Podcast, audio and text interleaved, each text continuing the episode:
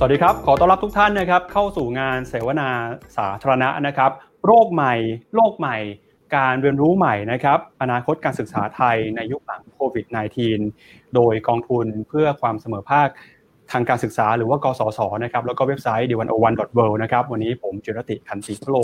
ผู้สื่อข่าวด้านเศรษฐกิจจะมารับหน้าที่เป็นพิธีกรนะครับ จากสถานการณ์การแพร่ระบาดของเชื้อไวรัสโคโรนาสายพันธุ์ใหม่หรือว่าโควิด -19 นะครับ ตอนนี้เนี่ยทั่วโลกมีผู้ติดเชื้อไปแล้วกว่า 3 ล้านคนนะครับ แน่นอนนะครับว่าจำนวนตัวเลขเนี่ยกำลังเพิ่มขึ้นอย่างต่อเนื่อง แล้วก็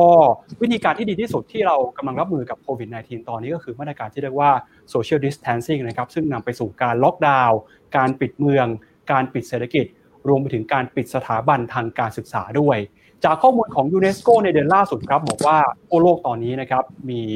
นักเรียนที่จะต้องออกจากห้องเรียนไม่สามารถกลับเข้าไปเรียนได้ในระบบปกติเนี่ยกว่า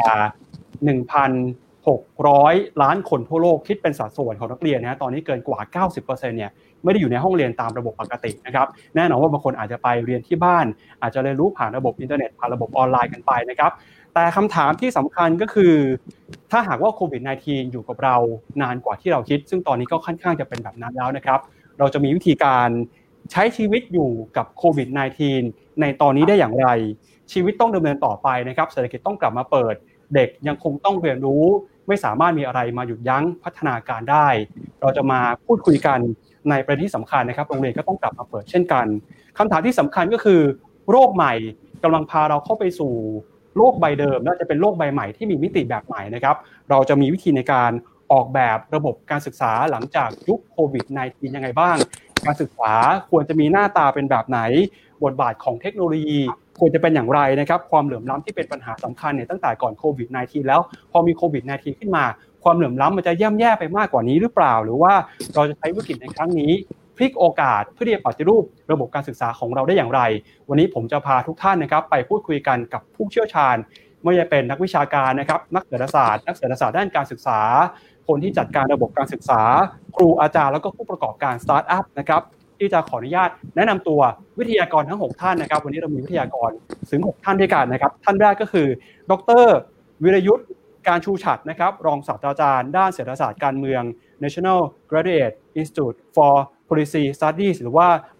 GRIPS นะครับผู้ก่อผู้เขียนหนังสือนะครับเศรษฐกิจ 3 สีเศรษฐกิจแห่งอนาคตนะครับสวัสดีอาจารย์วิรยุทธ์นะครับสวัสดีครับคุณจิรติ ท่านที่สองนะครับอาจารย์สรินีชวานันทกุลนะครับกรรมการผู้จัดการด้านการพัฒนาความรู้บริษัทป่าสาระจำกัดนะครับหรือว่าบริษัทป่าสาระนะฮะซึ่งก็เป็นธุรกิจที่ดูแลเรื่องของธุรกิจเพื่อสังคมด้วยเช่นกันนะครับสวัสดีอาจารย์สรินีครับสวัสดีค่ะท่านที่สามนะครับดรภูมิสลันทองเลี่ยมนาผู้เชี่ยวชาญด้านเศรษฐศาสตร์การศึกษา สถาบันวิจัยเพื่อความเสมอภาคทางการศึกษา หรือว่ากสศครับ สวัสดีครับ สวัสดีครับ ท่านที่สี่นะครับ อาจารย์อธิษฐาคงทรัพย์นะครับ ผู้อำนวยการโรงเรียนสาธิตแห่งมหาวิทยาลัยธรรมศาสตร์ และหัวหน้ากลุ่มก่อการครูครับสวัสดีอาจารย์อธิษฐานะครับสวัสดีค่ะ ท่านที่ 5 นะครับ อาจารย์วิเชียนชัยบังนะครับ ผู้อำนวยการและผู้ก่อตั้งโรงเรียนลำปลายมาพัฒนาครับสวัสดีอาจารย์วิเชียนครับสวัสดีครับสวัสดีครับแล้วก็ท่านสุดท้ายนะครับ คุณพริษฐ์ วัชรสินธุนะครับ CEO แล้วก็ผู้ก่อตั้ง StartDee สตาร์ทอัพใหม่ด้านการศึกษาครับสวัสดีคุณพริษฐ์ครับสวัสดีครับ ครับก็สวัสดีขอบพระคุณทั้งหกท่านนะครับที่เข้ามาร่วมพูดคุยแล้วก็ให้เกียรติมาร่วมเสวนากันในวันนี้นะครับเดี๋ยวเราจะเริ่มต้นนะครับพูดคุยกันกับท่านแรกก่อนนะครับ ก็คืออาจารย์วีระยุทธนะฮะในฐานะที่เป็นนักเศรษฐศาสตร์เรื่องการเมืองนะครับ ล่าสุดอาจารย์วีระยุทธก็เพิ่งจะมีการออกหนังสือเล่มใหม่กับสำนักพิมพ์บุ๊กสเคตนะฮะเรื่องเศรษฐกิจ 3 สี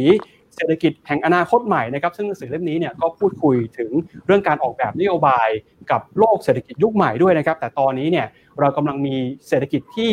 ใหม่กว่าก็คือยุคหลังโควิด -19 นะครับอยากจะถามอาจารย์อย่างนี้ครับว่าโควิด -19 เนี่ยครับมันเปลี่ยนเศรษฐกิจการเมืองโลกยังไงบ้าง แล้วก็ความเปลี่ยนแปลงทางการเมืองเปลี่ยนแปลงทางเศรษฐกิจนี้เนี่ยมันส่งผลต่อกระบวนการหรือว่ารูปแบบการศึกษายังไงบ้างครับ ครับขอบคุณครับคุณจิรติ ผมขอเปิดประเด็นชวนคุยไว้สักสามเรื่องใหญ่นะครับ ในรอบแรกนี้นะครับ อย่างแรกอยากจะชวนกลับมาตั้งหลักกันให้มั่นก่อนประเมินสถานการณ์นะครับ แล้วสองผมก็จะไปชวนคุยเรื่องทิศทางการเปลี่ยนแปลงเศรษฐกิจการเมืองโลกสามก็จะมามองชวนเปิดประเด็นเรื่องผลต่อการศึกษานะครับเรื่องที่เรื่องแรกก่อนนะครับ คือตอนนี้เราต้องตั้งหลัก ให้มั่นก่อนประเมินสถานการณ์ เพราะว่าพอคำว่า new normal นะครับกลายเป็นคำยอดฮิตนะครับเดินไปที่ไหนมาไหน ใครๆก็ชี้สิ่งนั้นสิ่งนี้ว่าเป็น new normal นะครับก็เริ่มมีคำเตือนออกมาแล้วครับ ว่าเราต้องแยกให้ออกก่อน ว่าอะไรมันเป็นความผิดปกติชั่วคราว กับอะไรที่น่าจะเป็นลักษณะของโรคหลังโควิดนะครับผมคิดว่าอันนี้สำคัญมาก และจะทำให้เราประเมินเรื่องต่างๆ ทั้งในทางเศรษฐกิจแล้วก็เรื่องการศึกษาได้ดีขึ้นนะครับ ผมยกตัวอย่างหลายเรื่องนะครับที่เรา รู้สึกว่าเป็นเรื่องผิดปกติเนี่ยจริงๆแล้วมันจะเป็นเรื่องชั่วคราวก็ได้นะครับ เช่น มีคนพูดว่าเอ้คนไม่อยากออกเดินทางแล้ว ธุรกิจโรงแรมจะล่มสลายหรือเปล่า อันเนี้ยก็ค่อนไปทางที่จะเป็นเรื่องชั่วคราวใช่ไหมครับเพราะว่าถ้าสมมติมีวัคซีนขึ้นมา มีการรักษาป้องกันโรคได้ดีขึ้นในอนาคตเนี่ยธุรกิจเหล่านี้ก็จะไม่ได้เปลี่ยนแปลงไปมากก่อนโควิดนะครับหรือที่ก่อนหน้านี้เคยพูดกันเยอะๆว่ามหาวิทยาลัยไม่มีความจำเป็นอีกแล้วเพราะทุกอย่างเรียนสอนออนไลน์ได้หมดใช่ไหมครับถามว่าจริงหรือเปล่า ก็อาจจะเป็นเรื่องชั่วคราว เช่นเดียวกันนะครับ แล้วก็ที่สำคัญมันเป็นเรื่องของบริบทของแต่ละสังคมด้วยนะครับ ผมยกตัวอย่างอย่างประเทศเช่นสหรัฐอเมริกานะครับ ซึ่งมีการเรียนการสอนออนไลน์ค่อนข้างเยอะอยู่แล้ว พอพอพอเผชิญปัญหาโควิด แล้วมีการเรียนการสอนออนไลน์มากกว่าเดิมอีกเนี่ยคนก็จะเริ่มรู้สึกว่าเอ๊ะมันมากเกินไปหรือเปล่าอยากกลับมาอยู่ในชั้นเรียนแบบเดิมมากกว่าใช่ไหมครับแต่ในขณะเดียวกันในประเทศอย่างญี่ปุ่นนะครับซึ่งผมสอนอยู่เนี่ยก่อนหน้านี้แทบจะไม่มีการเรียนการสอนออนไลน์เลย ทุกอย่างทำผ่านการเข้ามาเจอหน้ากันหมดนะครับ พอพอเจอโควิด ก็เป็นแรงกดดันให้มหาวิทยาลัยของผมเองหรือที่อื่นๆเนี่ยต้องมาสอนออนไลน์มากขึ้น ประเทศอย่างญี่ปุ่นเนี่ยก็มีแนวโน้มว่าหลังโควิดเนี่ยน่าจะมีการเรียนการสอนออนไลน์มากขึ้น อันนี้ดังนั้นเวลาพูดว่า new normal หรือหรือโลกอนาคตหลังโควิดเนี่ยนะครับ มันก็จะขึ้นกับบริบทของแต่ละประเทศด้วยเช่นเดียวกันนะครับ นี่ยังไม่ต้องพูดถึงเรื่องสาขาวิชาที่น่าจะต่างกันด้วยนะครับ เช่นวิทยาศาสตร์ที่ต้องใช้ห้องแลบเนี่ยยังไงก็ต้องดำเนินต่อไปแบบเดิมนะครับ หรือว่าบางคนอาจจะอยาก กลับมาดีเบตในคลาสมากกว่าสมัยก่อนที่โลกจะมีโควิดด้วยซ้ำนะครับ ดังนั้นประเด็นแรกคือเราต้องแยกให้ออกก่อนว่าอะไรเป็นเรื่องชั่วคราว ผิดปกติชั่วคราวนะครับ กับอะไรที่เป็นเรื่องที่น่าจะเกิดขึ้นในอนาคตจริง ๆ เพื่อจะได้ประเมินสถานการณ์ให้ออกนะครับ โดยมีเรื่องของบริบทสังคมเข้ามามีส่วนเกี่ยวข้องเยอะนะครับ ทีนี้พออ่าหนึ่งเราตั้งหลักให้มั่นแล้วเราเราแยกให้ออกแล้วผมคิดว่าในระดับโลกเองเนี่ยมันก็มีการเปลี่ยนแปลง 3 อย่างที่เป็นเหมือน 3คำถามใหญ่นะครับ ที่ทั้งโลกเผชิญคำถามร่วมกัน และอยู่ในช่วงจุดพลิกผันนะครับหัวเลี้ยวหัวต่อว่าจะไปทางไหนกันนะครับสามคำถามใหญ่ที่ว่าก็คือหนึ่งโลกาภิวัตน์จะสิ้นสุดลงหรือเปล่าสองทุนนิยมกำลังจะล่มสลายใช่หรือไม่สามความเหลื่อมล้ำจะรุนแรงมากขึ้นหรือเปล่านะครับนี่เป็นสามคำถามใหญ่ที่ทั้งโลกแล้วก็แต่ละประเทศเผชิญอยู่ร่วมร่วมร่วมกันนะครับถ้าลองมาตอบแต่ละคำถามนะครับคำถามแรกโลกาภิวัตน์จะสิ้นสุดลงหรือเปล่า เมื่อเผชิญปัญหาอย่างโควิด ที่ทำให้ทุกอย่างแทบจะหยุดชะงักอย่างนี้นะครับ ผมก็ต้องบอกว่าเป็นอาจจะเป็นความกลัวมากเกินไปของนักคิดสายเสรีนิยม หรือผู้ที่สับสนุนโลกาภิวัตน์ที่ผ่านมาที่หลายคนมองเห็นพัฒนาการของโลก เป็นเส้นตรงมากเกินไปนะครับ เพราะว่าถ้าเรามองประวัติศาสตร์โลกยาวๆนะครับเราก็จะเห็นว่าโลกมันก็ขึ้นขึ้นลงลงแบบนี้แหละครับโลกาภิวัตน์มันมีช่วงที่เปิดมากปิดมากเผชิญวิกฤตเผชิญการตั้งคำถามอะไรอย่างเงี้ยดังนั้น มันไม่ได้เปลี่ยนแปลงเป็นเส้นตรงมาอยู่แล้วนะครับ ดังนั้นการเปลี่ยนแปลงนี้ก็จะเป็นไปได้หลายทางนะครับ แต่ถ้าเรามองในเรื่องของการค้าการผลิตเนี่ยก็ค่อนข้างชัดเจนว่าโลกแบบเดิมที่มีการค้าการผลิตในระดับโลก เช่น คุณเป็นบริษัทอเมริกาตั้งอยู่ในยุโรป เอาวัตถุดิบจากจีนเข้ามาแล้วผลิตส่งไปให้แอฟริกาอย่างเงี้ย ไอ้ภาวะแบบเนี้ยมีแนวโน้มที่จะลดลงจริง ๆ นะครับ เพราะว่าบริษัทใหญ่ๆเนี่ยรู้แล้วว่ามันมันเสี่ยงเกินไปที่จะไปพึ่งพาวัตถุดิบจากจีน แล้วก็ทำการผลิตระดับโลกนะครับ ดังนั้นหน่วยคิดของบริษัทของธุรกิจก็อาจจะกลับมาเป็นภูมิภาคมากขึ้น อาจจะไม่ถึงกับชาตินิยมหรือปิดประเทศ เพราะว่าการเปลี่ยนแปลงการสร้างทักษะการผลิตในในบางสินค้าแม้แต่วัตถุดิบง่ายๆเนี่ยมันก็ไม่ได้ทำกันได้ชั่วข้ามคืนหรือในเวลาไม่กี่เดือนใช่ไหมครับดังนั้นผมคิดว่าธุรกิจจะลดความเสี่ยงลงพึ่งพาไม่อยากพึ่งพาจีนมากเท่าเดิม แต่ว่าก็ไม่ถึงกับเป็นชาตินิยมปิดประเทศสัทีเดียวนะครับ จะมีลักษณะกลับมาเป็นเชิงภูมิภาคมากขึ้น อันนี้เป็นทิศทางแรกที่ต้องประเมินนะครับสองคำถามที่ 2 คือทุนนิยมจะล่มสลายหรือเปล่า คนกลัวกันมากนะครับ แล้วก็แต่ต้องบอกว่าถ้าเราไปดูรายละเอียดในแต่ละธุรกิจเนี่ยก็จะพบว่าผลกระทบจากวิกฤตโควิดเนี่ยมันไม่เท่ากันนะครับ มันจะมีธุรกิจบางอันที่ติดลบไปเลย 50%ขึ้นไปนะครับ รายได้ยอดขายหายไปเลย เช่นท่องเที่ยวยานยนต์ปริโตเคมีธนาคาร อันนี้จริง แต่ว่าในขณะเดียวกันก็มีธุรกิจที่ทรงๆ หรือว่าได้ประโยชน์จากภาวะวิกฤตโควิด เช่นเดียวกันนะครับ เช่นธุรกิจอุปโภคบริโภค ยารักษาโรคนะครับ นอกจากนี้ที่สำคัญกว่านั้นก็คือ ในแต่ละธุรกิจเนี่ยมันก็มีผู้ได้ผู้เสียไม่เท่ากันนะครับ ยกตัวอย่างเช่นธุรกิจสุขภาพนะครับ ก็จะมีทั้งกิจการที่ไปได้ดี เช่น คุณทำหน้ากากอนามัยคุณทำอุปกรณ์ที่เกี่ยวกับการแพทย์ แต่ถ้าคุณทำคลินิกเสริมความงามตอนนี้ก็จะแย่เลยเพราะว่าเปิดไม่ได้คนไม่อยากมาอย่างนี้ดังนั้น ภายในธุรกิจเองเนี่ยมันก็มีคนได้คนเสียไม่เท่ากัน ดังนั้นทุนนิยมไม่ได้ล่มสลาย แต่ว่ามีผู้เสียผู้ได้แตกต่างกันออกไปนะครับ ต้องดูรายละเอียด แต่ที่ค่อนข้างชัดเจนทิศทางหนึ่งก็คือบริษัทที่เราเรียกกันว่า tech firm นะครับ จะมีอิทธิพลเติบโตมากขึ้นและขยายอิทธิพลข้ามธุรกิจ เพราะอะไร เพราะว่ายกตัวอย่างง่ายๆนะครับ แม้แต่หัวเว่ยซึ่งซึ่งเป็นบริษัทของจีน ซึ่งเป็นศูนย์กลางการระบาดนะครับ ในไตรมาสแรกนี้เขายังทำกำไรเพิ่มขึ้นจากปีที่แล้วเลยด้วยซ้ำนะครับแม้จะเผชิญวิกฤตรุนแรงขนาดนี้ก็ตาม และยังไม่นับสิ่งที่ในใน tech firm เราเรียกกันว่าเป็นบริษัทที่อยู่ใน one trillion ดอลลาร์ครับ หรือว่ามีมูลค่าตลาดเนี่ยเกิน 1 ล้านล้านดอลลาร์แล้ว 4 บริษัทนะครับ อย่าง Amazon Google Apple แล้วก็ Microsoft เนี่ยพวกนี้ก็มีแนวโน้มเติบโตได้ดีนะครับ เพราะว่าธุรกิจต่างๆ โรงเรียนมหาวิทยาลัย หน่วยงานรัฐเนี่ยต้องหันมาพึ่งการเรียนการสอนออนไลน์มากขึ้น มีการทำการค้าออนไลน์อีคอมเมิร์ซมากขึ้น การชำระเงินทางอิเล็กทรอนิกส์ก็มีแนวโน้มจะเพิ่มขึ้นเช่นเดียวกันทำให้จากเดิมที่ tech firm พวกนี้เคยมีอิทธิพลอยู่ในธุรกิจตัวเองอยู่แล้วนะครับ ก็จะขยายอิทธิพล ข้ามพรมแดนไปยังธุรกิจอื่นๆ ซึ่งแน่นอนอันนี้ก็จะมีผลสะเทือนไปทั้งโลก เพราะว่าจะส่งผลต่อหนึ่งก็คือการค้าการแข่งขันในประเทศต่างๆเนี่ยต้องต้องพึ่งพาเทคเฟิร์มเหล่านี้มากขึ้นแน่นอนนะครับสก็คือมันจะเป็นเรื่องที่เกี่ยวข้องกับรายละเอียด เช่น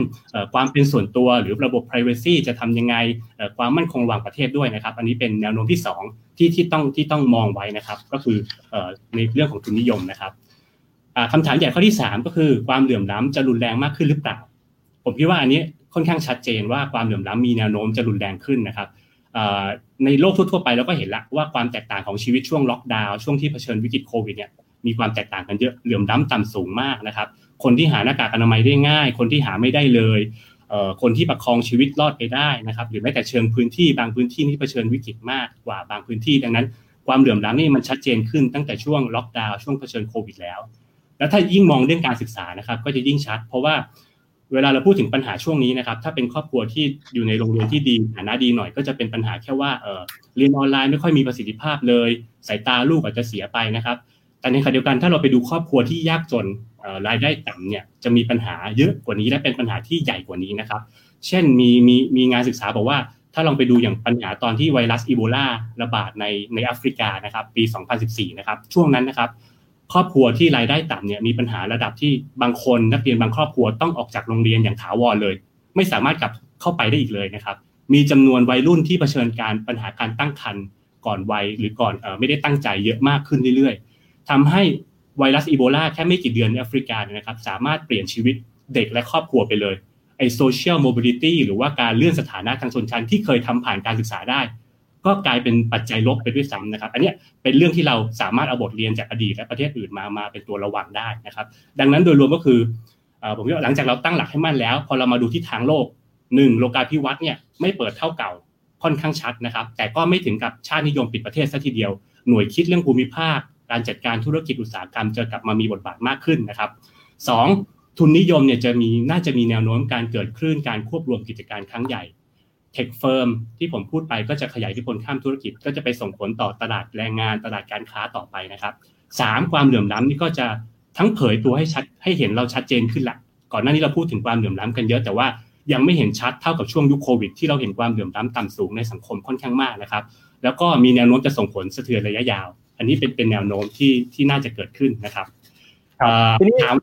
ผมขออีกประเด็นสุดท้ายนะครับ ว่าผลต่อการโลกการศึกษาจะเป็นยังไงนะครับ ผมคิดว่าพวกเกี่ยวข้องกับการศึกษาเนี่ยก็คงต้องปรับโจทย์ของตัวเองใหม่นะครับ เมื่อเผชิญเมื่อคิดถึงโลกหลังโควิดนะครับ ถ้ามองจากในแง่ของรัฐเองนะครับ ตัวรัฐเนี่ยผมคิดว่าอันดับแรกแทบไม่ต้องคิดมากเลยโจทย์แรกก็คือคุณจะเยียวยาสถานการณ์ปัจจุบันยังไง ระหว่างไม่ต้องหลังนะครับ ระหว่างโควิดนี่แหละว่าเราจะเยียวยายังไง เพราะว่า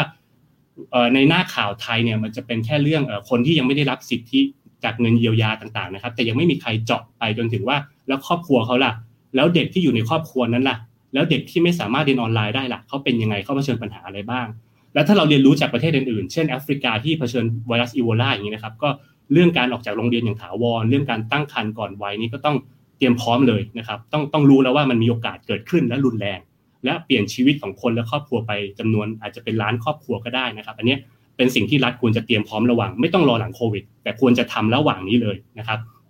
แต่ที่นี้ในอนาคตเนี่ยจะสำคัญมากว่า ประเทศอื่นๆเนี่ยเขาเริ่มคุยกันแล้วว่าเขาจะมุ่งไปทางไหนในในโลกหลังโควิดนะครับ เช่นสิงคโปร์บอกว่าเขาจะไปทางดิจิทัลมากขึ้นเยอรมนีจะปรับไปทางอุตสาหกรรมพลังงานสะอาดมากกว่านี้อีก อันเนี้ยรัฐไทยยังไม่ได้ส่งสัญญาณชัดเจน ยังไม่มีสัญญาประชาคมใหม่ ว่าเราจะวางตำแหน่งแห่งที่ของเศรษฐกิจไทยในตลาดโลกยังไงนะครับ มันสำคัญยังไง เพราะว่าอย่าลืมว่าอย่างนักเรียนนักศึกษาที่กำลังจะจบมหาวิทยาลัยปีนี้หรือปีหน้านี้เขาก็เริ่มคิดแล้วว่าเอ๊ะ เขาจะไปตั้งธุรกิจเอง หรือเขาจะไปทำอุตสาหกรรมอะไรแล้วโลกมันจะเปลี่ยนไปทางไหนเขาจะได้รู้ว่าเขาควรจะมุ่งหรือเรียนพัฒนาทักษะอะไรถูกไหมครับ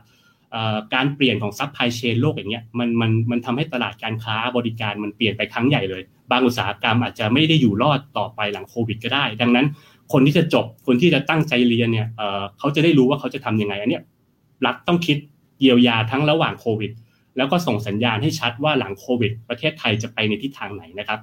จะได้มีผลต่อคนที่กำลังเรียนอยู่ จะได้วางตัวและกำหนดทิศทางของตัวเองได้ถูกนะครับสองถ้าเรามองอีกแง่หนึ่งในแง่ของภาควิชาการภาคประชาสังคมนะครับ ผมคิดว่าอันนี้อันนี้วิทยาวิทยากรก็คือช่องทางหรือรูปแบบการศึกษาอบรมเนี่ยมันจะมันจะเปลี่ยนไปยังไง แล้วก็อะไรที่จะเข้ามาทดแทน ไม่ต้องพึ่งรัฐมากเท่าเดิมไหมแต่จะทำทิศทางอื่นจะทำได้มากน้อยแค่ไหนยังไง อันนี้เดี๋ยว ผมคงขอรอแลกเปลี่ยนกับทุกท่านด้วยแต่อยากจะทิ้งท้ายอย่างนี้ครับว่าวันนี้โจทย์เราตั้งไว้ว่าโลกหลังโควิดจะมีผลต่อการศึกษายังไงใช่ไหมครับ ผมคิดว่าอยากให้ชวนมองกลับมานิดนึงด้วยว่า อย่าลืมว่าการศึกษาเนี่ยมันก็มีลักษณะเป็นตัวแปรต้นที่ไปกำหนดปัญหาบางอย่างในโลกยุคโควิดเหมือนกันนะครับไอ้ภาวะคู่ขนานไม่พึงประสงค์หลายอย่างในโควิด อย่างเช่น ภาวะชาตินิยมสุดโต่งที่เรากลัวกัน ความขัดแย้งทางการค้าระหว่างประเทศ หรือการขาดเอมพัตตีหรือว่า ความเห็นอกเห็นใจผู้อื่นนี่มันมีผลมาจากการศึกษามากน้อยแค่ไหน แล้วเราจะได้ออกแบบการศึกษาหลังโควิดได้ดีขึ้น ยกตัวอย่างนะครับ เช่น ถ้าคนที่เรียนวิทยาศาสตร์หรือการแพทย์หรือเป็นหมอ ควรจะมีความรู้ความเข้าใจใน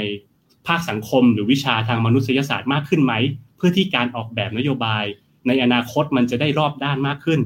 ในขณะเดียวกันคนที่เรียนด้านสังคมศาสตร์นี่ก็ควรจะเข้าใจปัญหาประเด็นทางวิทยาศาสตร์มากขึ้นไหมนะครับ คือคือคือวิกฤตที่เกิดคู่ขนานไปกับโควิดเนี่ยมันเป็นเรื่องพวกนี้เรื่องเกี่ยวกับความคิดเรื่องของเอ่อค่านิยมบางอย่างนะครับ ซึ่งผมคิดทำให้ผมคิดถึงการเรียนแบบ liberal art ที่ที่ในบางในอเมริกาเนี่ยเคยมีว่าก่อนที่คุณจะไปเลือกสาขาเฉพาะทางนะครับคุณจะต้องมีความรู้รอบด้านระดับหนึ่งไหมเพื่อที่ต่อไปคุณจะได้คิดอะไรรอบด้านมากขึ้นด้วย รวมถึงสิ่งที่คุยกันมาก่อนหน้าแล้ว อย่าง interdisciplinary ว่าเราต้องมีความรู้ข้ามสาขาวิชานะ เราจะได้คิดถึงคนอื่นมากขึ้น เราจะได้ออกแบบนโยบายได้ดีขึ้น ผมคิดว่า นอกจากคิดเรื่องการศึกษาหลังโควิดแล้วเนี่ยอย่าลืมว่าการศึกษาเองมันก็ไปส่งผลต่อปัญหาบางอย่างที่เป็นคู่ขนานในภาวะโควิด ที่เราเผชิญอยู่ด้วยเช่นกัน เราจะได้คิดในอนาคตได้ดีขึ้นครับครับอาจารย์วิรยุทธ์พูดถึงประเด็นเรื่องการศึกษาข้ามศาสตร์ได้อย่างน่าสนใจเดี๋ยวผมจะชวนคุยกันต่อนะแต่เมื่อสักครู่นี้มีประเด็นหนึ่งที่อาจารย์วิรยุทธ์ได้ทิ้งไว้เนี่ยก็คือเรื่องของการออกแบบระบบการศึกษาไทยนะครับ วันนี้เดี๋ยวในช่วงถัดไปในรอบที่2เนี่ยผมจะตั้งคำถามเดียวกันกับทุกท่านเลยนะว่า ท่านอยากจะ มีวิธีหรือว่ามีแนวคิดในการออกแบบระบบการศึกษาไทยในยุคหลังโควิดยังไง แล้วก็อยากจะเชิญชวนคุณผู้ชมที่ดูรายการอยู่ในช่องไลฟ์ตอนนี้ด้วยนะครับ ถ้ามีคำถามอยากจะถามท่านไหนเป็นพิเศษ หรือว่าอยากจะถามในภาพรวม มีประเด็นที่อยากจะเสนอแนะ แสดงข้อคิดเห็นเรื่องของการเปลี่ยนแปลงการปฏิรูป ระบบการศึกษาหลังจากยุคโควิดยังไง พิมพ์ส่งเข้ามาได้นะครับเดี๋ยวในช่วงท้ายเราจะเอาประเด็นต่างๆ เหล่านี้ มาพูดคุยมาแลกเปลี่ยนกันครับ แต่อยากจะกลับไปที่อาจารย์วีรยุทธอีกครั้งหนึ่งนะที่พูดไปเรื่องของการศึกษาข้ามศาสตร์เรื่องของทักษะเรื่องของ skill ที่มันต้องเปลี่ยนไปเนี่ยแน่นอนนะครับว่าโควิดทำให้ระบบสังคม ระบบการเมืองระบบเศรษฐกิจเปลี่ยนไป ทีนี้ครับการศึกษาในฐานะที่เป็นศูนย์กลางในการพัฒนาการสร้างทรัพยากรมนุษย์ทรัพยากรแรงงานนะฮะก่อนโควิดเนี่ยการศึกษาน่าจะมีโจทย์มีเป้าหมายอย่างหนึ่งหลังโควิดนี้ครับระบบการศึกษานะควรจะกลับมาทบทวนหรือควรจะมาปรับปรัชญาอะไรเพื่อที่จะปรับเปลี่ยนความคาดหวัง ให้ทันกับความคาดหวังของระบบการเมืองแล้วก็เศรษฐกิจที่เปลี่ยนไปครับครับอันนี้อาจจะตอบในฐานะคนนอกวงการการศึกษานิดหนึ่งคือคือย้อนกลับมามองว่า เช่น ผมมีลูกสาวสองขวบอย่างนี้นะครับ ผมก็เริ่มคิดว่า เอ๊ะถ้าเขาจะเติบโตไปในอนาคต ทักษะที่เขาทักษะที่เขาควรจะมีมันควรจะไปทางไหนใช่ไหมครับ ผมคิดว่าถ้ามองแบบมุมเศรษฐศาสตร์นิดนึงนะครับโลกที่ผ่านมาของเราเนี่ยมันจะเป็นโลกที่มีลักษณะการแบ่งงานกันทำใช่ไหมครับหมายความว่าคุณควรจะมีความชำนาญเฉพาะอย่างของคุณ คุณจะเป็นวิศวะคุณก็วิศวะนี่ก็เจาะจงไปด้วยว่าคุณจะเป็นวิศวะเคมี หรือวิศวะไฟฟ้า แล้วก็ทำงานเฉพาะทางที่คุณถนัดนะครับ ในส่วนตัวผมเองนะครับ ผมประเมินว่าในโลกอนาคตเนี่ย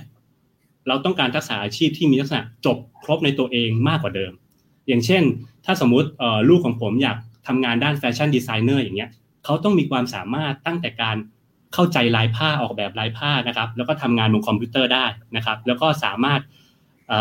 ดีไซน์ตัดเย็บผ้าเองได้ จนไปถึงการสามารถขายเองผ่านช่องทางออนไลน์ได้ แทนที่เขาจะถนัดแค่อย่างใดอย่างหนึ่ง ในใน supply chain ของอุตสาหกรรมนี้นะครับเขาอาจจะจำเป็นที่จะต้องมีความรู้ความชำนาญที่จะทำของตัวเองได้ตลอดทั้งสายเลย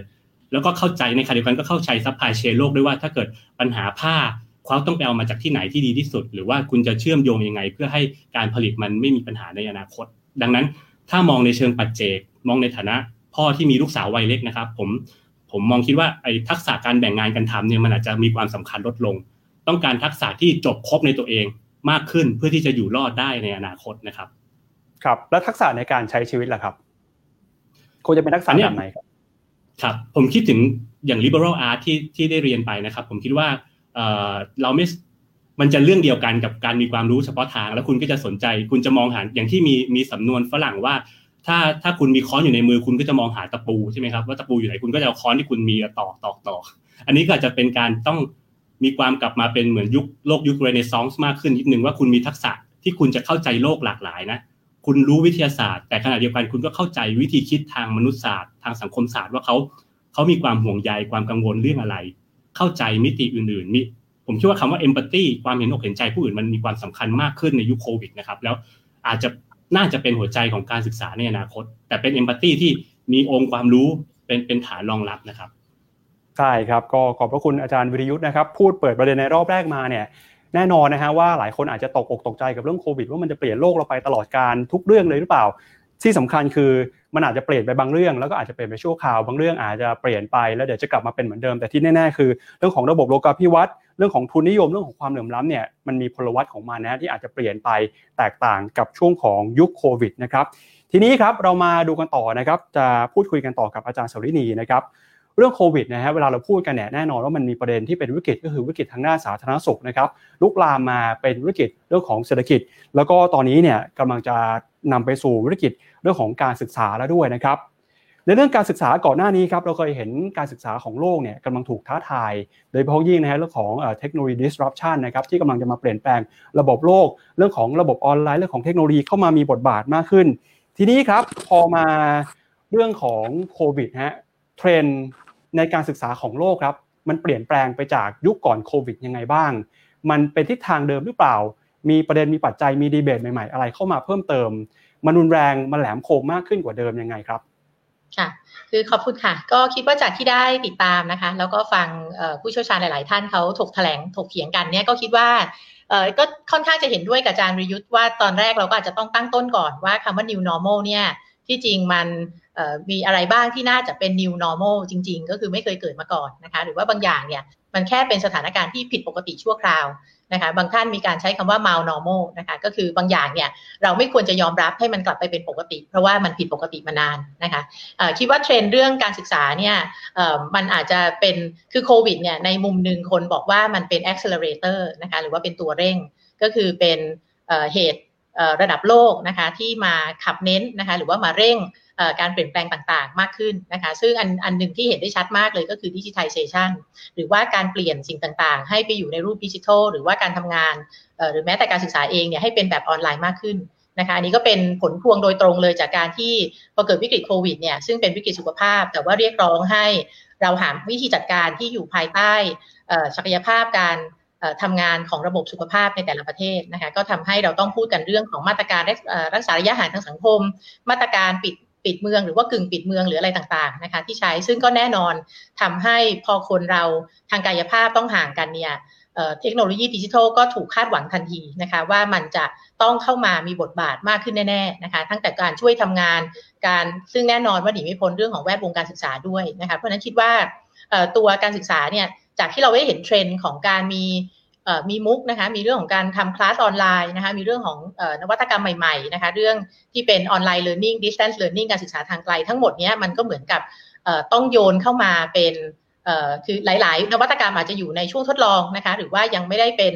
การขยายขนาดแบบสเกลขนาดนั้น แต่ว่าพอมาถึงวิกฤตโควิดปุ๊บเนี่ยก็ ทุกคนก็ต้องเร่งนะคะ เอานวัตกรรมเหล่านี้เนี่ยเข้ามาใช้ทันทีนะคะ เพราะว่ามันก็ต้องมีวิธีการจัดการที่จะจัดการเรียนการสอนต่อไปในในขณะที่ตัวนักเรียนยังไม่สามารถไปโรงเรียนได้ ซึ่ง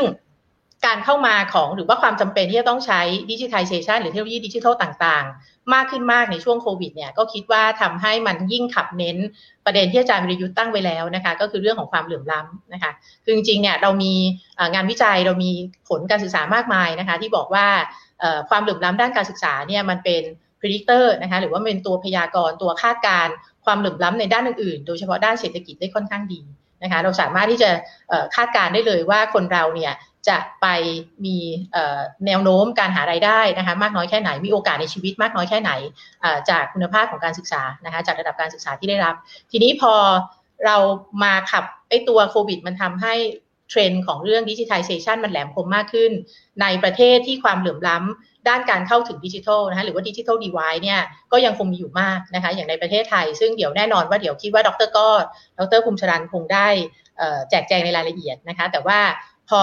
มันเป็นเทรนด์ของ digitalization ปุ๊บมันเข้ามาในสังคมที่เรามีความเหลื่อมล้ำนะคะเรื่องการเข้าถึงเทคโนโลยีค่อนข้างมากนะคะไม่ไม่ได้เป็นเรื่องที่ทุกคนคุ้นเคยอยู่แล้วเนี่ยมันก็จะเป็นประเด็นทันทีว่าเอ๊ะความเหลื่อมล้ำด้านการศึกษาเนี่ยมันก็มีแนวโน้มที่จะถางกว้างมากขึ้นนะคะชัดๆอย่างหยาบๆเลยก็คือระหว่างนักเรียนที่ ไม่สามารถเข้าถึงเทคโนโลยีได้นะคะอย่างเช่น ไม่ว่าจะเป็นแล็ปท็อปหรือเครื่องแท็บเล็ตอะไรก็แล้วแต่นะคะ กับนักเรียนที่สามารถเข้าถึงเทคโนโลยีได้นะคะ แต่ว่าทีนี้อยากจะพูดต่อไปนิดนึงว่าความเหลื่อมล้ำที่เกิดขึ้นเนี่ยเอาจริงๆมันก็ไม่ใช่แค่เรื่องเทคโนโลยีแล้วนะคะ เพราะว่าการศึกษาเนี่ยแน่นอนมีองค์คาพยพ มีองค์ประกอบ มีโครงสร้างมากมายที่ไม่ได้มีแต่เรื่องเทคโนโลยีนะคะ ยกตัวอย่างเช่น ต่อให้นักเรียนเขาเข้าถึงเทคโนโลยีได้เนี่ย แต่ว่าถ้าเกิดว่า โรงเรียนบอกว่า หรือกระทรวงบอกว่าต้องเรียนจากที่บ้านนะคะ ต้องเรียนผ่านหลักสูตรออนไลน์เนี่ยก็แปลว่าพ่อแม่ก็จะต้องดูใช่ไหมคะคือก็คือก็มีความอิมพิเคชันบางอย่างนะมีนัยยะบางอย่างว่านักเรียนจะสามารถมีสมาธิจดจ่ออยู่กับแบบเรียนออนไลน์ แล้วก็มีความคาดหวังเป็นอิมพิเคชันว่าผู้ปกครองเนี่ยจะดูแลนะคะโดยเฉพาะถ้าเป็นเด็กเล็กหน่อย มันก็เกิดคำถามทันที ซึ่งอันนี้ก็อาจจะไม่ได้แตกต่างจากตอนที่ทำการศึกษาทางไกลนะคะว่าพ่อแม่ที่ มาจากครอบครัวนะคะ ที่ฐานะที่ไม่ดีนะคะ คือครอบคือปกติพ่อแม่เนี่ยก็คาดหวังว่าอาส่งลูกไปโรงเรียน ลูกก็อยู่ที่โรงเรียนนะคะ ก็คือครูดูแลลูกเนี่ย แต่ว่าพ่อแม่ที่ตอนนี้ลูกอยู่ที่บ้านหนึ่งก็คือ บ้านพร้อมแค่ไหนนะคะ ที่จะเป็นสถานที่เรียนรู้ของลูกนะคะ แล้วก็ต่อให้เข้าถึงเทคโนโลยีเนี่ยพ่อแม่จะต้องรับภาระนะคะ ตรงนี้เพิ่มเติมนะคะ เรื่องของการดูแลลูกพ่อแม่ดูแลได้ไหมถ้าเกิดพ่อแม่จะต้องมาดูลูก ก็เท่ากับว่าจะต้องขาดรายได้ไปคนหนึ่งหรือเปล่า พ่อแม่สามารถ มีเรียกว่ามีโอกาสที่จะสละตรงนี้มาไหมนะคะเพราะฉะนั้นสำหรับครอบครัวที่เขามีทางเลือกน้อยอยู่แล้วเนี่ยการที่บอกว่าให้จัดการเรียนการสอนจากที่บ้านเนี่ยมันมีอิมพิเคชันนะคะมันมีนัยยะอีกหลาย ๆ อย่างนะคะที่ทำให้สำหรับหลาย ๆ ครอบครัวเนี่ยก็คือทำไม่ได้โดยง่ายนะคะเพราะฉะนั้นเทรนด์ความเหลื่อมล้ำ ต่างๆเนี่ยที่ที่เราเห็นกันอยู่แล้ว มันก็จะมาขับเน้นเรื่องของความเหลื่อมล้ำในในด้านการศึกษามากขึ้นนะคะแล้วก็มันก็จะส่งผลต่อความสามารถในการเรียนรู้นะคะศักยภาพในการที่จะจัดการเรียนการสอนได้จริงนะคะอันนี้ยังไม่นับเรื่องอประเด็นที่หลาย ๆ คนพูดกันมาเยอะนะคะว่าจริง ๆ แล้วเวลาเราดีไซน์ตัวหลักสูตร หรือว่าเนื้อหาการเรียนการสอนเนี่ยแล้วใช้เทคโนโลยีเป็นสื่อกลางเนี่ยมันต้องมีการจัดรูปแบบแบบไหนนะคะที่เหมาะสมกับ ผู้เรียนนะคะมันต้องมีคนที่ facilitate หรือว่าบทบาทหน้าที่ของครูเนี่ยจะต้องทํำยังไง ซึ่งประเด็นเหล่านี้มันไม่ใช่ประเด็นที่ที่จะตอบได้ง่ายๆนะคะมันไม่ได้ตอบได้ง่ายๆด้วยกันบอกว่าโอเค ก็ไม่เป็นไรเดี๋ยวเราไปแจกโน้ตบุ๊กหรือแจกเทคโนโลยี แล้วเราก็คิดว่าทุกอย่างจะจบนะคะเพราะว่ามันพัวพันกับประเด็นอีกเยอะมากนะคะตั้งแต่เรื่องของเรื่องของพ่อแม่นะคะเรื่องฐานะเศรษฐกิจเรื่องความพร้อม เชิงโครงสร้างอะไรต่างๆนะคะเพราะส่วนตัวก็มองว่า ดังนั้นความเหลื่อมล้ำทางการศึกษานี่ก็คิดว่าน่าจะเป็นประเด็นใหญ่นะคะ แล้วก็แต่ว่าแนวโน้มเทรนนี้เนี่ยในแต่ละประเทศจะรุนแรงมากน้อยแค่ไหนคิดว่าก็อยู่ขึ้นอยู่กับตัวมาตรการรับมือนะคะมาตรการจัดการของภาครัฐเองเอขึ้นอยู่กับโครงสร้างการทำงานด้วยนะคะว่ารัฐอย่างเช่น จะให้ภาคประชาสังคมเข้ามาช่วยเหลือมากน้อยแค่ไหนนะคะเพราะฉะนั้นสิ่งที่ตัวเองคิดเนี่ยมันมันมีคำหนึ่งในศัพท์ของเทคโนโลยีก็คือคำว่า last mile last mile ก็คือ mile สุดท้าย นะคะอันนี้คนที่ใช้คำศัพท์เนี่ยคือในวงการเทเลคอม ถ้าเกิดเขาบอกว่าเขาจะให้บริการกับผู้ใช้เพิ่มขึ้น สมมุติว่า 5 ล้านคนเนี่ยสมมุติว่ามีการเตรียมเทคโนโลยีไว้แล้วนะคะ เอาใบอนุญาตมาทั้งหมดเรียบร้อย แต่ว่าสุดท้ายแล้วไอ้ตัวเซลล์ไซต์ที่กิโลสุดท้ายนะคะที่จำเป็นต่อการไปให้ถึงผู้ใช้เนี่ยมันสร้างไม่ได้ ก็เท่ากับว่าทั้งหมดที่ทำมาเนี่ยเป็นการลงทุนที่ไม่ได้ผลนะคะเพราะฉะนั้นคิดว่าเรื่องการศึกษาเนี่ยก็คงต้องช่วงโควิดเนี่ยแล้วก็ด้วย ทิศทางของการใช้เทคโนโลยีอย่างเข้ามาเข้มข้นมากขึ้นนะคะ ก็เรียกร้องให้เราต้องคิดถึงปัญหา last mile หรือว่าปัญหากิโลสุดท้ายคิดว่าของการศึกษาให้ให้ชัดขึ้นนะคะว่าเราจะวัดผลเนี่ยแน่นอนไม่ได้วัดดูแค่ว่านักเรียนเข้าถึง การศึกษาได้แค่ไหนนะคะแต่ว่าก็มีคำถามไปถึงเรื่องคุณภาพของการศึกษานะคะเรื่องของผลสัมฤทธิ์นะคะต่างๆ ซึ่งคิดว่าส่วนตัวก็คิดว่ามันมันมันไม่ใช่โจทย์ที่ลำพังคิดแต่เรื่องเทคโนโลยีจะตอบได้นะคะมันคิดว่าอันนี้ก็เป็นเรื่องสำคัญนะคะอันนี้ตัวอย่างเล็กๆนะคะที่จะยกก็คือเพิ่มเติมก็คือว่าอย่างเช่น โรงเรียนประถมเนี่ยเขามีงบอาหารกลางวันใช่ไหมคะอาหารกลางวันที่ผ่านมาก็คือ ทีนี้ถ้าบอกว่าให้เด็กเนี่ยเรียนที่บ้านหรือว่าเลื่อนการเปิดเทอมออกไปนะคะ ถามว่าเราจะเอาสามารถเอางบอาหารกลางวันตรงนี้เนี่ยมาจัดสรรใหม่นะคะเพื่อให้เข้าถึงครอบครัวที่เขาจะต้องมีภาระในการดูแลลูกเพิ่มขึ้นได้หรือไม่นะคะหรือว่าช่วยเพื่อให้องค์กรภาคประชาสังคมทำหน้าที่นี้ได้ไหมนะคะเพราะฉะนั้นคิดว่าโจทย์ต่าง ๆ เหล่านี้พยายามจะให้เห็นว่าเออมันมีมุมที่เป็นเรื่องที่มากกว่าเทคโนโลยีเหมือนกันที่เราน่าจะต้องคุยกันนะคะเพราะฉะนั้นก็คิดว่าเป็นเทรนที่ที่ที่ชัดเจนนะคะ อีกอันนึงก็คือวิกฤตโควิดเนี่ย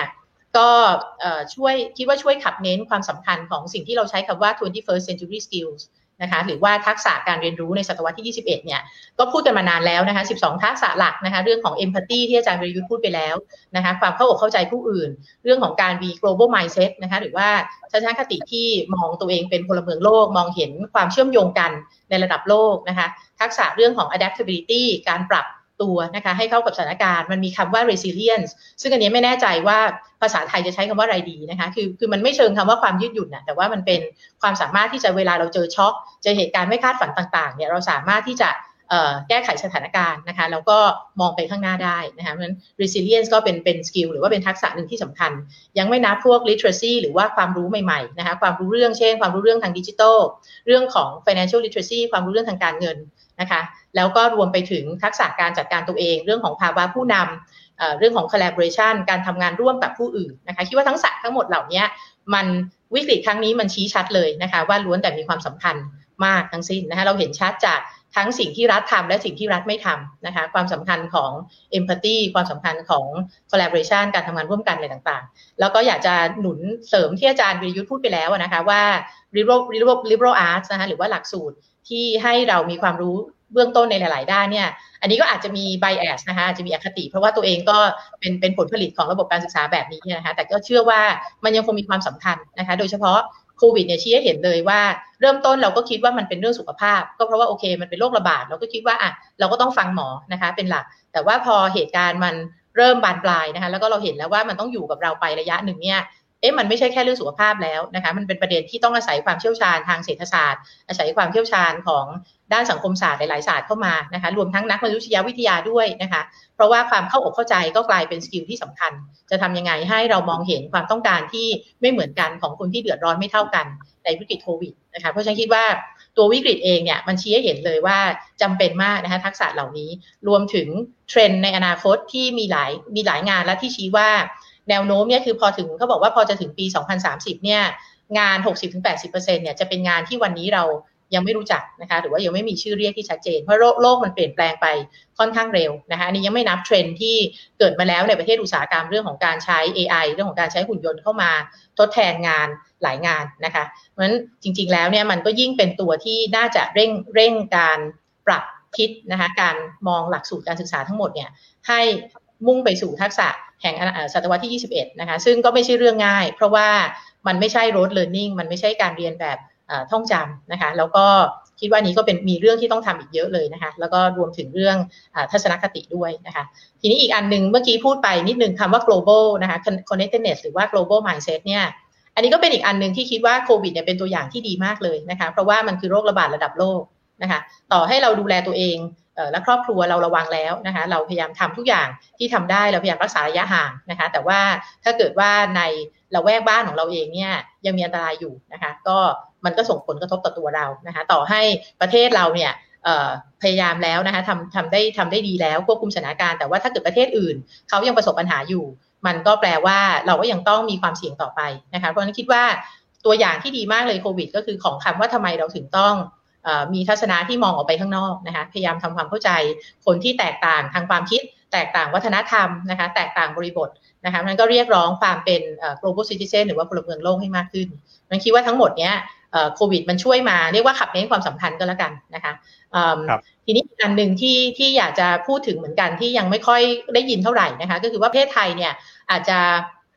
คือในหลาย ๆ เรื่องเนี่ยเราก็ต้องปรับตัวตามกระแสโลกนะคะแต่ว่าเรา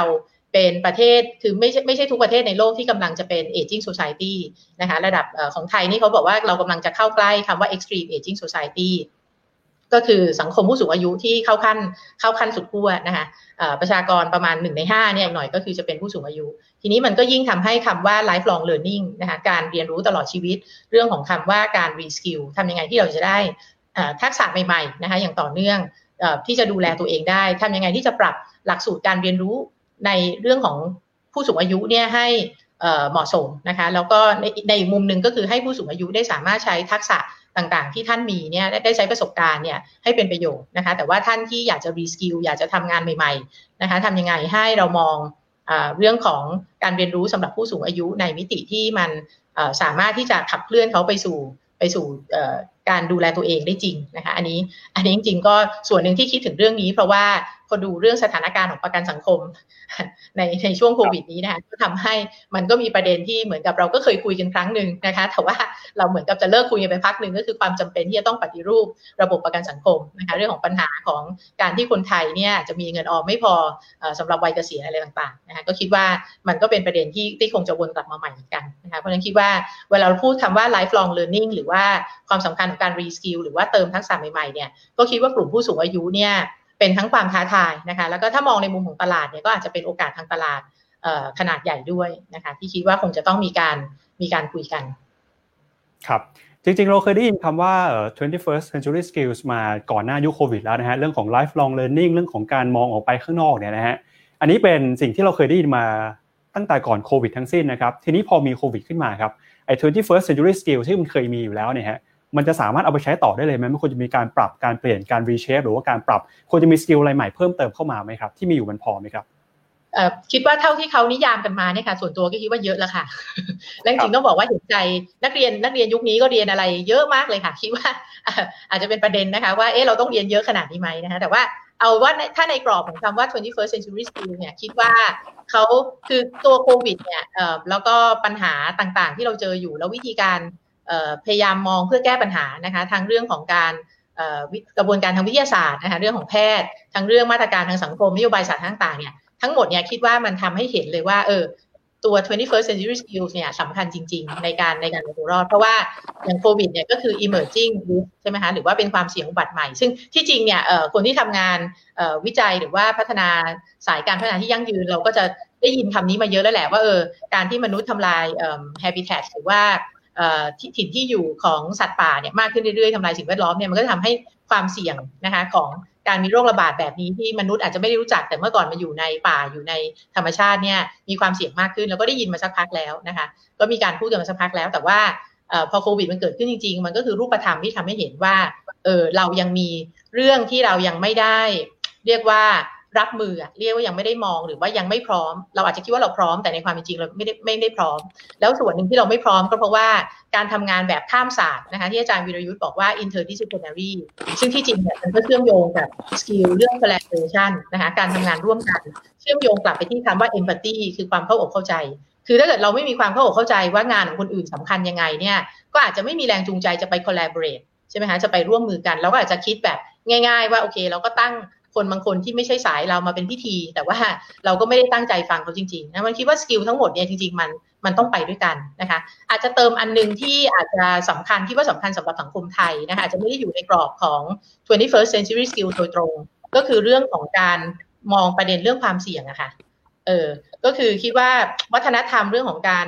การเอ่อการเผื่อ ผื่อหรือเผื่อขาดหรือว่าการรวมทั้งการออมก็ถือเป็นจริงๆแล้ว financial literacy เนี่ยเรื่องการเรียนรู้ทักษะการออมก็เป็นส่วนหนึ่งของการมองการเรื่องความเสี่ยงทำยังไงที่จะทำให้คนแต่ละคนเนี่ยเรามองเห็นนะคะ ปัจจัยเสี่ยงต่างๆ ในชีวิตนะคะ แล้วก็พยายามคิดหาหนทางที่จะพยายาม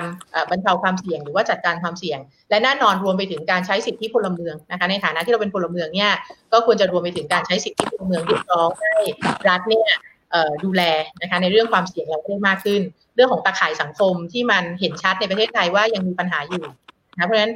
21st century skill ที่หลายคนก็พูดก็คือเป็นเรื่องของ civic ด้วย เป็นเรื่องของการใช้สิทธิ์นะคะเป็นเรื่องของการมอง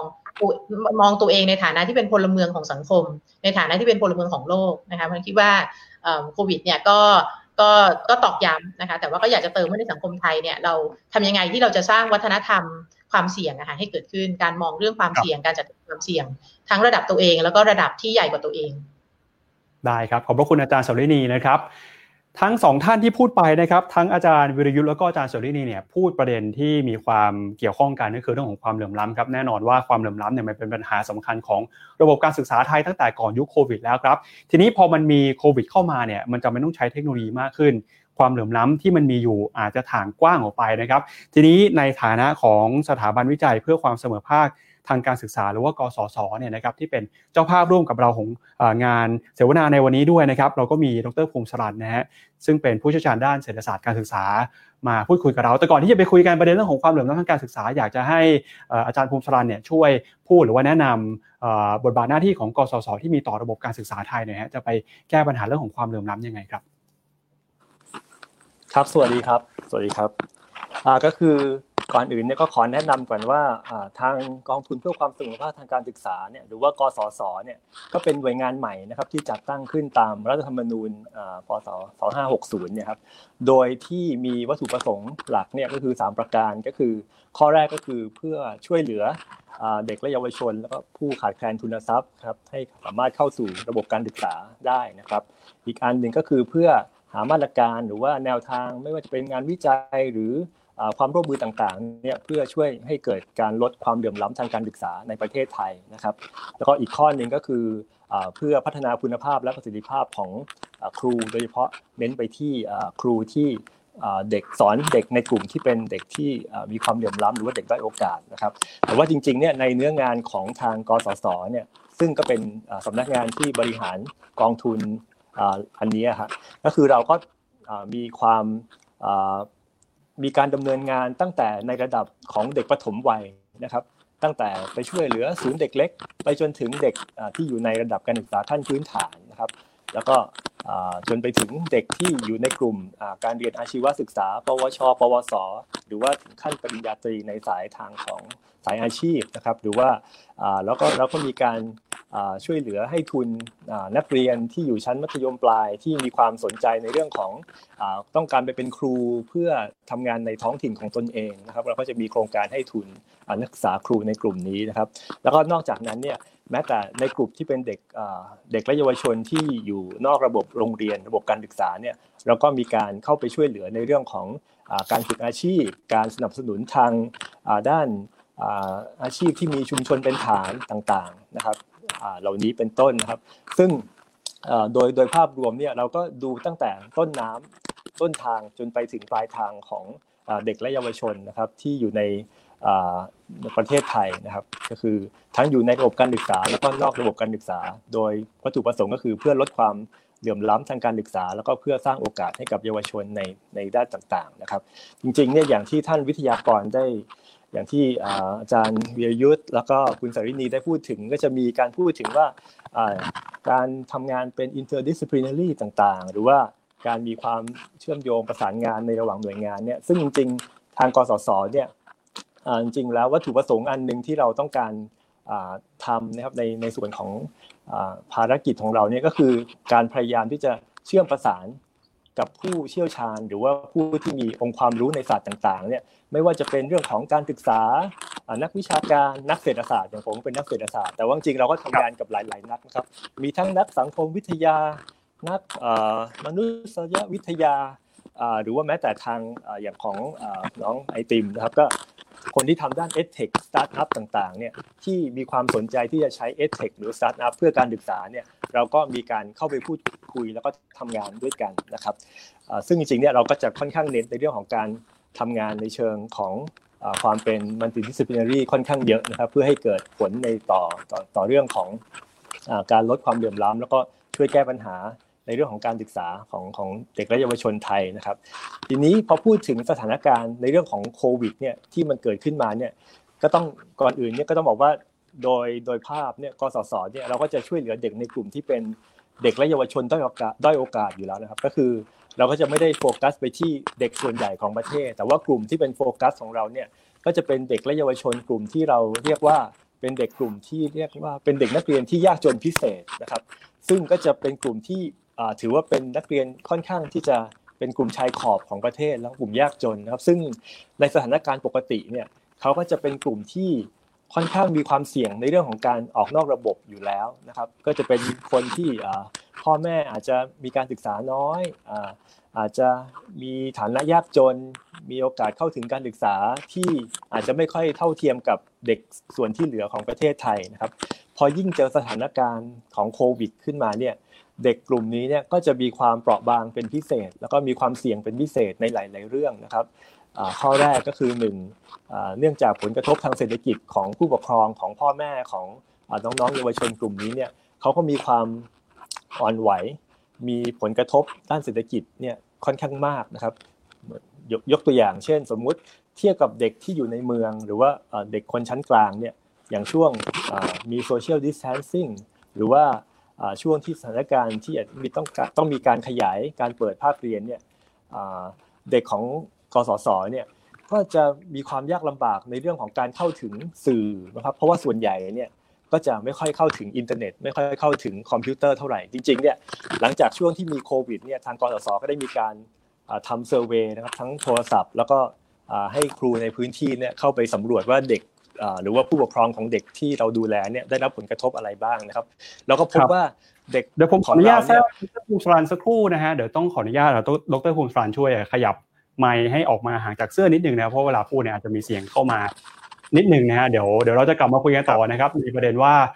พอมีโควิดแล้วเนี่ย เรื่องการศึกษาเรื่องความเหลื่อมล้ำเนี่ยโจทย์ของกสศนะครับที่ผมแนะนำไปในตอนต้นก็คือกสศเนี่ยเป็นกองทุนนะเพื่อความเสมอภาคทางการศึกษา โดยมีสถาบันวิจัยที่ดรภูมิสรันดูแลทำงานอยู่เนี่ยนะครับเป็นส่วนหนึ่งของกองทุนนะฮะทีนี้ครับโจทย์เรื่องความเสมอภาคความเหลื่อมล้ำทางการศึกษาก่อนโควิดกับหลังโควิด ที่พูดต่อเมื่อสักครู่นี้นะฮะมันมันทำให้ความเหลื่อมล้ำมันมีรูปหน้าเออมันมีรูปร่าง มันมีหน้าตาเปลี่ยนไปจากเดิมยังไงเดี๋ยวเชิญพูดต่อได้เลยครับ ครับได้ยินไหมครับ ตอนนี้ได้ยินชัดเจนครับ โอเคนะครับ ครับผมอ่าก็คือความเหลื่อมล้ำเนี่ยเท่าที่เราดูเนี่ยเราก็พบว่าความเหลื่อมล้ำก็อย่างที่อาจารย์วิยยุทธพูดตอนแรกเนี่ยก็คือยิ่งประเทศที่มีความยากจน หรือว่าในกลุ่มเด็กที่มีความด้อยโอกาสมากเท่าไหร่เนี่ยความเหลื่อมล้ำก็มีแนวโน้มที่จะสถานการณ์ที่จะแย่ลงนะครับ เพราะว่าอันหนึ่งที่เราดูยกตัวอย่างเช่น เรื่องของง่ายๆ สุดเลยก็คือเรื่องของโภชนาการ นะครับเด็กกลุ่มยากจนเนี่ยส่วนใหญ่นะครับที่เขาไปโรงเรียนเนี่ยอันหนึ่งสาเหตุหนึ่งที่ทำให้พ่อแม่อยากให้ลูกไปเรียน เพราะว่าการที่เขาได้ไปเรียนเนี่ยทำให้เขาได้รับประทานอาหารนะครับทั้งอาหารเช้าอาหารกลางวัน ซึ่งจากการที่เราได้คุยกับครูหรือว่าเด็กที่อยู่ในความดูแลของทางกสศเนี่ยก็จะพบว่าจริงๆเป็นข้อมูลที่ค่อนข้างน่าสนใจนะครับ เพราะว่า ครูผออต่างๆเนี่ยก็จะบอกว่าเด็กเนี่ยจะมีสภาวะที่อ้วนที่สุด แล้วก็สมบูรณ์ที่สุดเนี่ยในช่วงที่ก่อนปิดเทอมนะครับ ก็คือเป็นช่วงที่เขาได้อยู่ในโรงเรียน แล้วเด็กก็จะมีสภาวะที่ผอมที่สุดนะครับในช่วงวันเปิดเทอมวันแรก เพราะว่าช่วงที่เขาอยู่ที่บ้านเนี่ยเขาไม่ได้รับอาหารที่มีประโยชน์ หรือว่ามีโภชนาการเลยจากที่บ้านครับ อันนี้เป็นสถานการณ์ที่ เด็ก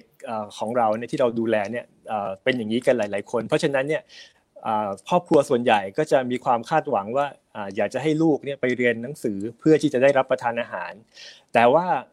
ในสถานการณ์ที่อาจจะโรงเรียนต้องมีการ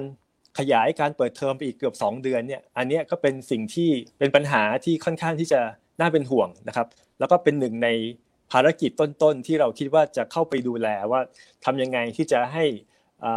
เด็กสามารถได้รับอาหารที่มีโภชนาการที่ที่ดีนะครับออย่างน้อยก็ในช่วงก่อนที่เขาจะเปิดภาคเรียนนะครับ ก็คือเราคงไม่สามารถที่จะรอให้เปิดภาคเรียนในเดือนกรกฎาคมถึงจะได้รับอาหารได้นะครับ ก็ต้องมีวิธีการมีมาตรการอะไรบางอย่างนะครับ ที่ทำให้เด็กเนี่ยสามารถได้รับอาหารซึ่งจริงทางกรสศก็มีจริงแล้วก็มีมีมีโครงการแล้วล่ะที่เราได้รับ การจัดสรรงบประมาณประมาณ 300 ล้านบาทในเบื้องต้น เพื่อที่จะอุดหนุนเป็นค่าอาหารให้กับเด็กนะครับประมาณเด็กชั้นประถมศึกษานะครับ แต่ว่าในวิธีการว่าจะมีการจัดสรรอาหารยังไง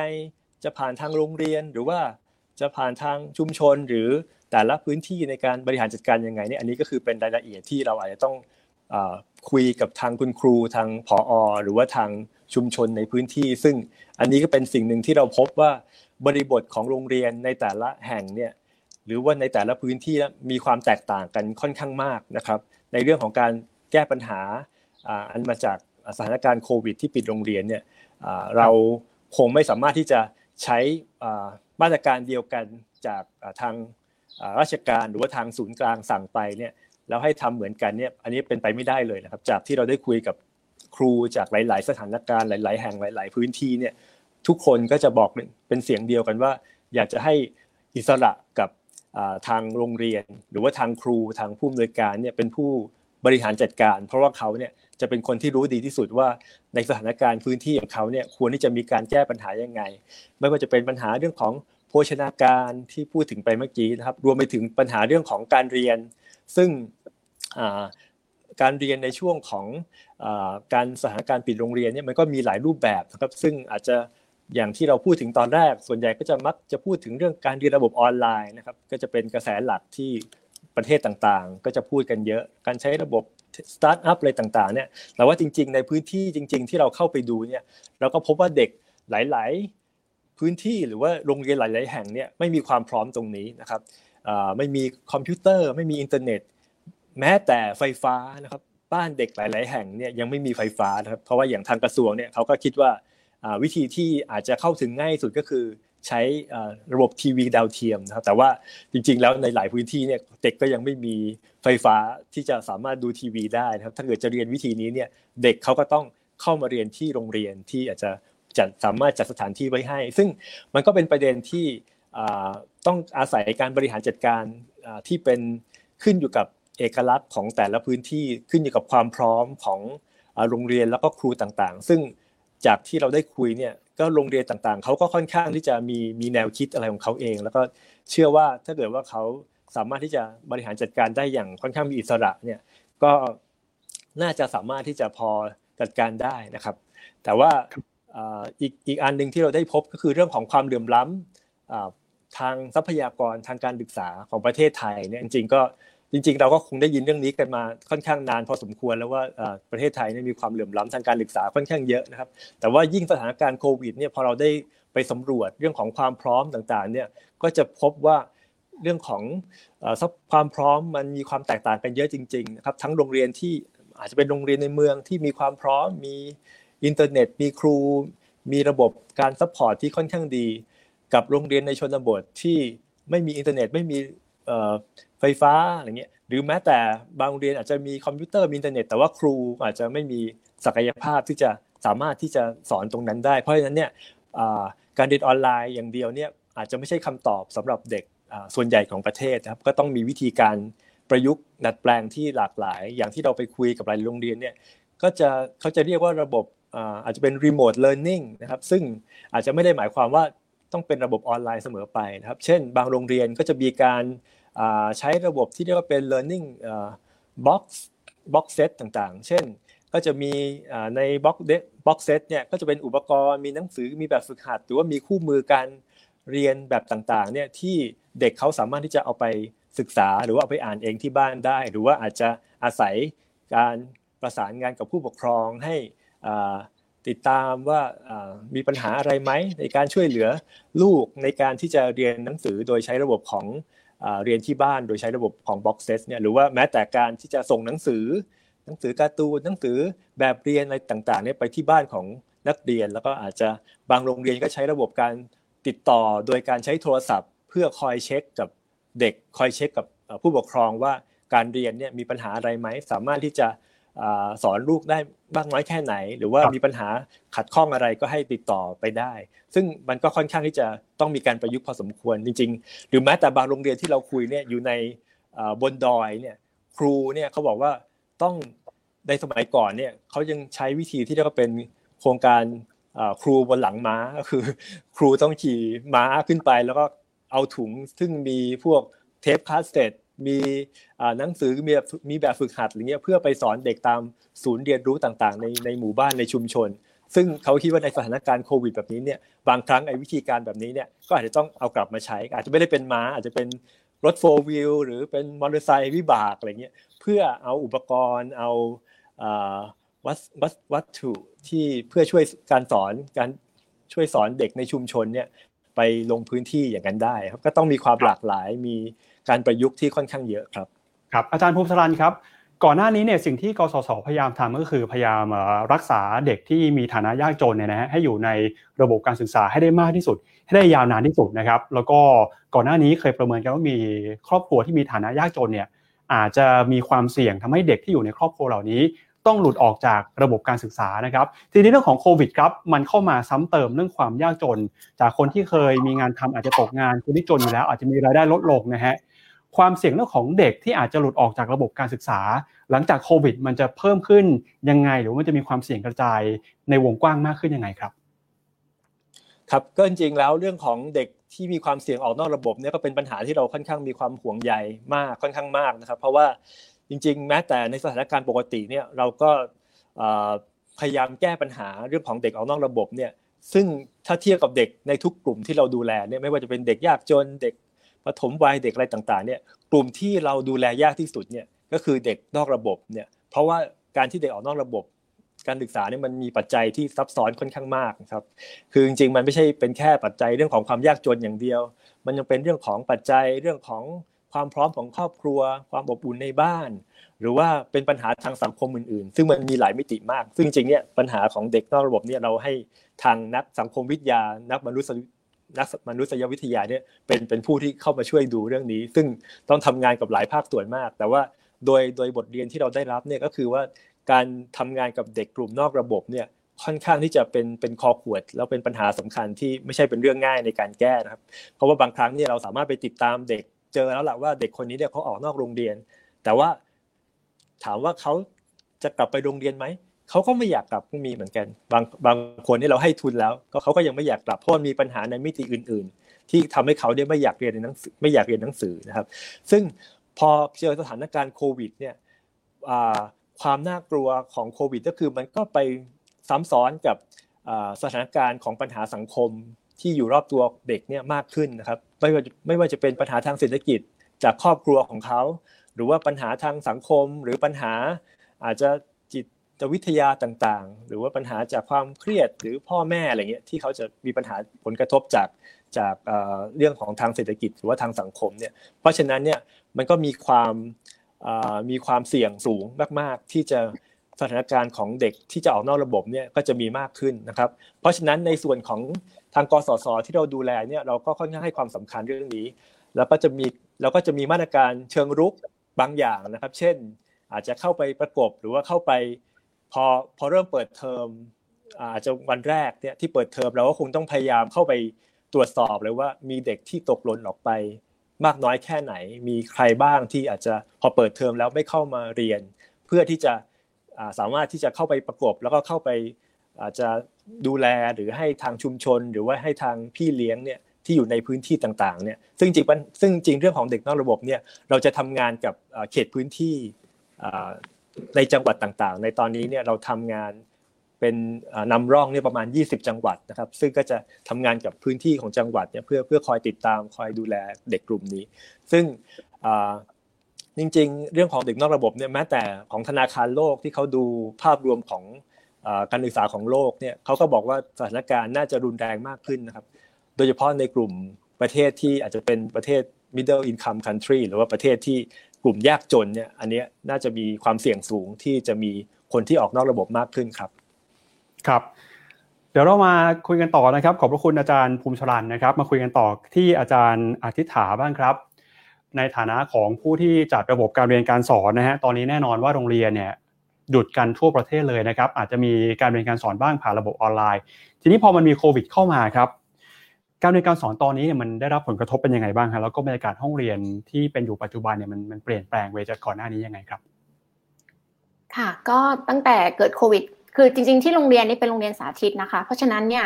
ในช่วงที่เกิดโควิด ขึ้นมา เรายังมีการเรียนการสอนอยู่ เรายังไม่ได้ปิดเทอมนะคะ การปิดเทอมของเราจะไม่ไม่เหมือนกับโรงเรียนสพททีนี้ตอนที่โควิดมาเนี่ยเรายังเหลือเอ่อมันเป็นช่วง midterm ของโรงเรียนพอดี เพราะฉะนั้นเนี่ยครูก็เลยถูกผลัก ให้ต้องไปใช้ระบบการเรียนการสอนแบบออนไลน์นะคะ ก็ตั้งตัวกันขลุกขลักเหมือนกันนะคะ ไม่ใช่ว่าง่าย แม้ว่าดูเหมือนว่าโรงเรียนเนี่ยจะมีความพร้อมในหลาย ๆ อย่าง ไม่ว่าจะเป็นพวกอินเทอร์เน็ต หรือว่าอุปกรณ์ต่าง ๆ ที่เราจัดจัดสรรให้ครูนะคะ แต่จริง ๆ แล้ว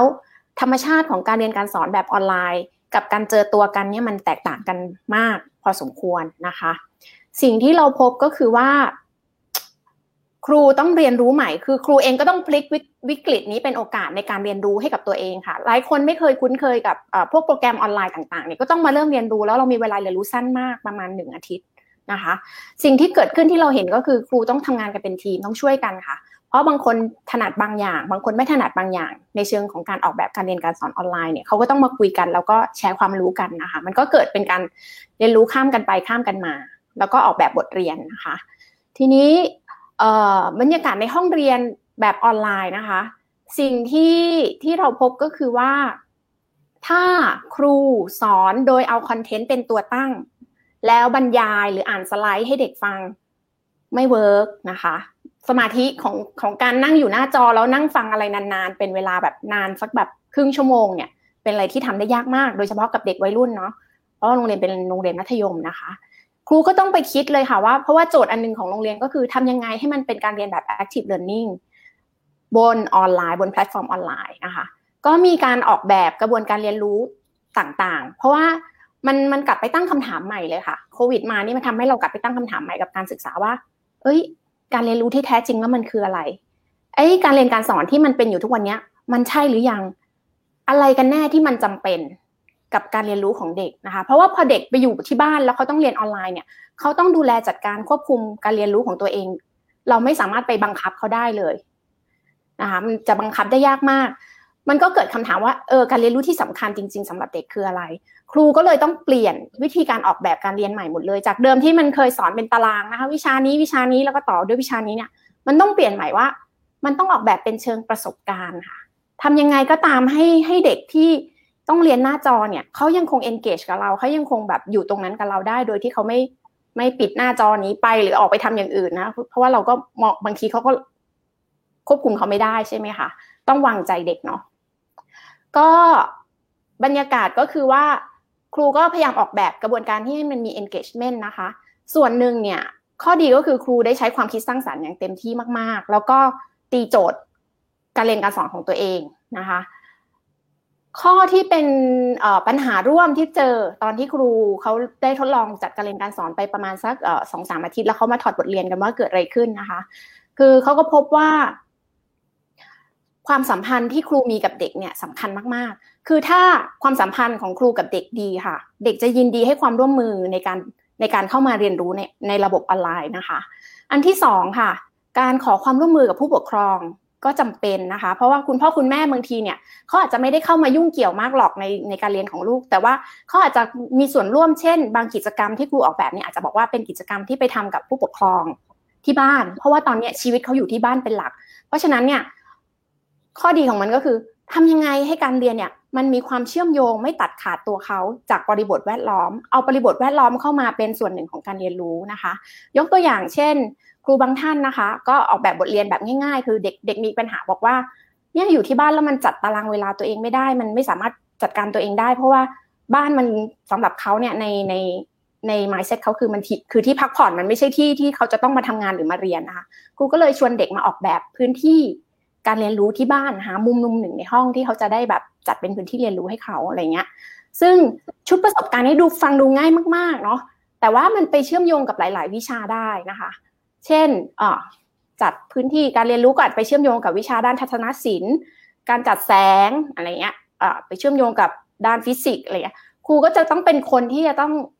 นึกให้ออกอะค่ะว่าหนึ่งชุดประสบการณ์ที่ออกแบบไป มันจะไปเชื่อมโยงกับอะไรได้บ้างนะคะ แล้วก็ชวนกันให้เด็กทำนะคะ อันนี้ก็จะทำให้เด็กเนี่ยยัง engage อยู่กับการเรียนรู้ได้ อีกอันนึงที่อาจจะเป็นความท้าทายของครูที่สอนออนไลน์ก็คือ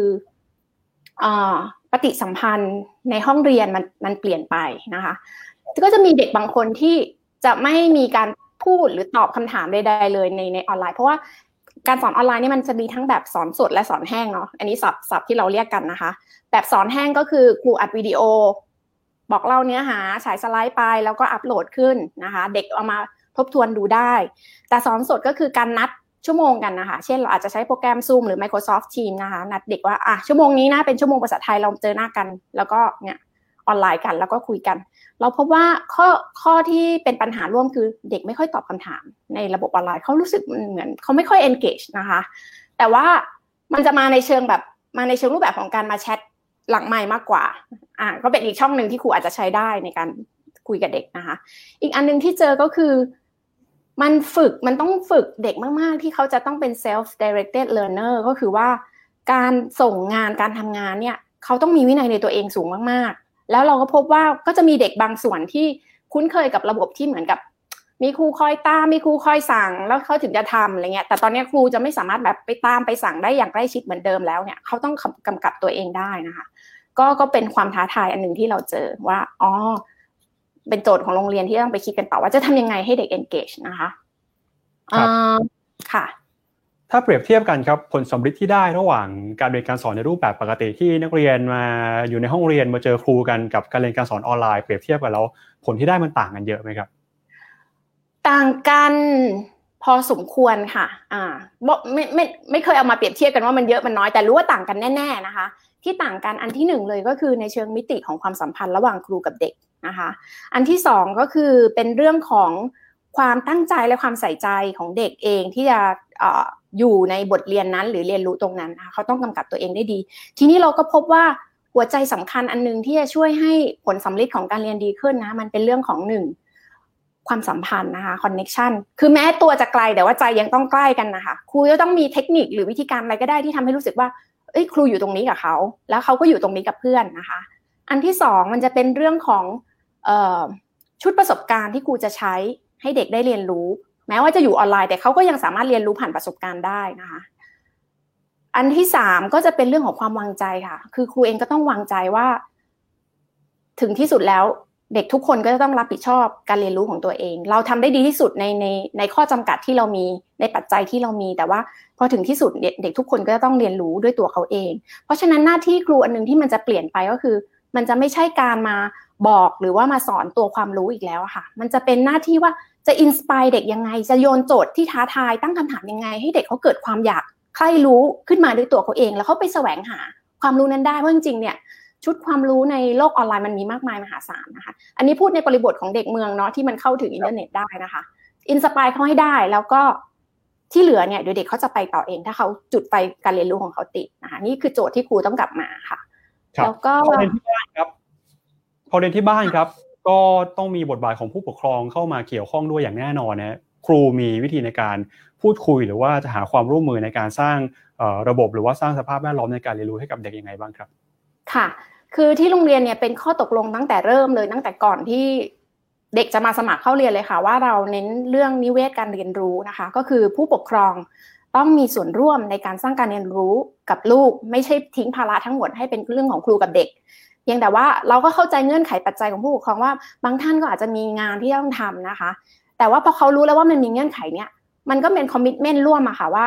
ถ้าเกิดโรงเรียนร้องขอความร่วมมืออะไรที่มันจำเป็นกับลูกของเขาเนี่ยเขาจะยินดีช่วยเหลือนะคะ ทีนี้ตัวอย่างง่าย ๆที่ที่เรา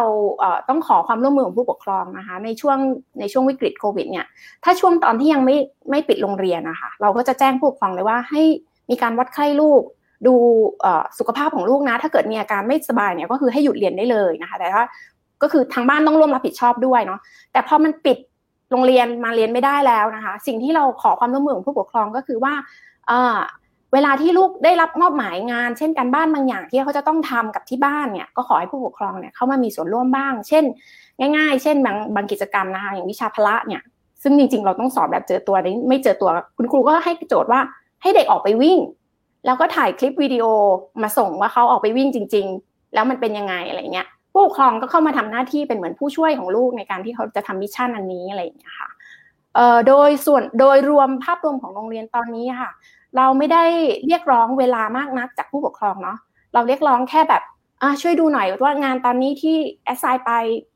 ลูกเขาได้ทำหรือยัง หรือว่าอาจจะมีมุมที่เขาแบบแชร์ความเห็นเข้ามาอะไรอย่างเงี้ยค่ะมันก็จะมีช่องทางการสื่อสารที่ผู้ปกครองเองก็จะมีเสียงสะท้อนเข้ามาที่โรงเรียนด้วยค่ะ โดยโดยภาพรวมได้รับความร่วมมือค่อนข้างดีค่ะ เพราะว่ามันเป็นข้อตกลงตั้งแต่แรกของโรงเรียนอยู่แล้ว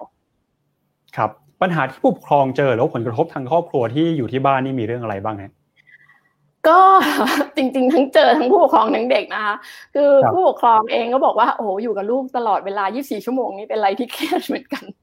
เพราะว่าจริง ๆ เขาเองก็มีภาระบางอย่างที่ก็ต้องจัดการคือ work from home ใช่ไหมคะตัวเด็กเองก็สะท้อนมาเหมือนกันว่าอยู่กับพ่อแม่ตลอดเวลาบางทีเด็กก็รู้สึกกดดันแล้วก็เครียดก็รู้สึกว่าคิดถึงเพื่อนคิดถึงโรงเรียนนะคะมันก็จะเป็นในมิติของเชิงของการดูแลความสัมพันธ์และจิตใจกันนะคะว่า เออ เราจะเข้าไปดูแลความสัมพันธ์และจิตใจกันยังไง ก็จะมีบางวิชาของของโรงเรียนเองที่ก็พูดถึงเรื่องนี้ว่า ในสภาวะสุขภาพจิตของเด็กเนาะที่เขามีเขามีความเครียดมีความกดดันอะไรบางอย่างเนี่ยเขาจะมีวิธีการดูแลตัวเขาเองไง แล้วครูเองจะมีส่วนร่วมในการช่วยเหลือ support เขายังไงตรงนี้นะคะค่ะส่วนใหญ่ก็จะเป็นจะเป็นในเชิงความสัมพันธ์ค่ะ ที่เจอในบ้านเขาเองค่ะ ส่วนเอ่อบางบางบ้านเนี่ย ถ้าจะมีความไม่พร้อมอยู่บ้างเนี่ย เอ่อ ก็จะเป็นในเชิงที่อาจจะเป็นในเชิง ถ้าเชิงเทคนิคก็คือพวกอุปกรณ์ทางอิเล็กทรอนิกส์อะไรต่างๆนะคะแต่พอเรามีการสำรวจแล้วมีการแบบหาทางแก้ปัญหาไปก็จัดการไปได้ แต่ในเชิงสเปซค่ะบางบ้านก็ไม่ค่อยพร้อมในเชิงสเปซก็คือเขาอยู่รวมกันหลายคนอย่างเงี้ยค่ะก็อาจจะต้องมีการคุยขอความร่วมมือกันว่า ช่วงนี้ช่วงนี้ขอเป็นเวลาสำหรับการเรียนรู้อะไรอย่างเงี้ยค่ะครับในประเด็นสำหรับโรงเรียนที่เปลี่ยนมาใช้ระบบออนไลน์หรือว่าระบบการเรียนรู้ผ่านเทคโนโลยีแบบเต็มรูปแบบนะเราเจอปัญหาผู้ปกครองที่ มีความไม่พร้อม มีมีประเด็นปัญหาที่มาจากความเหลื่อมล้ำเนี่ยฮะอาจจะไม่พร้อมเรื่องของเทคโนโลยีไม่พร้อมเรื่องของเวลาไม่พร้อมเรื่องของทรัพยากรนะแต่ถ้าหากว่าโรงเรียนตัดสินใจแล้วว่าต้องใช้ระบบนี้แน่ๆเนี่ยเราเรามีวิธีประนีประนอมหรือว่าดูแลครอบครัวที่ที่ไม่พร้อมยังไงค่ะเอ่อตอนนี้เท่าที่เท่าที่โรงเรียนจัดการก็คือหนึ่งนะคะ เราพยายามจะใช้แพลตฟอร์มที่มันง่าย ง่ายที่สุดสำหรับทั้งเด็กและผู้ปกครองก็คือเข้าเข้าผ่านมือถือก็ได้เรียนรู้ได้ผ่านมือถือด้วยอะไรเงี้ยคือผู้ปกครองตอนนี้ทุกคนเขามีมือถืออยู่แล้วนะคะ แล้วก็บางครั้งเนี่ยเออเขาก็อีกอันนึงที่อาจจะเจอก็คือเรื่องสัญญาณของอินเทอร์เน็ตนะคะที่บางบ้านอาจจะไม่ได้มีซื้ออินเทอร์เน็ตติดบ้านไว้อะไรอย่างเงี้ยค่ะ โรงเรียนเองเนี่ย ตอนนี้ข้อดีก็คือกสทช ก็เข้ามา support ใช่ไหมคะ มีชั่วโมงเน็ตให้ฟรีอะไรเงี้ย โรงเรียนเองก็มองระยะยาวค่ะว่า เอ๊ะ ถ้าเกิดตรงนี้ต้องทำกันไปยาวๆ เทอมหน้าเนี่ยก็เป็นไปได้สูงว่าเราอาจจะต้องมีการเรียนแบบออนไลน์ต่อไปอีกนะคะ ถ้าสถานการณ์โควิดยังไม่ดีขึ้น เราจะมีการดูแลตรงนี้ยังไงนะคะอาจจะมีการ support เกี่ยวกับเรื่องซิมหรือเปล่าหรืออินเทอร์เน็ตหรือเปล่า อันนี้ก็เป็นโจทย์ที่โรงเรียนกำลังคิดอยู่ค่ะ แต่ทีนี้ทั้งนี้และทั้งนั้นเนี่ยเราพบว่า เรียนออนไลน์ไม่สามารถที่จะทดแทนการเรียนออฟไลน์ได้ร้อยเปอร์เซ็นต์นะคะ มันเป็นส่วนเสริมเป็นส่วนช่วยได้ค่ะ แต่ว่ามนุษย์นะคะมันการเรียนรู้ของมนุษย์เนี่ยมันไงการปฏิสัมพันธ์กันมันก็ยังเป็นสิ่งที่จำเป็นมาก เพราะเราเรียนรู้จากตัวเราผ่านความสัมพันธ์กับผู้อื่นนะคะเอ่อประมาณนี้ก่อนค่ะ ครับขอบพระคุณอาจารย์อธิษฐานะครับ ไปคุยกันต่อนะครับ กับโรงเรียนที่อยู่ในพื้นที่ต่างจังหวัดบ้างครับ กับโรงเรียนลำปลายมาศพัฒนานะครับ อาจารย์วิเชียนนะครับผู้อำนวยการ ของโรงเรียนนะฮะแล้วก็เป็นผู้ก่อตั้งด้วยนะครับเราฟังมุมมองของครูที่ต้องมาดูแลจัดการระบบการศึกษาในยุคโควิดเนี่ยสำหรับโรงเรียนที่อยู่ในเมืองแล้วนะฮะเขามีการย้ายไปในระบบออนไลน์มากขึ้น ต้องให้ผู้ปกครองให้ครูมาร่วมมือกันทีนี้ครับโรงเรียนที่อยู่ในต่างจังหวัดครับ โดยเฉพาะยิ่งโรงเรียนทางเลือกด้วยนะฮะเราได้รับผลกระทบกับเรื่องนี้เหมือนกับโรงเรียนในเมืองหรือเปล่า หรือว่าเรามีวิธีในการจัดการแตกต่างกับโรงเรียนทั่ว ๆ ไปโรงเรียนในเมืองยังไงครับ ก็คงคงได้รับ ผลกระทบคล้ายๆกันความรุนแรงก็อาจจะคนละแง่มุม แต่เทียบแล้วก็คงจะไม่ต่างกันมากนะครับก่อนที่ผมจะพูดถึงเรื่องการจัดการผมขอขอขอดูภาพใหญ่คุยภาพใหญ่ก่อนนะครับ ผมมองว่าสถานการณ์ที่เกิดขึ้นเนี่ยมันมันท้าทายให้ผู้เรียนหรือให้คนที่จบจากระบบการศึกษาเนี่ย ได้พิสูจน์ว่าไอ้สิ่งที่เรียนมาใช้ได้จริงหรือเปล่านะครับ ผมว่าผมกับมองว่า ข่าวคราวที่เกิดขึ้นตอนนี้ แน่นอนละเราเราหนีจากปัญหานี้ไม่ได้ แล้วตอนนี้มันเกิดขึ้นแล้ว แต่ข่าวข่าวพวกนี้กระตุ้นให้คนกลัว ให้เด็กเด็กกลัวเกินไป ผมมองว่าการกระตุ้นให้กลัวเนี่ย มันมันสร้างเอเนอร์จีบางอย่างที่มันมันไปทางถดถอยมากกว่า กับวิธีหนึ่งเรากระตุ้นให้กล้ามากขึ้น การกระตุ้นให้กล้านี้ก็จะทำให้ผู้เรียนที่จะตั้งหลักแล้วก็มองปัญหา แล้วก็เผชิญหน้ากับมันด้วยสติและปัญญานะครับ ผมก็มองว่าการกระตุ้นความกล้าขึ้นมาในสถานการณ์อย่างนี้เป็นประโยชน์มากต่อคนในวงการการศึกษาหรือแม้แต่ผู้เรียนนะครับ แล้วถ้ามองในแง่ดีพอเรากล้าเผชิญกับมันในสถานการณ์นี้เราจะเห็นโอกาสบางเรื่อง บางเรื่องที่เราพูดกันมา 20 ปี โดยเฉพาะเรื่องการปฏิรูปการศึกษาไม่เกิดสักทีเนี่ยมันอาจจะเกิดในตอนนี้ก็ได้ ผมมองว่าเด็กเจนใหม่ ทุกคนตอนนี้นะครับเขามีวิธีการเรียนรู้แบบใหม่ไปแล้ว แต่ผู้จัดการศึกษาหรือครูเนี่ยก็ยังมีไมเซ็ตหรือวิธีการจัดการเรียนรู้กับเรียนคำสอนนแบบเดิมอยู่ ซึ่งมันค่อนข้างสวนทางกันนะครับ โอกาสนี้ก็อาจจะเป็นโอกาสหนึ่งที่จะพลิกให้เห็นว่าอ๋อเราต้องทำให้สมดุลแล้วละระหว่างผู้เรียนรู้แบบใหม่ กับผู้จัดการศึกษาที่จะทำแบบใหม่นะครับ ผมก็มองเรื่องนี้เป็นโอกาสนะครับ แล้วพอวงแคบเข้ามาอีก ในระดับโรงเรียนที่เราทำอะไรได้ ถ้าเรามองเชิงระบบ แน่นอนว่าเราต้องการผลแบบใหม่ และก็พฤติกรรมแบบใหม่ที่เกิดขึ้นหลังจากนี้นะครับ เพราะอะไรที่อยู่ในโรงเรียนที่เราพอจัดการได้ในระดับโครงสร้าง เพราะว่าโครงสร้างนี้จะไปจัดการให้เกิดแบบแผนพฤติกรรมใหม่ ผมยกตัวอย่างโครงสร้างเช่น ตัวหลักสูตร ซึ่งเป็นโครงสร้างหลักๆ แน่นอนว่าที่ผ่านมาแม้ว่าเราพยายามจะทำให้หลักสูตรนั้นเป็นหลักสูตรที่เชิง active มากแค่ไหน มันก็ยังเน้นไปที่ความรู้ เรียนเนื้อหาความรู้เยอะแยะมากมาย แต่เราก็พิสูจน์แล้วว่าหลังจากเกิดเหตุการณ์นี้ ความรู้ที่เราต้องมาใช้กลับเป็นความรู้ที่ไม่ถูกสอนในโรงเรียน เราจะจัดการหน้ากากอนามัยยังไง เพื่อยังให้ใช้ได้อีกรอบหนึ่งเป็นความรู้ใหม่ทั้งนั้นนะครับ เพราะฉะนั้นถ้าหันมามองดูระดับโรงเรียนที่เราสามารถทำได้คือการจัดการหลักสูตรระดับสถานศึกษานี่ก็ให้พุ่งตรงไว้ที่การสร้างสมรรถนะผู้เรียน การสร้าง literacy แบบใหม่หรือ 21st century skill ก็ว่าไปนะครับ เป็นโอกาสแล้ว นอกจากสร้างหลักสูตรแล้วก็ต้องออกแบบการจัดการเรียนการสอนแบบใหม่ที่สามารถที่จะให้ผู้เรียนได้ฝึกฝนการเผชิญปัญหาได้ แสดงออกซึ่งซึ่งสมรรถนะหรืออความสามารถในการจัดการปัญหานั้น จนเขาไม่ตระหนกในการที่จะเผชิญปัญหาในอนาคตนะครับผมมองเชิงโครงสร้างในในสองสามข้อที่ว่ามานั้นก็เป็นโอกาสนะครับ แต่ว่าที่สำคัญคือเราต้องต้องกระตุ้นความกล้าขึ้นมาเพื่อจะสร้าง energy แบบหนึ่งให้กับให้กับคนนะครับ ส่วนการจัดการ ในระดับโรงเรียนที่เราระหว่างที่เผชิญปัญหาอยู่เนี่ย เนื่องจากว่าเราได้รับรู้กระแสของปัญหาตั้งแต่เดือนกุมภาพันธ์เป็นต้นมานะครับ พอประมาณวันที่สิบนี้เราก็เริ่มให้ปิดเรียนนะครับ ระหว่างที่ปิดเรียนนี้คุณครูทุกชั้นก็จะออกแบบ ออกแบบกิจกรรมสถานการณ์ให้ผู้เรียนกับผู้ปกครองไปทำที่บ้านนะครับ ตอนนั้นยังไม่มีมี รบอนี้นะครับ แต่เราก็วางแผนไว้แล้ว และวิธีการที่ผู้ปกครองและเด็กก็สามารถทำงานร่วมกันได้ตามโจทย์ที่ครูให้เป็นสัปดาห์สัปดาห์ไป แล้วเราก็ใช้เทคโนโลยีที่ง่ายที่พ่อแม่ผู้ปกครองทุกคนทำอยู่แล้วก็คือเช่นไลน์นะครับ ก็ส่งภาพกิจกรรม ส่งภาพชิ้นงานพนักงานกลับมาให้ให้คุณครูได้เห็นวันทุกสัปดาห์ครูก็เห็นความก้าวหน้าตามสเต็ปที่ครูวางไว้นะครับ อันนี้พูดถึงการแก้ปัญหาในช่วงที่ เราได้ยินข่าวมาแล้วว่าระหว่างปิดเรียนนี้คงจะเกิดเหตุการณ์อะไรสักอย่างที่เด็กจะต้องอยู่บ้านนะครับ เราก็ทำเรื่องนี้ไปแล้ว ส่วนในอนาคตที่จะเปิดเรียน ผมก็ตั้งใจว่าเรายังยังจะต้องมีการเรียนทั้งออนไลน์และออนกราวนะครับ แต่ว่าการที่จะเรียนออนกราวมาที่โรงเรียนได้เจอหน้ากันกับครูได้เจอหน้าเพื่อนก็ต้องออกแบบโครงสร้างบางอย่างเสียใหม่ เพื่อสร้างอุปนิสัยใหม่นะครับ ในการที่จะ ช่วยกันระหว่างไม่ให้เกิดการแพร่ระบาดของเชื้อโรคและก็ได้เรียนรู้ด้วยนะครับ อาจจะเป็นกิจกรรมที่จะต้องมาอยู่โรงเรียนวันเว้นวันของแต่ละชั้น เพื่อจัดระยะห่างด้วยอย่างนี้ครับ แล้วก็ได้ได้โจทย์สถานการณ์ แล้วก็กลับไปที่โรงเรียนก็ไปเรียนรู้ แล้วก็สามารถที่จะมีออนไลน์บางอย่างที่ไว้ support ด้วย ก็เนื่องจากว่ารูปแบบของการจัดการเรียนการสอนของลำปลายมาศพัฒนาเนี่ยเราทำอย่างนี้มาตั้งต้นก็คือการให้เด็กได้เผชิญปัญหา เพราะเราสร้างการเรียนรู้โดยการการใช้หน่วยบูรณาการ problem-based learning อยู่แล้วครับ เพราะฉะนั้นเด็กที่ฝึกฝนอย่างนี้มาอยู่เรื่อยๆเขาก็จะเผชิญปัญหา การได้เผชิญปัญหาตั้งแต่ต้น แล้วก็ทำอย่างนี้อยู่เรื่อยๆหลายรอบเนี่ยครับทำให้เขาไม่ตระหนกมากในการที่จะเผชิญปัญหาเพราะ ถึงแม้ว่า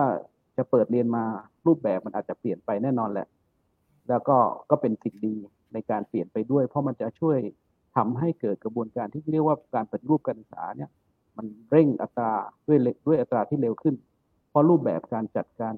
เรียนการสอนในห้องเรียน ในโรงเรียนหรือผู้เรียนก็จะเปลี่ยนไปก็มองในเป็นเป็นเป็นลักษณะในแง่ดีด้วยนะครับ ครับ อาจารย์วิเชียนบอกว่าในสังคมที่ตื่นตระหนกมากเกินไปเนี่ยหรือว่าสร้างความกลัวมากเกินไปนะเวลาเด็กเขารับรู้เนี่ยเขาก็จะได้รับผลกระทบเรื่องของพัฒนาการเรื่องของความสามารถในการเรียนรู้ด้วยนะครับ ตอนนี้ครับเด็กๆที่อยู่ในโรงเรียนเขาเขารับรู้เขาเข้าใจสถานการณ์ที่เกิดขึ้นในสังคมยังไงบ้างฮะเขาเขากลัวหรือว่าเขารู้สึกยังไงครับคือคือข่าวสารที่ออกมาเนี่ยมันมันสร้างความกลัวมากกว่านะครับ แต่ถ้าถ้าคนที่ผ่านการเรียนรู้ ที่จะเผชิญปัญหามาเรื่อยอย่างที่เราทำอยู่นี่ความตระหนกก็จะน้อยลงเราก็จะเห็นว่าในหมู่บ้านนี้ก็จะมีการประกาศเรื่องความรุนแรงของโรค เรื่องข้อจำกัดโน่นนั่นนี่ก็ยิ่งยิ่งเหมือนกับคล้ายๆกับตอกย้ำความน่ากลัวลงไปนะครับเวลาคนกลัวมากเนี่ยก็จะเกิดการถดถอยเกิดการหลบหนีไม่ไม่กล้าเผชิญหน้าอะไรเงี้ยครับผมว่าผมว่าอัตราการเรียนรู้ก็จะเสียโอกาสไป เราก็พูดถึงเรื่องนี้น้อยตั้งแต่วันที่เราปิดเรียนมากลางเดือนมีนาคมเนี่ยครูเราก็ยังไม่ได้หยุดพักเลยนะครับ ครูเราพยายามที่จะกลับมาออกแบบหลักสูตรเสียใหม่ ให้เป็นหลักสูตรที่สามารถตอบสนองต่อผู้เรียนให้ได้ใช้ความสามารถมาก ๆนะครับ ในขณะเดียวกันก็ออกแบบแพลตฟอร์มที่จะเป็นทั้งออนไลน์และออนกราวให้มันสมดุลด้วยครับ แล้วก็ทำงานกับผู้ปกครองไปด้วย คือข้อดีของหนึ่งของโรงเรียนระบบเรานี่คือเราทำงานกับผู้ครองมาตลอดนะครับ เราไม่ได้หวังว่าผู้ปกครองจะช่วยอะไรมาก แต่ผู้ปกครองเข้าใจในสิ่งที่การเรียนรู้ของของผู้เรียนเป็นยังไง เพราะฉะนั้นบางคนอาจจะไม่ได้มีเครื่องไม้เครื่องมือมาก แต่ครูก็เข้าถึงหมู่บ้านบ้านเขาได้พ่อแม่บางคนก็ไม่ได้มีการศึกษาสูง แต่รู้ว่าครูกำลังทำอะไรอยู่ หรือเด็กกำลังทำอะไรอยู่ อะไรเงี้ยครับ สามารถรายงานแบบง่ายๆมาให้ครูได้ครับในปรัชญาการเรียนรู้ของลำปลายมาพัฒนานะครับ อย่างที่อาจารย์บอกไป มันก็มีจุดเด่นจุดแข็งก็คือโรงเรียนหรือว่าครูเนี่ยก็จะไปช่วยกระตุ้นให้เด็กเกิดความเรียนรู้เกิดความอยากรู้นะฮะก่อนโควิดเนี่ยสามารถทำได้เพราะว่าทั้งนักเรียนทั้งครูทั้งผู้ปกครองเนี่ยสามารถใกล้ชิดกันได้ครับ แต่ตอนนี้เนี่ยพอมีโควิดขึ้นมา เราต้องใช้มาตรการเว้นระยะห่างทางสังคม social distancing นะฮะ การเว้นระยะห่างทางสังคมนะฮะโรงเรียนจะมีวิธียังไงที่จะกระตุ้น ให้เด็กเกิดการเรียนรู้เกิดการอยากรู้อยากเห็นเหมือนเดิมครับด้วยกระบวนการออกแบบการเรียนรู้ของเราที่เป็น p r o m based learning เนี้ยในสัปดาห์แรก ๆ ถ้าเป็นปกตินะครับ ถ้าเป็นหน่วยการเรียนเวลาปกติ ในสัปดาห์แรกคือเป็นสัปดาห์แห่งการสร้างสร้างแรงบันดาลใจ สร้างความตระหนัก บางบางอันก็อาจจะต้องสร้างความตระหนกนะครับ แล้วก็ให้ผู้เรียนได้มีโอกาสที่จะรับรู้ปัญหานั้นจริง ๆ แล้วก็ร่วมกันออกแบบร่วมกับครูด้วยนะครับ ว่าจะจะจะเรียนรู้เรื่องอะไรบ้าง เพื่อจะให้ตัวเองได้เกิด competency นะครับตลอด 10 สัปดาห์เด็กก็มีส่วนร่วมในการออกแบบ แล้วก็ขณะที่ออกแบบแล้วก็เกิดการเรียนรู้นั้น มีการพัฒนานวัตกรรมเพื่อแก้ปัญหาเป็นระยะนั้น ก็จะมีการ reflection มีการประเมินพัฒนาการตัวเอง และกันและกันเป็นระยะนะครับ นี่คือในสถานการณ์ปกตินะครับ แต่ตอนนี้สถานการณ์ที่ยังปิดเรียนอยู่นี้อย่างที่ผมเล่าให้ฟังว่าก่อนปิดเรียนเราได้ตระเตรียมกิจกรรมที่เขาที่เด็กจะต้องได้ทำร่วมกับพ่อแม่ด้วยนะครับ เป็นระยะเวลาจนถึงกลางเดือนพฤษภาคมแล้วครับ ทุกสัปดาห์พ่อแม่ก็จะส่งไลน์ที่เป็นรูปภาพกิจกรรม รูปภาพชิ้นงาน หรือส่งคลิปที่เด็กทำนะครับ คือแต่ละชั้นก็จะมีกิจกรรมไม่เหมือนกันเช่นตัวอย่างนะครับ เด็กป .3 อาจจะได้หนังสือวรรณกรรมไปเล่มหนึ่งและขณะที่เขาอ่านวรรณกรรมนั้น พ่อแม่ต้องมีส่วนร่วมในการอ่านให้ลูกฟัง พอจบเป็นบทเด็กต้องเขียนการ์ตูนช่องเพื่ออธิบาย8ช่องให้อธิบายให้ได้ว่าบทนั้นมีเรื่องราวอะไร ก็ทำอย่างนี้ไปเรื่อยครับหรือบางชั้นเล็กก็จะเป็นแบบหนึ่ง ชั้นโตก็อาจจะต้องหนึ่งมีหลายชิ้นนะครับ ทั้งเรื่องการเขียนวรรณกรรม การอ่านวรรณกรรม แล้วก็การถ่ายทำคลิปเรื่องที่เป็นเรื่อง inspire ที่ทำได้อยู่ในหมู่บ้านนะครับ ที่เขาทำได้ เพราะฉะนั้นก็จะมีระยะเช่น คุณทำคลิป คุณต้องเริ่มส่งสคริปต์เมื่อไหร่พอส่งสคริปต์แล้วได้รับ reflection แล้ว เริ่มถ่ายทำได้เมื่อไหร่ส่งงานไปมาเป็นระยะระยะอย่างเงี้ยครับเพราะกิจกรรมของเด็กแต่ละชั้นนี่ตั้งแต่เล็กจนโตนี่ก็จะมีกิจกรรมที่ร่วมผู้ปกครองเยอะมากเลยตอนนี้จนถึงประมาณเดือนกลางเดือนพฤษภานะครับ แล้วทุกสัปดาห์เขาก็จะมีการรายงานมาที่ครูนะครับ ครูก็ได้คุยผู้ปกครอง คนไหนที่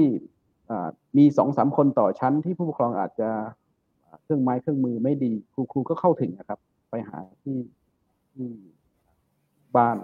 ซึ่งก็ไม่ใช่ปัญหาอะไรมากมายเลยก็เป็นเรื่องง่ายมากที่ครูจัดการครับขอบพระคุณอาจารย์วิเชียนนะครับ เดี๋ยวเรามาพูดคุยกันต่อนะอันนี้ก็เป็น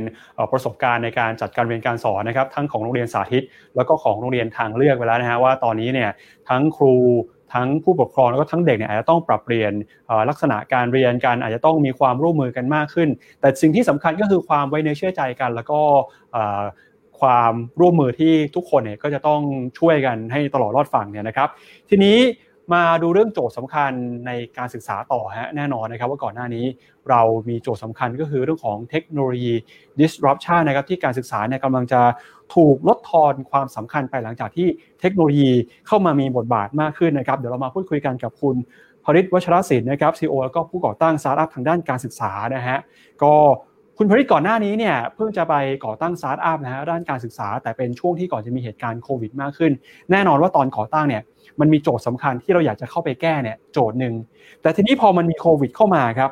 โจทย์ที่เราอยากจะแก้ไขเนี่ยมันมันเปลี่ยนไปจากเดิมหรือเปล่าหรือมันมีหน้าตาแตกต่าง ไปจากเดิมยังไงหรือว่ามันมีส่วนร่วมส่วนต่างมากขึ้นน้อยลงยังไงครับครับสวัสดีครับทุกท่านนะครับก่อนอื่นต้องยอมรับว่าวันนี้ตื่นเต้นมากนะครับ เพราะว่าก็ติดตามงานของอาจารย์หลาย ๆ ท่านในวงเสวนานี้ แล้วก็ บางทีงานหลาย ๆ หลาย ๆ ชิ้นของอาจารย์ในในห้องนี้เนี่ยก็ส่งผลกระทบต่อการตัดสินใจของผมพอสมควรนะครับในการทำสตาร์ทอัพขึ้นมา แล้วก็ในการปรับทิศทางบางส่วนนะครับ ทีนี้ก่อนจะไปพูดถึงเรื่องโจทย์ของเทคโนโลยีในการศึกษาเนี่ยอาจจะขอพูดถึงดอกจันดอกจันหนึ่งก่อนที่เราต้องใส่ไว้ทุกครั้งเวลาเราพูดถึงอะไรก็ตามเกี่ยวกับเทคโนโลยีนะครับเพราะว่าหลายคนจะสงสัยตลอดว่าเทคโนโลยีเนี่ยตกลงมันมาเพิ่มหรือมันมาลดปัญหาความเหลื่อมล้ำนะครับผมเรียนอย่างนี้ว่าตราบใดที่คนทุกคนยังเข้ามาถึงเทคโนโลยีเนี่ย เทคโนโลยีมันจะเพิ่มความเหลื่อมล้ำสำหรับบางคน แล้วก็ลดความเหลื่อมล้ำสำหรับบางคนนะครับ สมมติว่าประเทศประเทศหนึ่งเนี่ยมี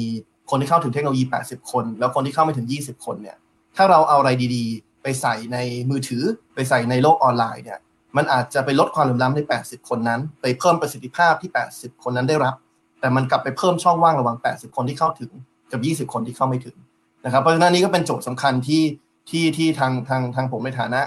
นักพัฒนาเทคโนโลยีด้านการศึกษาก็ต้องตระหนักอยู่เหมือนกันนะครับว่าว่าสิ่งที่เราทำเนี่ยมันอาจจะมีอีก 10 20 ที่อาจจะ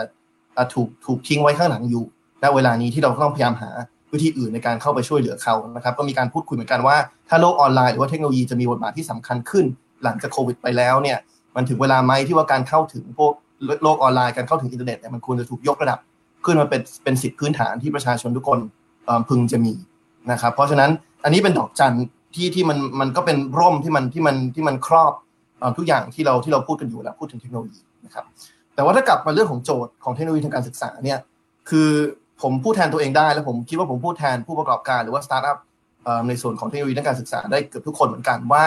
เราไม่เคยตั้งโจทย์เรื่องเทคโนโลยีการศึกษานะครับว่าเป็นโจทย์ที่ว่าเทคโนโลยีนั้นจะมาทดแทนคุณครู หรือว่ามาทดแทนระบบการศึกษานะครับโจทย์ของนักพัฒนาเทคโนโลยีด้านการศึกษา ที่เกิดขึ้นมาตลอดตั้งแต่ช่วงก่อนโควิด แล้วผมคิดว่าจะเป็นโจทย์ที่เราจะกลับไปสู่โจทย์นั้นหลังจากโควิดไปแล้วเนี่ยคือเทคโนโลยีจะมาช่วยส่งเสริมการศึกษาหรือว่าการเรียนในห้องเรียนได้อย่างไรนะครับ ถ้าเราเปรียบการศึกษาเป็นเหมือนกับทีมฟุตบอลนะครับท้ายสุดแล้วโรงเรียนหรือว่าคุณครูเนี่ยก็คือเป็นกองหน้านะครับเทคโนโลยีเนี่ยเป็นกองหลังนะครับเราไม่ได้มองว่าเทคโนโลยีเนี่ยเป็นกองหน้าที่จะเข้ามาสับสับตัวแล้วมาทดแทนคุณครู แต่เทคโนโลยีเป็นกองหลังนะครับงานวิจัยที่บริษัทแมคคินซี่เคยผลิตออกมาในช่วงที่ผมทำงานอยู่นั้นเนี่ยก็ชี้ชัดเหมือนกันว่า เวลาเขาไปประเมินระบบการศึกษาทั่วโลกเนี่ยแล้วมาดูว่าตัวแปรตัวไหนสำคัญที่สุด ในการพัฒนาคุณภาพการเรียน แล้วก็ความรู้ทักษะของเด็กในแต่ละประเทศเนี่ยปัจจัยสำคัญที่สุดเลยคือคุณภาพของคุณครูนะครับ เพราะฉะนั้นสำหรับผมแล้วเนี่ยผมไม่เคยตีโจทย์ว่าเทคโนโลยีนั้นควรจะมาทดแทนคุณครู หรือว่าทดแทนระบบการศึกษาที่เรามีอยู่ แต่ว่าทำยังไงให้เรามาช่วยส่งเสริมระบบการศึกษาทำให้การเรียนการสอนมีประสิทธิภาพมากขึ้นนะครับ ถ้าเราตีโจทย์ตอนนั้นแยกออกมาอีกสองส่วนเนี่ยผมก็จะตีเป็นสองส่วนส่วนแรกคือว่า เราจะใช้เทคโนโลยียังไงทำให้เวลาเรียนในห้องเรียน หรือว่าเวลาเรียนในโรงเรียนมีประสิทธิภาพมากขึ้น แล้วก็อย่างที่สองคือเราจะใช้เทคโนโลยียังไงมาทำสิ่งที่เราคิดว่าไม่สามารถทำในโรงเรียนหรือทำในห้องเรียนได้นะครับ ถ้าเรามาในส่วนแรกก่อนนะครับ ว่าว่าเทคโนโลยีจะมาทำให้การเรียนในห้องเรียนหรือการเรียนมีประสิทธิภาพมากขึ้นได้อย่างไรเนี่ยผมอาจจะชี้ตัวอย่างสักสามอย่างนะครับ อย่างแรกเนี่ยเทคโนโลยีอาจจะมาช่วยแก้ปัญหาโรงเรียนบางแห่งที่อาจจะเข้าไม่ถึงเนื้อหา หรือว่าความเชี่ยวชาญในทุก ๆ ส่วนนะครับ โรงเรียนในประเทศไทยเรามีประมาณสามหมื่นโรงเรียนนะครับมีหนึ่งหมื่นห้าพันโรงเรียนที่เป็นโรงเรียนขนาดเล็กนะครับปัญหาอย่างหนึ่งของโรงเรียนขนาดเล็กนั่นคือการขาดแคลนคุณครูนั่นหมายความว่าบางครั้งเนี่ยเป็นโรงเรียนขนาดเล็กที่เป็นระดับประถมเนี่ยมีประถมหนึ่งถึงประถมหกในบางทีมีครูไม่ถึง 6 คนนะครับเพราะฉะนั้นปัจจุบันเนี่ยครูแต่ละคนก็ถูกคาดหวัง ว่าเวลาสอนทีหนึ่งเนี่ยก็ต้องสอนกับเด็กป .1 ป .2 ป .3 ไปพร้อมกันนะครับซึ่งมันเป็นอะไรที่ยากมากสำหรับคุณครู ถ้าเรามองไประดับมัธยมเนี่ยมันก็อาจจะเป็นปัญหาในเชิงวิชานะครับเราเพิ่งพูดว่าเราอยากเห็นเด็กทุกคน ในโลกยุคใหม่ในศตวรรษที่ 21 มีความรู้ที่รอบด้าน แต่เราก็ต้องมาดูว่าปัจจุบันเรามีคุณครูที่เชี่ยวชาญในทุกสายในทุกสายวิชาเนี่ยอยู่ในโรงเรียนแห่งนั้นหรือยังนะครับเพราะอย่างแรกที่เทคโนโลยีอาจจะช่วยเพิ่มประสิทธิภาพการเรียนห้องเรียนได้นะคือมาช่วยปิดช่องโหว่นะครับในส่วนของความเชี่ยวชาญบางส่วนที่อาจจะยังขาดหายอยู่ในโรงเรียนโรงเรียนนั้นนะครับยกตัวอย่างเช่น สมมติเรามีโรงเรียนโรงเรียนหนึ่งที่มีคุณครูที่ถนัดสายคณิตศาสตร์มาก แต่ยังขาดคุณครูที่เก่งวิชาภาษาอังกฤษอยู่เนี่ยตราบใดที่โรงเรียนเหล่านั้นเข้าถึงอินเทอร์เน็ต นะครับเข้าถึงมือถือนะครับสามารถฉายภาพในห้องเรียนได้เนี่ยเราสามารถดึงเนื้อหาที่มีคุณภาพจากคุณครูที่อื่นนะครับที่สอนภาษาอังกฤษเข้ามาฉายให้กับเด็กดูได้ และคุณครูที่โรงเรียนแห่งนั้นเนี่ยก็ทำหน้าที่เหมือนเป็น mentor หรือว่าเป็นโค้ชที่ช่วยแนะแนว จากเนื้อหาที่เด็กได้ได้รับนะครับที่ที่ยิงตรงมาจากที่อื่นนะครับตัวอย่างที่ 2 ที่อาจจะไปไกลกว่านั้นอีกขั้นหนึ่งนะครับคือการพยายามจะออกแบบการเรียนรู้ที่เขาเรียกว่า flipped classroom นะครับรบสมัยก่อนเนี่ยถ้าเราไม่มีเทคโนโลยีเข้ามาเลยเนี่ย สมมุติว่าผมเป็นคุณครูที่ต้องสอนวิชาประวัติศาสตร์หนึ่งชั่วโมงเนี่ยสิ่งที่ผมจำเป็นต้องทำถ้าไม่มีเทคโนโลยีเนี่ยคือผมต้องใช้เวลาหนึ่งชั่วโมงนั่นแหละไปกับการบรรยายก่อน ให้ข้อมูลเด็กก่อนว่าโอเคสงครามโลกครั้งที่สองเนี่ยมันเกิดเหตุการณ์อะไรขึ้นบ้าง เพื่อเด็กได้รับรู้ข้อมูลที่ควรจะได้รับทั้งหมดนะครับเพราะฉะนั้นผมจะเสียเวลาไปเยอะมากกับการที่ลุกขึ้นมาบรรยายพูดฝ่ายเดียวแล้วก็ให้เด็กได้รับรู้ข้อมูล แต่พอมีเทคโนโลยีเข้ามาเนี่ยการเข้าถึงข้อมูลเหล่านี้เนี่ยมันไม่จำเป็นต้องเป็นในรูปแบบที่ที่คุณครูที่คุณครูที่คุณครู ต้องบรรยายหน้าห้องแล้วแต่มันสามารถให้โจทย์ว่าเด็กเนี่ยไปเอาข้อมูลตรงนี้ไปเข้าถึงข้อมูลตรงนี้ที่บ้านหรือว่าผ่านมือถือตัวเองได้ก่อน แล้วใช้เวลาหนึ่งชั่วโมงนั้นเนี่ยไปกับการพัฒนาทักษะแทนการที่คุณครูจะต้องใช้เวลาหนึ่งชั่วโมงไปกับการบรรยายหน้าห้องเนี่ยคุณครูจะเปลี่ยนบทบาทจากครูหน้าห้อง มาเป็นครูหลังห้องนะครับที่ว่าโอเค เด็กรู้ข้อมูลแล้วนะประสบการณ์โลกครั้งที่สองเกิดอะไรขึ้นบ้าง เรามาถกเถียงในประเด็นต่างดีกว่ามาช่วยกันวิเคราะห์กันดีกว่าว่าปัจจัยอะไรที่ทำให้สงครามโลกที่สองเกิดขึ้น อาจจะมีการแบ่งงานกลุ่มเพื่อเด็กได้มีประสบการณ์ในการทำงานกลุ่มมากขึ้น อาจจะมีเวลามากขึ้นที่คุณครูสามารถไปดูแลเด็กแต่ละคนเกี่ยวกับความต้องการที่มันอาจจะแตกต่างออกไปได้นะครับ เพราะฉะนั้นพอมีเทคโนโลยีเข้ามาเนี่ยมันเลยทำให้เราสามารถทำ flip classroom เกิดขึ้นได้แล้วทำให้คุณครูได้ใช้เวลาหนึ่งชั่วโมงเนี่ยไปกับการพัฒนาทักษะเป็นครูหลังห้องที่ช่วยพัฒนาทักษะมากกว่าครูหน้าห้องที่ที่ที่ให้ความรู้นะครับ ครับ ทีนี้ประเด็นที่สามเนี่ยที่อยากจะฝากไว้ก็คือว่า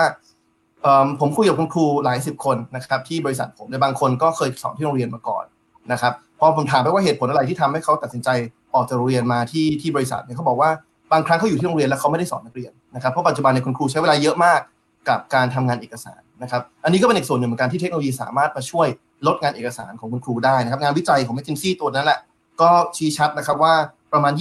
20-40%ของงานธุรการหรืองานเอกสารเนี่ยของครูสามารถถูกลดไปได้ด้วยเทคโนโลยีนะครับเพราะฉะนั้น โจทย์แรกเนี่ยคือโจทย์ที่ว่าเทคโนโลยีมาช่วยทำให้การเรียนการสอนในห้องเรียนมีประสิทธิภาพมากขึ้นนะครับโจทย์ที่2เนี่ยคือมันมีอะไรไหมที่ปัจจุบันการเรียนการสอนในห้องเรียนเนี่ยมันไม่สามารถทำได้ แต่ว่าพอเป็นการเรียนการสอนในในผ่านเทคโนโลยีมันสามารถทำได้ อย่างหนึ่งเนี่ยคือ concept ที่เขาเรียกว่า personalized learning นะครับหรือว่าการเรียนรู้แบบเฉพาะบุคคลนั่นหมายความว่าเวลาผมเป็นคุณครูถ้าผมสอนในในในห้องเรียนเนี่ยผมพูดอะไรอย่างหนึ่งเนี่ยผมพูด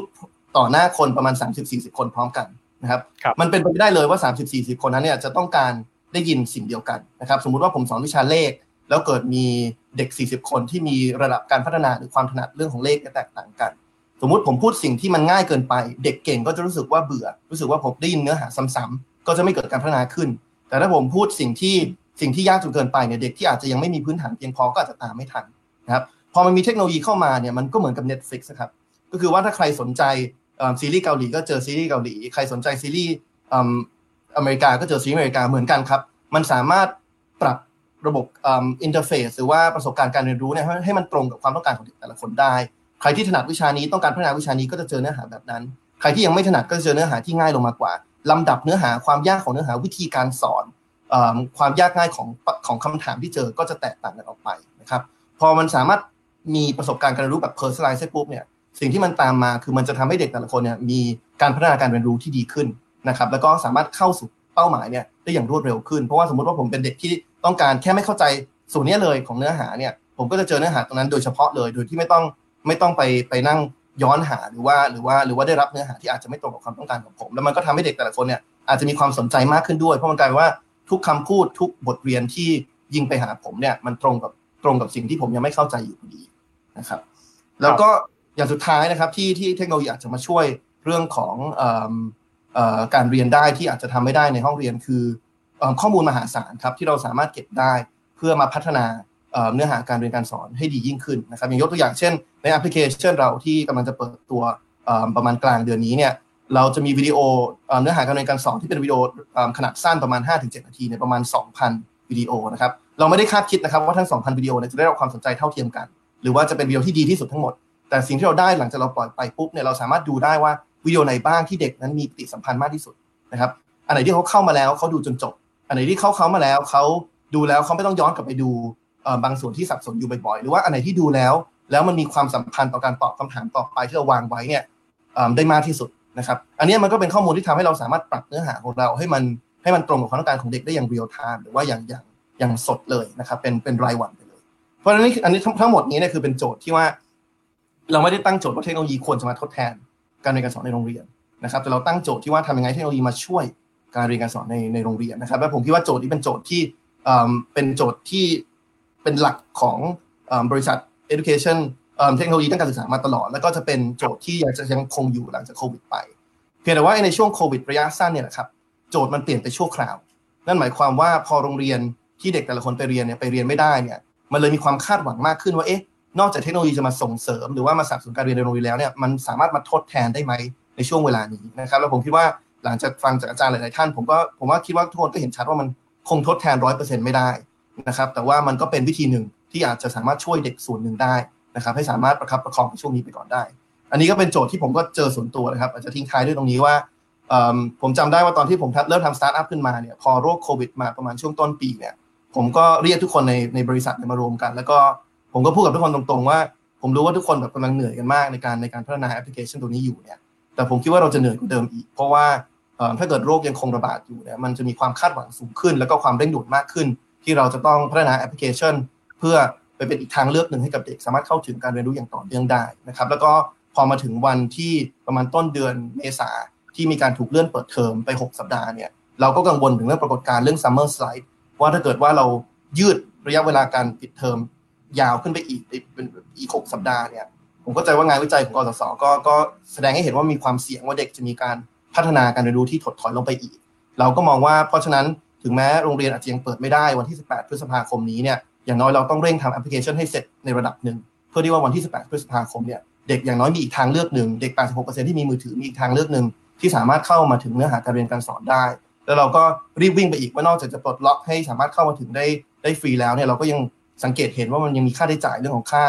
ค่าอินเทอร์เน็ตที่ต้องใช้อยู่นะครับ เราก็เลยวิ่งไปจับมือกับเครือข่ายมือถือ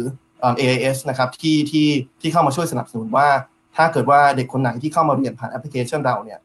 จะไม่เสียค่าอินเทอร์เน็ตเลยถ้าเกิดว่าใช้ซิมของ AIS แล้วถ้าใครไม่มีก็สามารถกดสั่งซิมที่ส่งถึงบ้านได้ฟรี คืออันนี้เป็นสิ่งที่อาจจะแก้ไม่ได้ทั้งร้อยเปอร์เซ็นต์นะครับ แต่ก็เป็นเป็นสิ่งที่ที่เราในฐานะสตาร์ทอัพในภาคเอกชนก็พยายามจะทำให้ได้มากที่สุด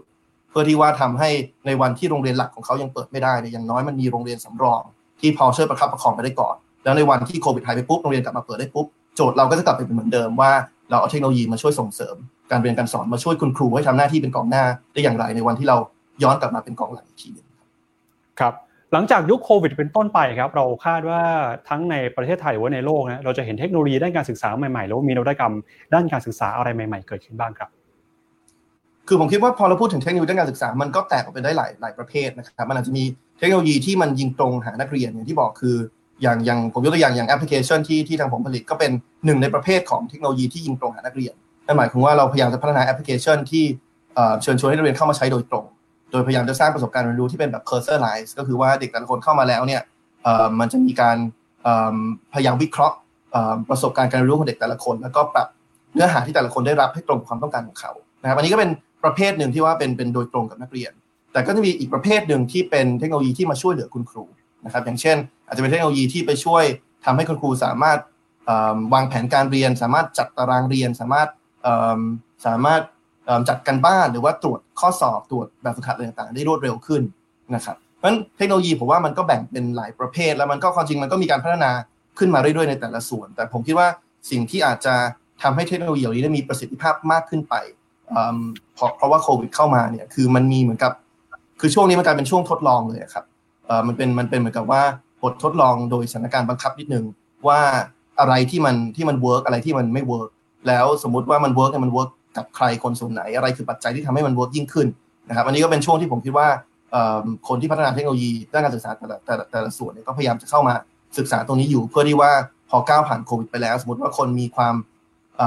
เปิดรับ กับเทคโนโลยีด้านการศึกษามากขึ้นในอย่างน้อย เราจะได้พัฒนาให้มันให้มันตรงจุดหรือมีงาน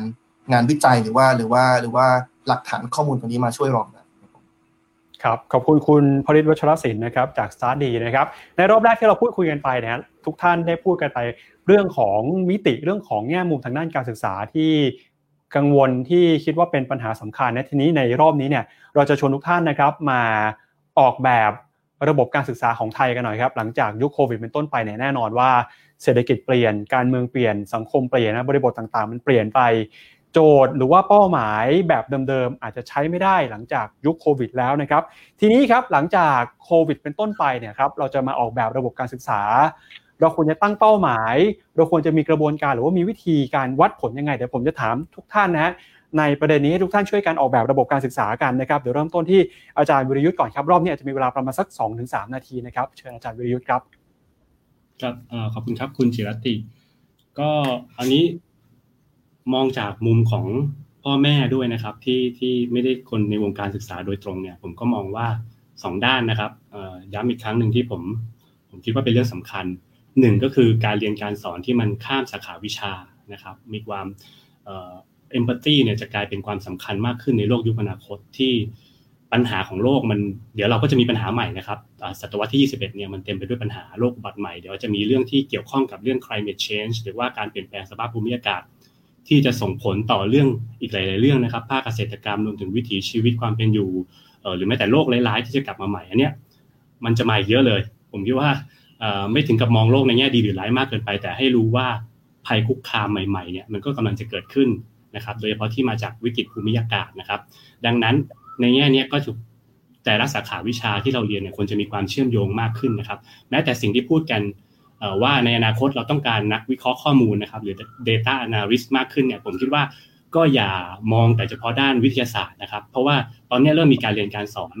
วิศวในสาขาอย่างวิศวกรรมศาสตร์หรือวิทยาศาสตร์ละที่เริ่มสอนเรื่องการประมวลผลการใช้ข้อมูลนะครับ แต่ผมก็อยากให้ให้ความสำคัญกับเรื่องการมอง ประเด็นทางสังคมศาสตร์ มนุษยศาสตร์เข้าไปด้วยนะครับ เช่นคุณควรจะรู้ประเด็นกว่าทางเศรษฐกิจด้วยไหมรัฐศาสตร์ด้วยไหมสังคมวิทยาด้วยไหมเพื่อที่จะสามารถประมวลข้อมูลได้ดีขึ้น ไม่อย่างนั้นในอนาคตเราก็จะมีปัญหาเดิมตามมาอีกนะครับ คือจะมีปัญหาของนักวิทยาศาสตร์ที่ไม่เข้าใจสังคมศาสตร์ และในทางกลับกันเช่นเดียวกัน ดังนั้นความสำคัญประเด็นแรกเนี่ยผมมองในเรื่องของความเชื่อมโยงโดยดึงเรื่องเอมพัตตีหรือความเข้าอกเข้าใจผู้อื่นมาเป็นเรื่องสำคัญนะครับ ส่วนอีกมิติหนึ่งในระดับปัจเจกนะครับ ผมคิดว่าแต่ละคนจะต้องมีความสามารถในการจบครบในตัวเองนะครับ ที่จะทำอาชีพอะไรนะครับ แม้แต่คุณจะขายของธรรมดาเนี่ยต่อไปคุณก็ไม่สามารถเป็นคนซื้อมาขายไปได้ละแต่คุณต้องเข้าใจแล้วว่าสินค้าของคุณมันมาจากส่วนไหนในโลก อยู่ใน supply chain ไหนในโลก แล้วถ้าแต่ละส่วนมันเกิดมีปัญหาขึ้นมาคุณจะทำยังไงนะครับ ไม่ใช่มองแค่การซื้อซื้อมาขายไปแบบเดิม ถ้าคุณอยากเป็น fashion designer เนี่ย คุณจะทิ้งเรื่องบัญชีไม่ได้นะในในอนาคตคุณก็ต้องมีความเข้าใจเรื่องบัญชี เรื่องการใช้คอมพิวเตอร์ระดับหนึ่ง คุณไม่สามารถที่จะผมโดยส่วนตัวนะครับ ผมมองว่าเรื่องโลกที่เป็นการแบ่งงานกันทำเนี่ยมันจะมีความสำคัญน้อยลง แล้วพอเวลาพูดถึงเรื่องอย่าง resilience ระดับบุคคลนะครับที่ที่คุณยุ้ยพูดถึงมาเนี่ยผมที่พอผมมองกลับมาระดับบุคคลเนี่ยผมมองว่า resilience ระดับบุคคลมันคือการที่คุณสามารถทำอะไรได้ด้วยตัวเองในอนาคต คุณอาจจะเป็นทีมก็ได้นะครับ ไม่ไม่ถึงกับเป็นปัจเจกบุคคล แต่ว่าทีมของคุณเนี่ย จะไปเชี่ยวชาญเฉพาะอย่างอย่างเดียว แล้วก็หวังพึ่งพาขาอื่นๆ จากคนอื่นมากเกินไปเนี่ยก็อาจจะมีอันตรายในอนาคตได้นะครับ ดังนั้นผมมองสองด้านนะครับ ด้านหนึ่งก็คือผักจากเรื่องเอมพัตตีการเห็นอกเห็นใจเข้าอกเข้าใจผู้อื่นไปสู่เรื่องการเรียนการสอนด้วยนะครับ อย่าเรียนเฉพาะเครื่องมือ แต่เรียนเรียนวิธีการคิดของคนอื่นเข้าใจความคิดของสาขาอื่นนะครับกับอีกขาหนึ่งก็คือพยายามเพื่อความปลอดภัยในการงานอาชีพของคุณเองนะครับ คุณก็จำเป็นจะต้องมีความเข้าใจตลอดทั้งสายของ supply chain การผลิตเลย สิ่งที่คุณจะทำคุณจะทำขนมเนี่ยคุณไม่เข้าใจที่มาของข้าวไม่ได้แล้วนะครับ คุณต้องเข้าใจทั้งสาย และรู้ว่าจะจัดการยังไงจะทดแทนยังไงเพื่อรับความเสี่ยงที่จะมากขึ้นในอนาคตครับครับขอบคุณครับอาจารย์สรินีครับเราจะออกแบบระบบการศึกษาของไทยหลังจากยุคโควิดยังไงดีครับ ค่ะขอบคุณค่ะ อาจารย์ต้นพูดไปเยอะแล้วนะคะ สิ่งที่อยากพูด ก็จะเสริมแล้วกันนะคะ คิดว่าจริง ๆ ตัวถ้าตั้งต้นที่คำว่า 21st century skills เนี่ยคิดว่ายังไงมันจะทวีความสำคัญมากขึ้นแน่ๆนะคะ แต่ว่าทีนี้ความท้าทายของเราก็คือว่าเราจะปรับตัวระบบการศึกษานะคะ ซึ่งระบบการศึกษาก็อาจจะยังติดอยู่กับวิธีคิดนะคะ วิธีคิดหรือว่ารูปแบบการเรียนการสอนแบบเดิมเนี่ย ให้มันสอดคล้องกับทักษะที่จำเป็นนะคะ ได้ยังไง นะทัศนคติของครูผู้สอนนะคะบางท่านที่ก็อาจจะเรียกได้ว่ายังเป็นลักษณะการมองว่าเออเด็กเนี่ยต้องรับฟังคำสั่งนะคะหรือว่าครูรู้ดีกว่าเด็กนะคะ มันก็เริ่มจากตอนนี้มันก็จะเริ่มต้องมี tension นะคะหรือว่าความตึงเครียดมากขึ้นแน่ๆ เพราะว่าเด็กทุกคนวันนี้ยิ่งรุ่นที่เกิดใหม่ๆ มาเนี่ยเขาจะเป็น digital native หรือว่าเกิดมาก็เข้าถึงโลกดิจิทัลนะคะเข้าผ่านมือถืออะไรก็แล้วแต่ ได้หมดนะคะเพราะฉะนั้นจริงคงเชื่อว่าไม่มีใครคิดหรอกว่ามหาวิทยาลัยหรือว่าโรงเรียนไม่สำคัญนะคะเพราะว่าไม่อย่างนั้นเนี่ยเราทุกคนเข้า Google กันได้หมด เราต้องฉลาดเท่ากันหมด ซึ่งหรือว่ารู้เรื่องไปแล้วทุกสิ่งอย่างนะคะแต่ว่าเพราะตัว structured learning หรือว่าการเรียนการสอนที่มีโครงสร้างนะคะชัดเจน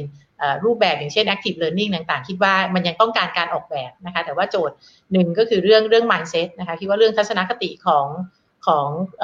ตัวผู้สอนในระบบเองรวมถึงผู้บริหารนะคะจะทำยังไงให้ไปทางเดียวกันให้ได้นะคะหรือว่าเปิดกว้างกับความหลากหลายทางความคิดของเด็กนะคะก็ส่วนตัวก็รู้สึกว่ามันมีในหลาย ๆ ปีที่ผ่านมาก็เห็นการเคลื่อนไหวที่น่าสนใจนะอย่างเช่นล่าสุดก็มีการเคลื่อนไหวกันเรื่องของทรงผมนักเรียนนะคะในโรงเรียนทั้งหมดเหล่านี้เราไม่จำเป็นต้องมีคำตอบนะคะบางโรงเรียนก็อาจจะมีคำตอบไม่เหมือนกับที่อื่นก็ได้นะคะแต่ว่าข้อดีก็คือได้เห็นพื้นที่ที่ ทุกคนมามีส่วนร่วมมากขึ้นนะคะ ก็คือทั้งผู้บริหารโรงเรียน ทั้งผู้ปกครอง ทั้งครูนะคะทั้งบุคลากรแล้วก็ตัวนักเรียนเองนะคะเพราะฉะนั้นก็อยากจะเห็น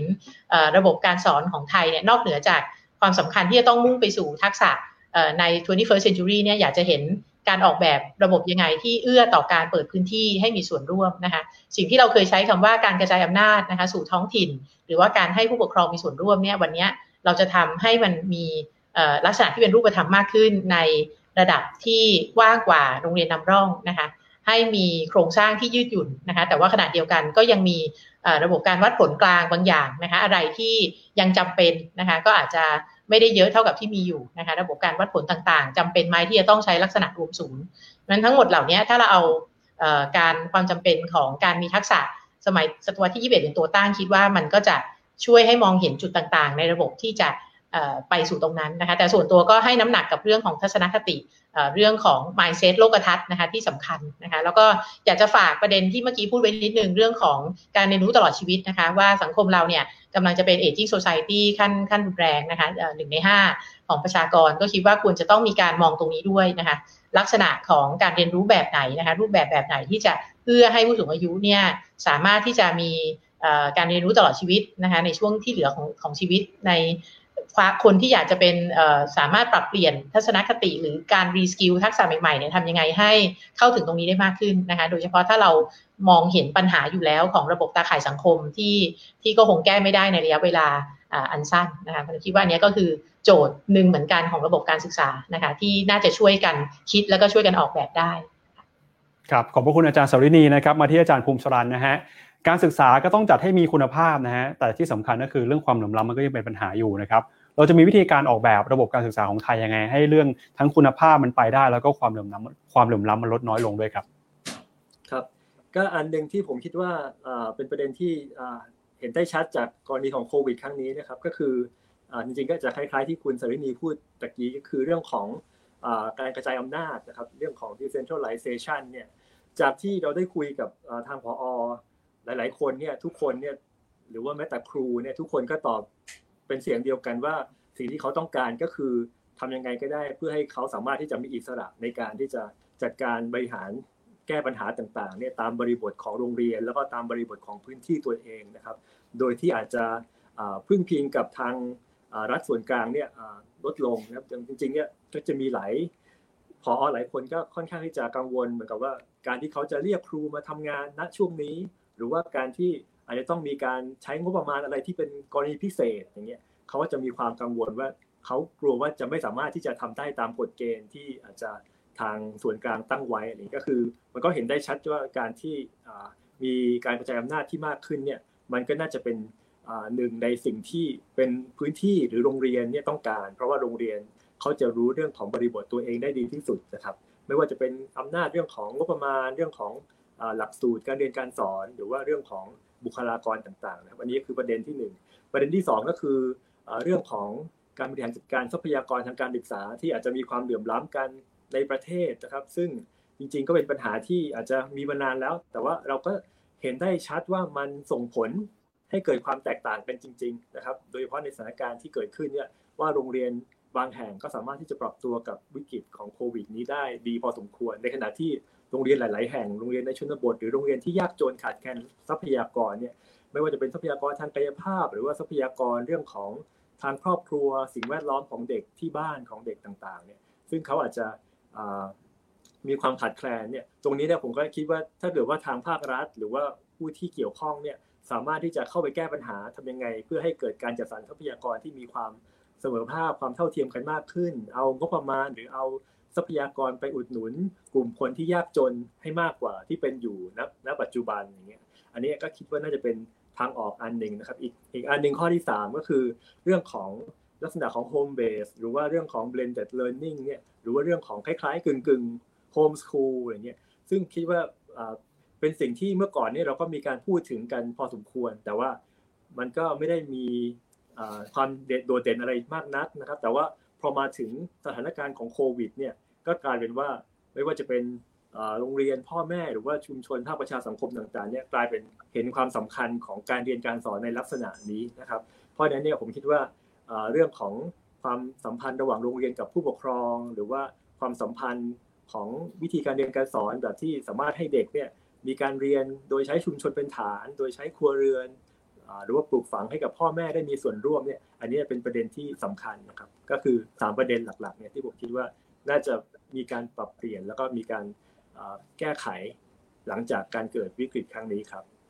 ครับในเรื่องของการกระจายอำนาจครับอาจารย์แน่นอนนะครับเราต้องอาศัยการตัดสินใจของผู้กำหนดนโยบาย ทีนี้ครับเราจะสามารถเข้ามามีส่วนร่วมหรือว่าผลักดันให้มันเกิดการเปลี่ยนแปลง เกิดการกระจายอำนาจ เปลี่ยนความคิดของผู้กำหนดนโยบาย ด้านการศึกษาด้านงบประมาณได้ยังไงบ้างครับจริงเรื่องนี้เราก็ค่อนข้างพูดกันมานานพอสมควรนะครับ จริงๆก็มันก็เป็นกระบวนการที่ก็อาจจะเกี่ยวข้องกับ เรื่องของระบบราชการในต่างๆ ในในกรณีของประเทศไทยเรื่องของการศึกษาเนี่ยก็เป็นระบบที่ค่อนข้างใหญ่โตพอสมควรครับจริงๆก็ไม่ได้ไม่ได้เป็นเรื่องง่ายที่จะปฏิรูปนะเขาก็มีความพยายามกันมาตั้งแต่พรบปี 42 เนี่ยจนถึงปัจจุบันก็ยังค่อยๆทำมาทีละเรื่องทีละเรื่องอย่างล่าสุดก็เรื่องของการตั้งนักงาน สาธิการจังหวัดอะไรเงี้ยให้มีอำนาจมากขึ้น แต่ว่ามันก็ยังเป็นประเด็นที่จะยังมีการชักเขย่อกันยังไม่ค่อยลงตัวกันเท่าไหร่ แต่ว่ามันก็เป็นมันก็เป็นกรณีที่คนให้ความสำคัญ แต่ว่าพอลงไปถึงการปฏิบัติจริง ๆ เนี่ยมันก็เป็นปัญหาบางเรื่องจริง ก็เป็นปัญหาเชิง political economy ค่อนข้างเยอะครับครับขอบพระคุณนะครับมาที่อาจารย์อธิษฐานะครับ เราจะออกออกแบบระบบการเรียนการสอนระบบการศึกษาของประเทศไทยได้ยังไงฮะและที่สำคัญคือเราจะพัฒนาครูไปด้วยกันได้ยังไงครับ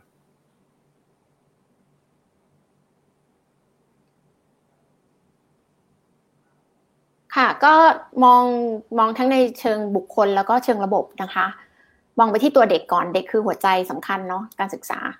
ก็คิดว่าตัวการศึกษาจะต้องเปลี่ยนเปลี่ยนพลิกรูปโฉมไปแน่ ๆนะคะ ตอนนี้นะคะ สิ่งสำคัญที่เรารู้แล้วว่ามันต้องมีในตัวเด็กก็คือ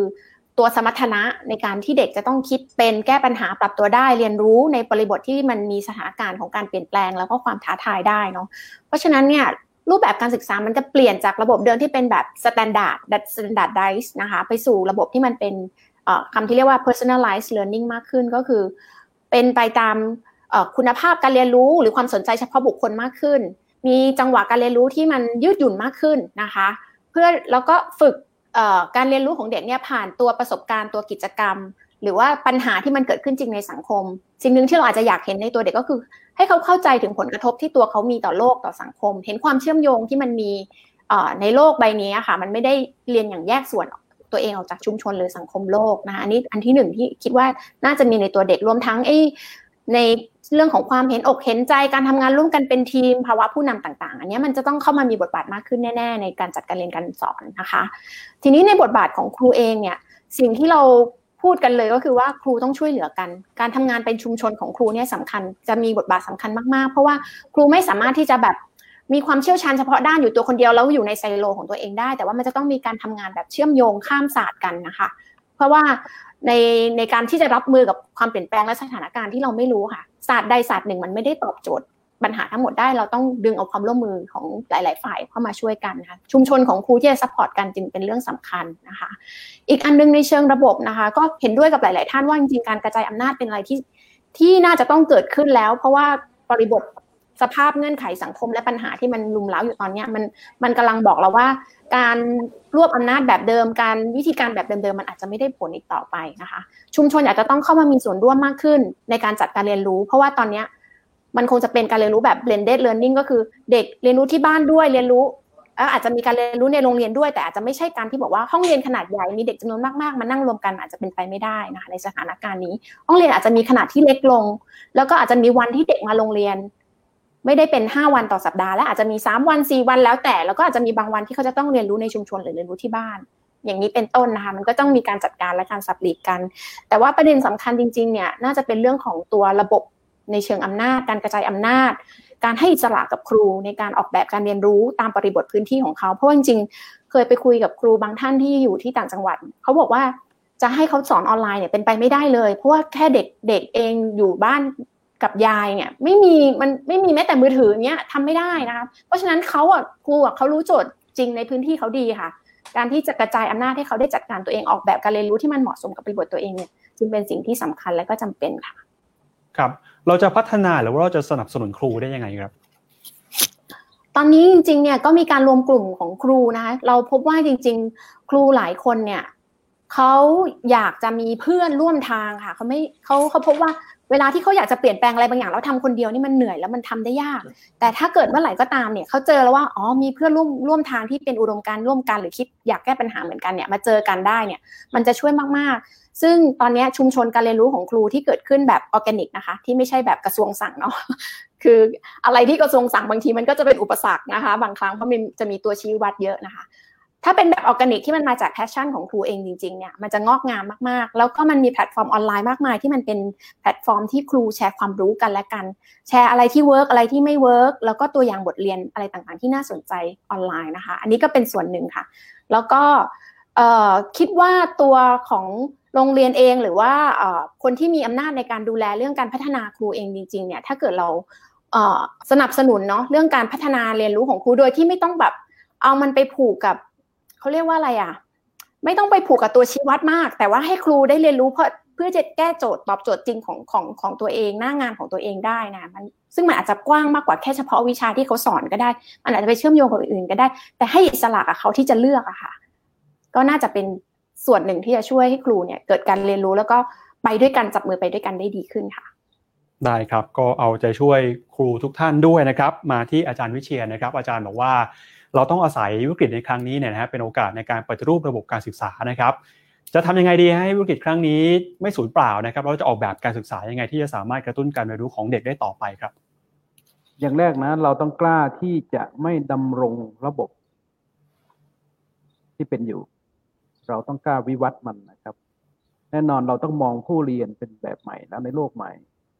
สิ่งที่สำคัญเน้นๆที่ผมมองมีสองอย่างก็คือ การที่ผู้เรียนได้ค้นพบตัวเองว่าจริงแล้วคุณเป็นใคร คุณต้องการอะไร คุณต้องอยู่ร่วมกับผู้อื่นได้อย่างไร อย่างมีความสุขอย่างนี้นะแรก อย่างที่สองคือต้องเป็นกระบวนการที่สร้างให้ผู้เรียนสามารถใช้ความรู้ใช้ทักษะ สามารถใช้นะครับ ออกมาเพื่อเผชิญปัญหาได้จริงซึ่งแน่นอนว่า เป้าหมายกว้างๆสองอันนี้ ก็ต้องมาออกแบบระบบที่จะทำให้ผู้เรียนสามารถเรียนรู้ได้ตัวเองด้วย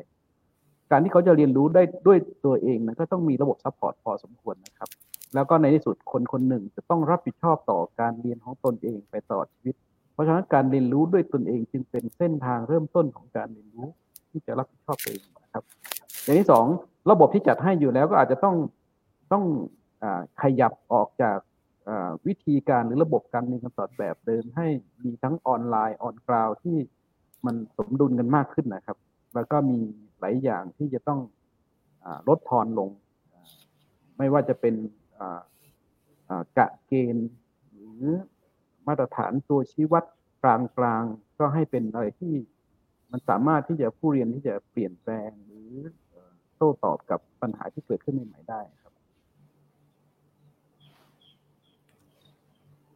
ครับครับอาจารย์ครับขอบพระคุณนะครับ อาจารย์ แล้วทีนี้ในเรื่องของเด็กฮะเราจะส่งเสริมเด็กได้ยังไงครับ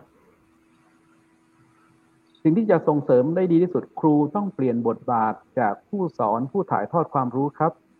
เป็นครูร่วมกันออกแบบการเรียนรู้ เพื่อให้เด็กนั้นได้เผชิญและได้เรียนรู้ด้วยตัวเองครับ ตัวนี้ก็จะเท่ากับการส่งเสริมให้ผู้เรียนมีความเข้มแข็งในการที่จะเป็นผู้เรียน รู้ตลอดชีวิตได้ และในที่สุดเขาก็จะกลายเป็นผู้รับผิดชอบการเรียนตัวเองครับ การดีไซน์การเรียนรู้ที่ดีจะทำให้ผู้เรียนสามารถติดการเรียนรู้ด้วยตัวเองอย่างต่อเนื่องครับได้ครับขอบพระคุณอาจารย์นะครับ เท่าที่ฟังดูนะฮะจะเห็นว่าทุกท่านเนี่ยนะครับ ก็พูดกันในฐานะในมุมมองที่แตกต่างกันแต่ เท่าที่ฟังก็จะมีจุดร่วมคล้ายๆ กันนะทั้งเรื่องของการสนับสนุนบทบาทของครูนะครับ การที่จะให้ นักเรียนเนี่ยเรียนรู้ตลอดชีวิต ไม่ว่าจะอายุขนาดไหนก็ตาม หรือว่าการให้ทั้งบ้านทั้งครูทั้งผู้ปกครองทั้งเด็กทั้งสถาบันการศึกษาเนี่ยมาออกแบบร่วมกัน มีการกระจายอำนาจนะครับแล้วเดี๋ยวมาปิดท้ายในรอบนี้กันกับคุณพริษฐ์หน่อยนะครับว่า ในบทบาทของ tech startup เนี่ยนะครับเราจะมาช่วยออกแบบระบบการศึกษาของไทยได้ยังไงบ้างครับครับผมคือผมคิดว่ามันต้องบอกว่าเทคโนโลยีไม่ใช่คำตอบของทุกปัญหานะครับ แล้วผมคิดว่าถ้าเราตีความว่าการศึกษาคือการ เตรียมความพร้อมให้บุคลากรในประเทศ สามารถรับมือกับโลกแห่งอนาคตได้เนี่ยมันมีหลายปัญหาที่มันไม่ได้แก้ด้วยเทคโนโลยีนะครับทางอาจารย์หลายท่านพูดแล้วเรื่องการกระจายอำนาจให้โรงเรียนขอโรงเรียนหรือว่าเขตพื้นที่มีมีมีสิทธิ์ในการบริหารจัดการตัวเองมากขึ้น เราพูดกันไปแล้วเรื่องของการตีความว่าการศึกษาไม่ใช่แค่สำหรับสำหรับเด็กและแต่เป็นการศึกษาตลอดชีวิต ที่จะต้องครอบคลุมไปถึงผู้ใหญ่ที่โตขึ้นมาแล้วนะครับ แต่ว่าถึงแม้เทคโนโลยีอาจจะไม่ใช่คำตอบของทุกปัญหาเนี่ย มันมีบางคำตอบที่มันทำไม่ได้ถ้าไม่มีเทคโนโลยีนะครับและคำตอบ อันนั้นอย่างหนึ่งก็คือเรื่องของการการเรียนรู้แบบ personalize หรือว่าแบบเฉพาะบุคคลนะครับ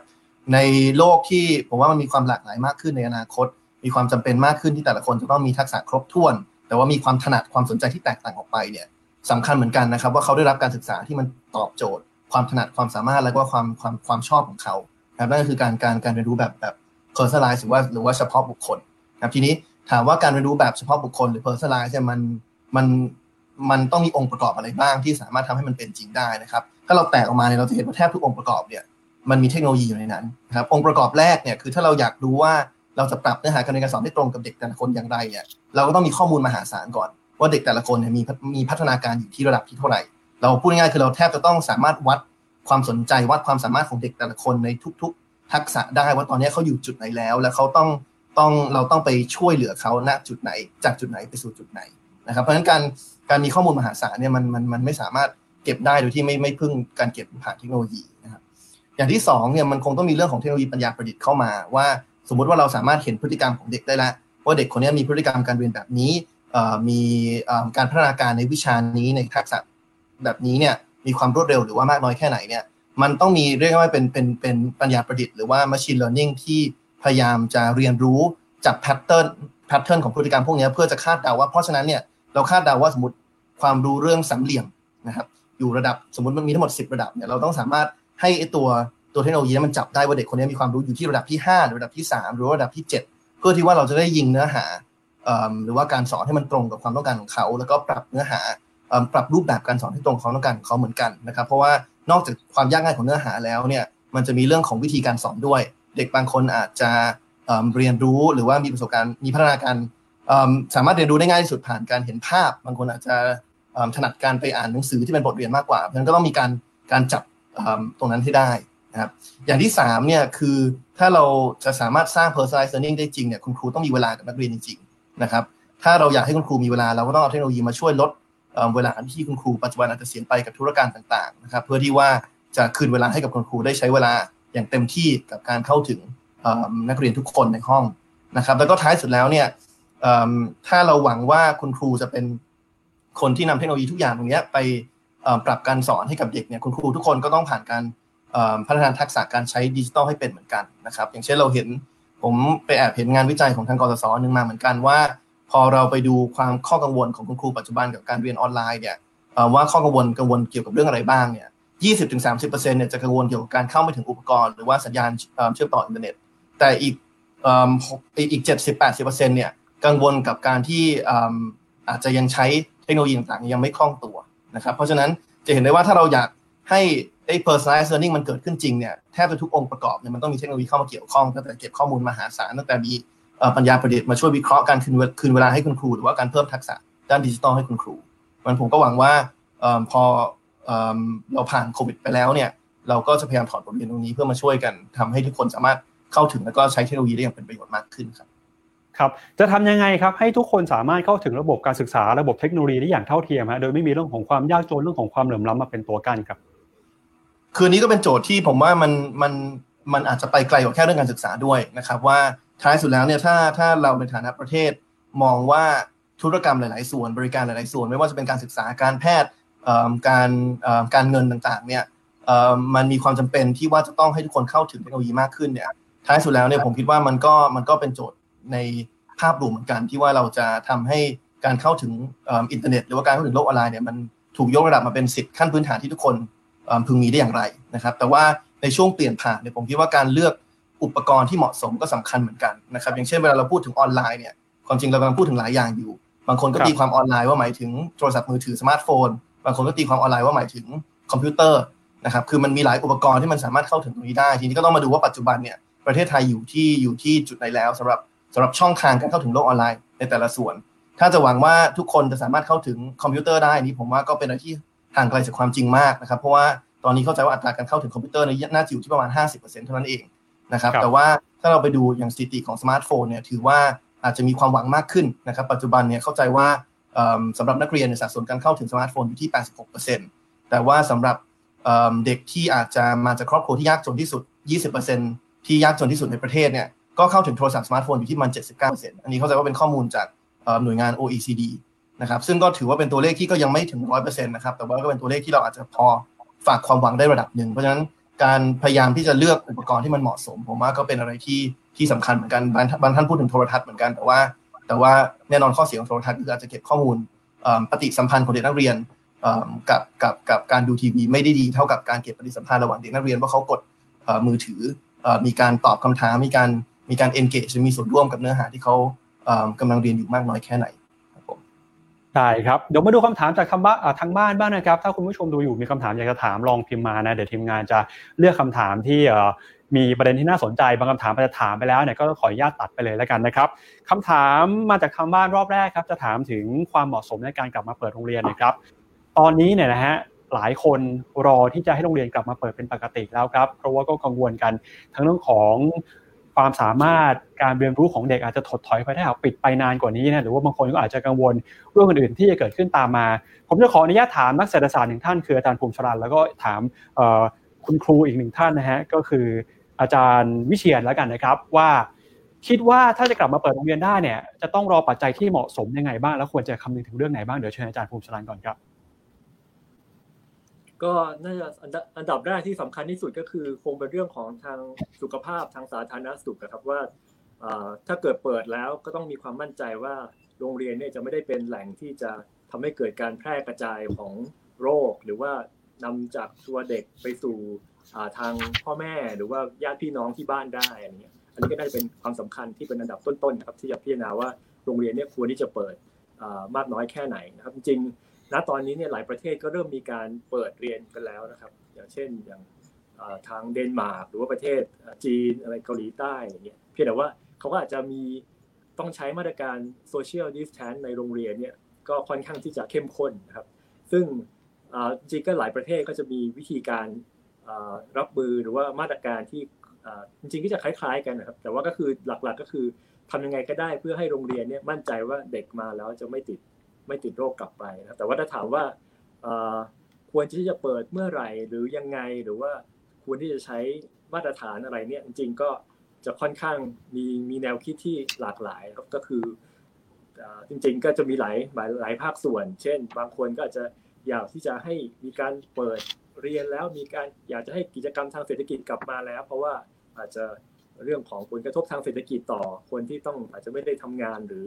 ภาคธุรกิจที่ต้องหยุดไป อันนี้ก็เป็นเหตุผลหนึ่งหรือว่าเหตุผลระหว่างสุขภาพกับเรื่องของเศรษฐกิจนี่มันก็มีมีความขัดแย้งกันอยู่แต่ว่าก็ต้องพิจารณาให้ให้ให้ดีๆว่าแบบไหนมันถึงจะเหมาะสมครับ ครับ อาจารย์วิเชียนครับจะกลับมาเปิดโรงเรียนได้นี่เราต้องรอเรื่องอะไรบ้างครับ ผมไม่แน่ใจว่าสถานการณ์การแพร่ระบาดจะจะหยุดเมื่อไหร่นะครับ แต่ผมมองว่าพื้นที่ใดที่มีอัตราการลดลง แล้วก็มีความเสี่ยงน้อยอให้พิจารณาเป็นพื้นที่แล้วก็เปิดได้ ส่วนการเปิดนั้นควรจะจัดการภายในโรงเรียนแบบใหม่นะครับ ก็คืออาจจะเป็นช่วงในต้องทำงานร่วมผู้ครองแน่นอนในการที่จะออกแบบสร้างอุปนิสัยใหม่ หรือวิถีปฏิบัติใหม่ในโรงเรียนในเรื่องของการเว้นระยะห่าง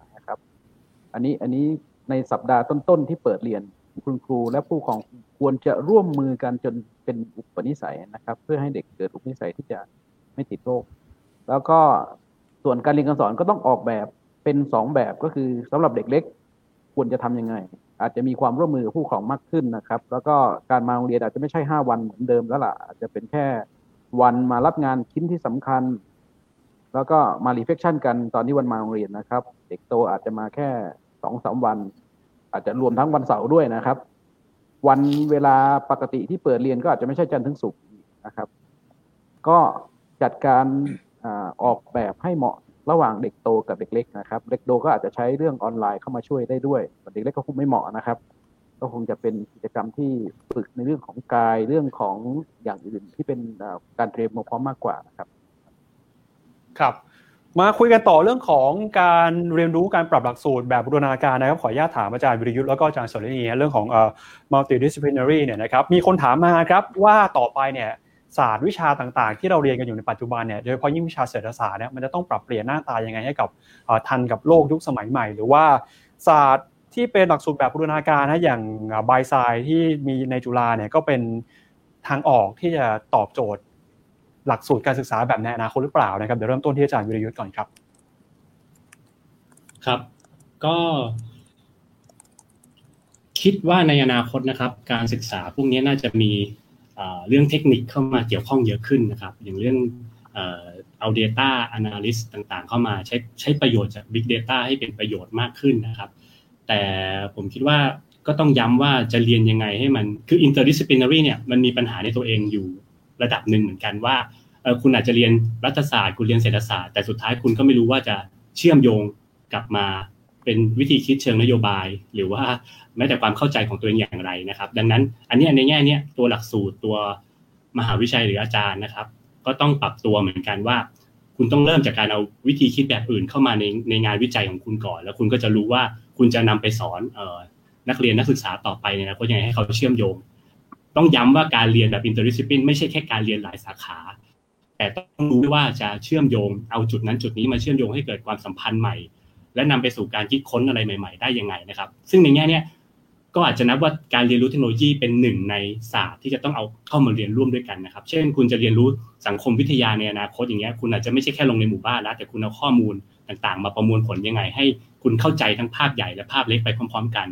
หรือแม้แต่เศรษฐศาสตร์เนี่ยคุณจะจริงๆเศรษฐศาสตร์มันมีหลายดีเบตนะครับ มันอาจจะเริ่มตั้งแต่เศรษฐศาสตร์มีหลายสาขาก่อนนะครับ ว่าคุณควรจะเรียนรู้สำนักต่างๆ ในเศรษฐศาสตร์อย่างไรนะครับ แล้วก็ให้เข้าใจการเชื่อมโยงแล้ววิธีคิดที่มันแตกต่างกันเช่นตอนนี้กลับมาคิดกันเรื่อง Keynesian มากขึ้นนะครับ มีการพูดว่านโยบายที่จะใช้เงินเป็นเรื่องของ Keynesian แต่จริงๆ Keynesian เนี่ยแทบจะไม่อยู่ในตำราเศรษฐศาสตร์กระแสหลักเลยนะครับ มันจะเป็นตำราเฉพาะสายเฉพาะทางอย่างเงี้ย เอาเอาง่ายๆก่อนจะไป interdiscipline นะครับเอาแค่ภายใน discipline ของตัวเองอย่างเศรษฐศาสตร์เนี่ยจะทำให้เกิดการแลกเปลี่ยนความรู้กันระหว่างสาขายังไง ให้คนเข้าใจว่าเฮ้ย Keynesian ไม่ใช่แค่การใช้เงินนะเวลาคุณจะใช้เงินทีไรคุณพูดถึงเคนคุณอ้างเคนทุกทีเลยแต่ว่าจริงๆเคนเขามีหลักการคิดในการจัดการเศรษฐกิจอีกแบบหนึ่งซึ่งอยู่ภายใต้สมมติฐานอื่นๆยังไงอย่างเงี้ยนะครับ ดังนั้นถ้าตอบในเชิงเศรษฐศาสตร์นะครับ ก็คือเอาเรียนรู้ระหว่างทฤษฎีต่างๆ ในเศรษฐศาสตร์เองก่อนนะครับ แล้ว 2 ก็คือไปเชื่อมโยงกับสาขาอื่น โดย โดยไม่ใช่แค่เรียนหลายวิชาแต่ว่าวิชามาประยุกต์รวมกันเพื่อจะตอบโจทย์บางอย่างให้มันดีขึ้นได้อย่างไรครับ ครับอาจารย์สรินีครับหลักสูตรแห่งอนาคตหน้าตาจะเป็นยังไงครับ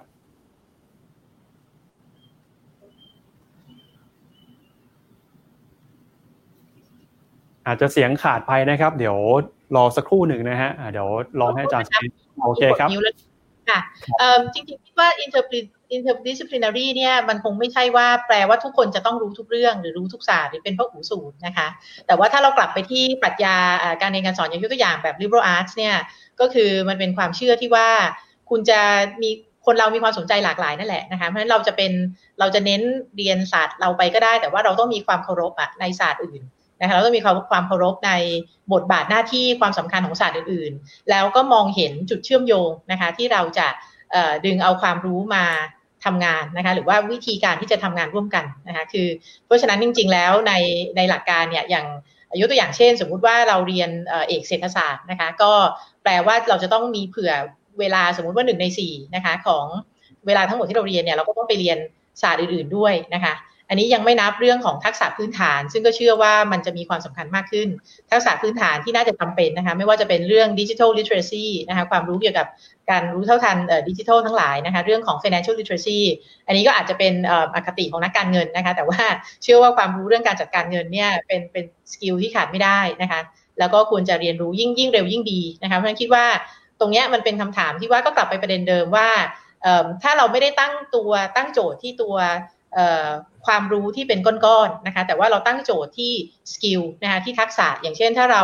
เราพูดกันมานานเรื่องของยกตัวอย่าง critical thinking นะคะทักษะการคิดเชิงวิเคราะห์ ถ้าเราสอนได้จริง ๆ ให้เด็กมีทักษะการคิดเชิงวิเคราะห์เนี่ยแล้วเรา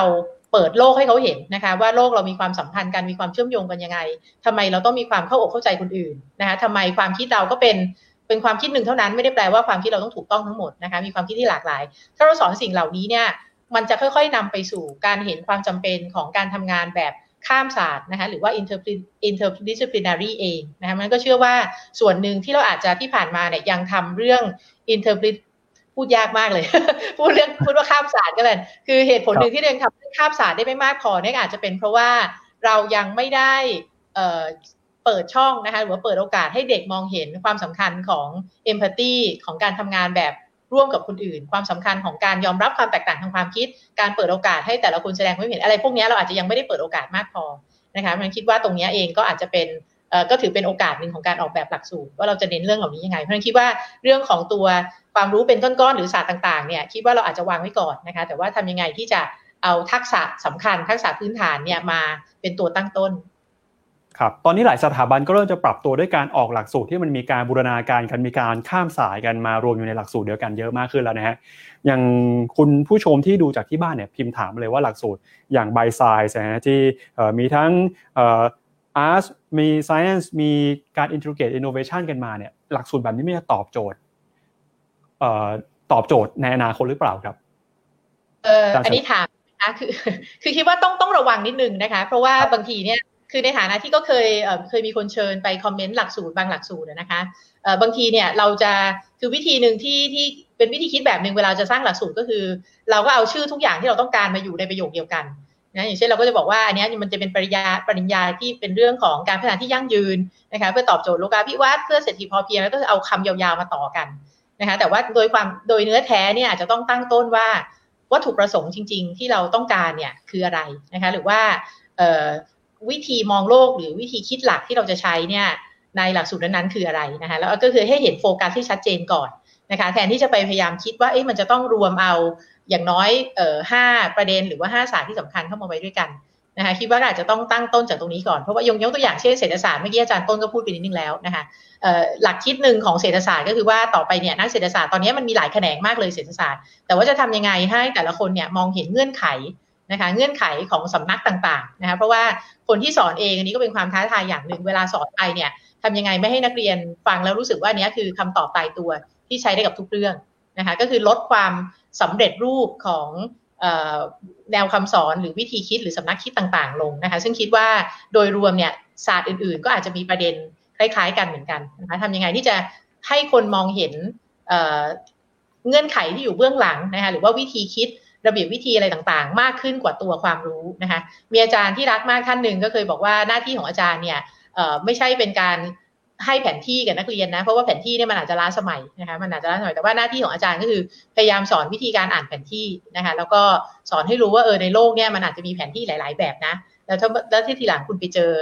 ภูมิประเทศที่ไม่คุ้นเคยเนี่ยก็จะได้จัดการตัวเองได้นะคะเพราะฉะนั้นส่วนตัวก็เลยชอบคำว่า self directed learning เหมือนกันนะคะแต่ว่าเพราะฉะนั้น โจทย์เนี่ยก็อยากจะให้คือถอยออกมาจากตัวชื่อวิชาต่างๆ ก่อน แล้วก็ดู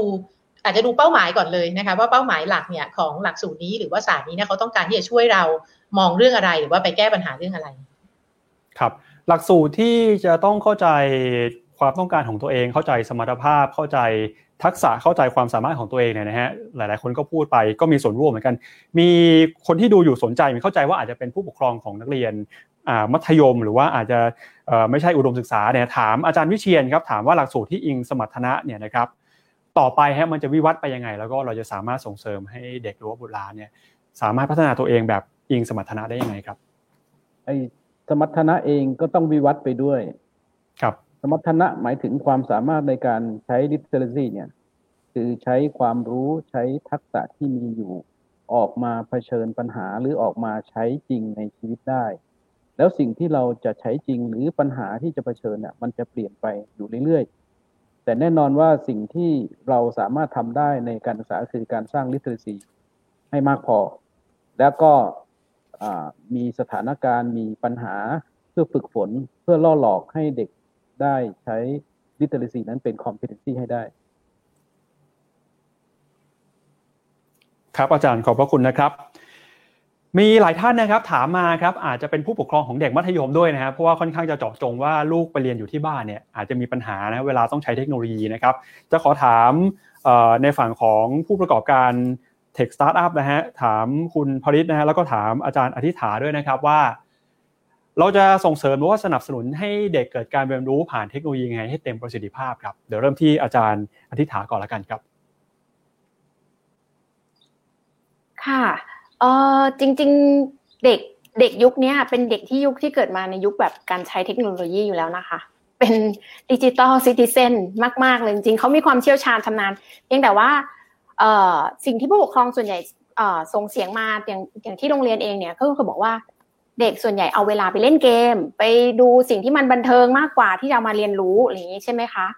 มันก็กลับมาที่ว่าถ้าอย่างนั้นเนี่ยแปลว่า ไอการเรียนรู้ที่มันเกิดขึ้นในโลกออนไลน์หรือที่ทำมันอาจจะมีความต้องปรับให้มันมีความน่าสนใจ เพราะจริงๆเนี่ยธรรมชาติของการอยากเรียนรู้ของมนุษย์เนี่ยมันมีอยู่แล้ว ตั้งแต่ตั้งแต่ตั้งแต่เราแบบเป็นเด็ก ๆ ตั้งแต่เกิดมาเลยเราอยากรู้อยากเห็นนะคะไอ้วิธีการออกแบบ instructional design ของบทเรียนทำยังไงให้มันแบบมีความน่าสนใจน่าติดตาม อันนี้อาจจะเป็นส่วนหนึ่งนะคะ อีกส่วนหนึ่งก็คือว่าวิธีการที่ครูสัมพันธ์กับเด็กค่ะ เท่าที่เท่าที่พบมาก็คือว่า ถ้าเกิดเด็กเขารับรู้ได้ว่า แม้จะในโลกออนไลน์ แต่เขาก็ได้รับการมองเห็นจากครู ก็คือครูสามารถติดต่อเขาให้ comment ให้ feedback เขาได้เป็นรายบุคคลนะคะเขาจะมีกำลังใจและอยากจะเรียนต่อ แล้วก็มีมีนักศึกษาบางคนหรือเด็กนักเรียนบางคนเขาจะท้อนกลับมาว่า เวลาที่ส่งงานไปแล้วครูเงียบหายเนี่ยทำให้รู้สึกว่า เอ๊ะมันทำไปก็เท่านั้นแหละ แต่ถ้าเมื่อไหร่ก็ตามครูมีการพิมพ์อะไรตอบกลับมา ให้คอมเมนต์เขาสักสองบรรทัดเนี้ย เขาจะรู้สึกใจฟูแล้วบอกว่าอยากจะเรียนวิชานี้ต่ออยากจะทำงานนี้ให้ดียิ่งขึ้นอย่างเงี้ยเป็นต้นนะคะ เพราะฉะนั้นการ engage ของครูเองก็ดีนะคะ การออกแบบตัวหลักตัวกระบวนการเรียนรู้แบบออนไลน์เองก็ดีเนี่ยก็อาจจะเป็นปัจจัยหนึ่งค่ะที่จะช่วยให้เด็กเนี่ยเกิดความสนอกสนใจได้นะคะ แล้วก็อีกอันนึงก็คือเราพบว่าเด็กที่ติดเกมเนี่ยไม่ใช่แค่ติดแค่ว่าเกมมันสนุกอย่างเดียวนะ แต่ในเกมออนไลน์มันคือ community ของเขา มันคือพื้นที่ที่เขาได้เป็นตัวของเขาเอง เป็นพื้นที่ที่เขาได้ connect กับเพื่อนที่มัน มีความสนใจร่วมกันนะถ้าเราสามารถสร้าง community แบบนั้นได้ในแพลตฟอร์มของการเรียนรู้เนี่ยก็คิดว่าจะทำให้เด็กเนี่ย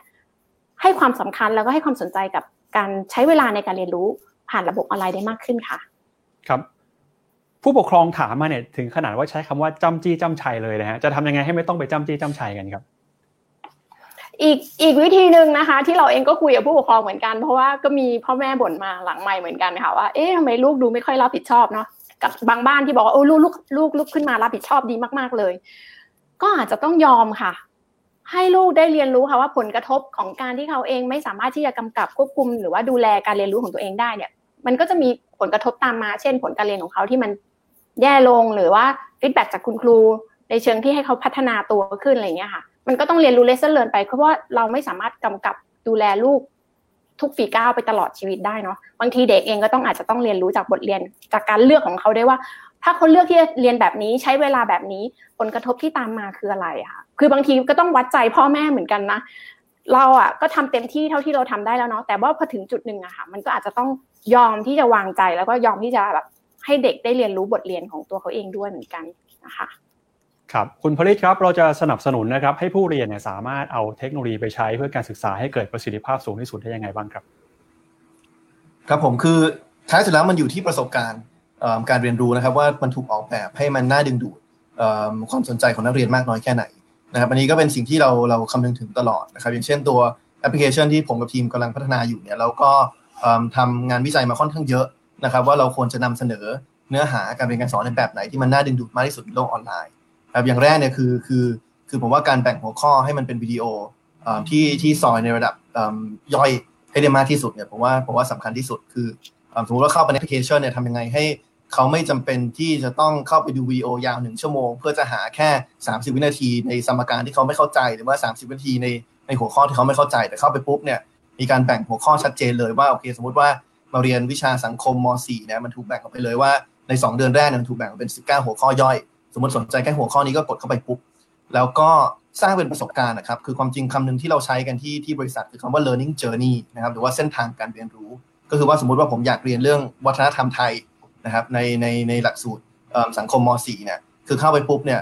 ไม่ใช่ว่าเป็นหนึ่งชั่วโมงวิดีโอยาว เกี่ยวกับวัฒนธรรมไทยที่ไม่สามารถรู้เลยว่าเด็กมีปฏิสัมพันธ์กับเนื้อหาที่ฟังอยู่หรือเปล่า แต่ว่าเราก็จะวางออกแบบเป็นเป็นเจอร์นี่เลยครับ ว่าถ้าอยากเข้าใจหัวข้อนี้เนี่ยเรามีวิดีโอตัวแรกนะ ประมาณ 5 นาทีดูเสร็จแล้วจะมี 2คำถามเด้งขึ้นมา ดูว่าคุณเข้าใจจริงหรือเปล่า ถ้าตอบ2คำถามถูกปุ๊บคุณก็จะไปด่านต่อไป ไปดูวิดีโอตัวที่ 2 ที่จะเป็นอีกหัวข้อหนึ่งแล้วก็หลังจากนั้นเสร็จปุ๊บก็อาจจะมีเด้งมาอีก 3คำถาม มาเช็คว่าคุณเข้าใจจริงหรือเปล่า มันก็จะเป็นการเหมือนกับวางเช็คพอยต์หรือว่าจุดแต่ละจุดที่มันทำให้เราไม่ไม่เพียงแค่ทำให้ผู้ใช้หรือว่านักเรียนเนี่ยรู้สึกสนุกไปกับมันด้วย แต่ว่ามันก็ทำให้เราสามารถเช็คได้เหมือนกันว่าว่าเนื้อหาเราเนี่ยมันมีคุณภาพดีจริงหรือเปล่า ว่าเด็กดูแล้วเนี่ยตอบคำถามได้ถูกหรือเปล่า ยิ่งไปกว่านั้นเนี่ยเราก็พยายามทำให้ความยาวของเนื้อหา หรือว่ารูปแบบการนำเสนอเนื้อหาเนี่ยมันน่าสนใจที่สุด อย่างที่บอกคือเรามองว่าความยาวที่ดีที่สุดประมาณห้าถึงเก้านาทีนะครับ แล้วก็แล้วก็เราพยายามใช้พวกกราฟิก หรือว่าภาพเคลื่อนไหวเนี่ยมาประกอบการเรียนรู้ สมมติจะเรียนเรื่อง